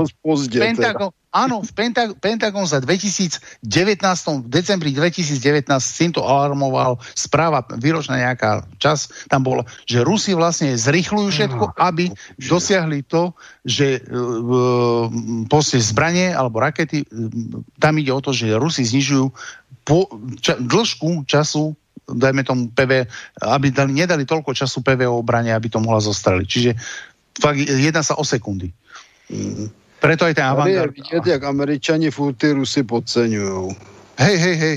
Toto bolo zaujímavé, že ja tú správu vykopem, môžeme ju potom vám môžem v budúcom dieli ukázať, kde to presne k týmto zbraniam bolo písané, tomu vývoju. Že kam to Rusi smerujú asymetricky a v podstate amici teraz na to prichádzajú, že musia teraz ešte výkonnejšie lasery robiť, lebo keď takouto muníciou vám to tam začne šlahať niekde a presne šlahať, jak to má GLONASS v sebe, čo určite vedia do toho pichnúť, Takže keď krásno, do polu elektroniku som, mám taký dojem, že sme to tu ukazovali.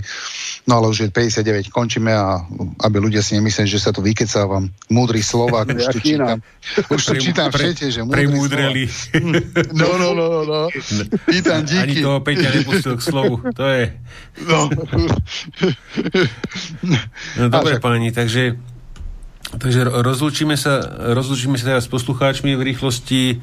Ďakujeme za pozornosť a budeme sa počuť asi za týždeň a pol s novinkami. A tie si dáme, novinky si dáme špeciálne, špeciálnu reláciu, aby sme vôbec mm-hmm. niečo z nich stihli, lebo už ich nemáme toľko, že hey, aby sme vôbec niečo z toho dali. Takže rozlučte sa teda v rýchlosti a roz... Takže díky, že ste byli s námi a dobrou noc. Dobrú noc. Dobrú noc. Dobrú noc aj zo štúdia Mieva. Pozdravujem všetkých poslucháčov a divákov a po- vidíme sa teda a počujeme za týždeň na pol cca. Čaute. Táto relácia vznikla za podpory dobrovoľných príspevkov našich poslucháčov. I ty sa k ním môžeš pridať. Viac informácií nájdeš na www.slobodnyvysielac.sk Ďakujeme.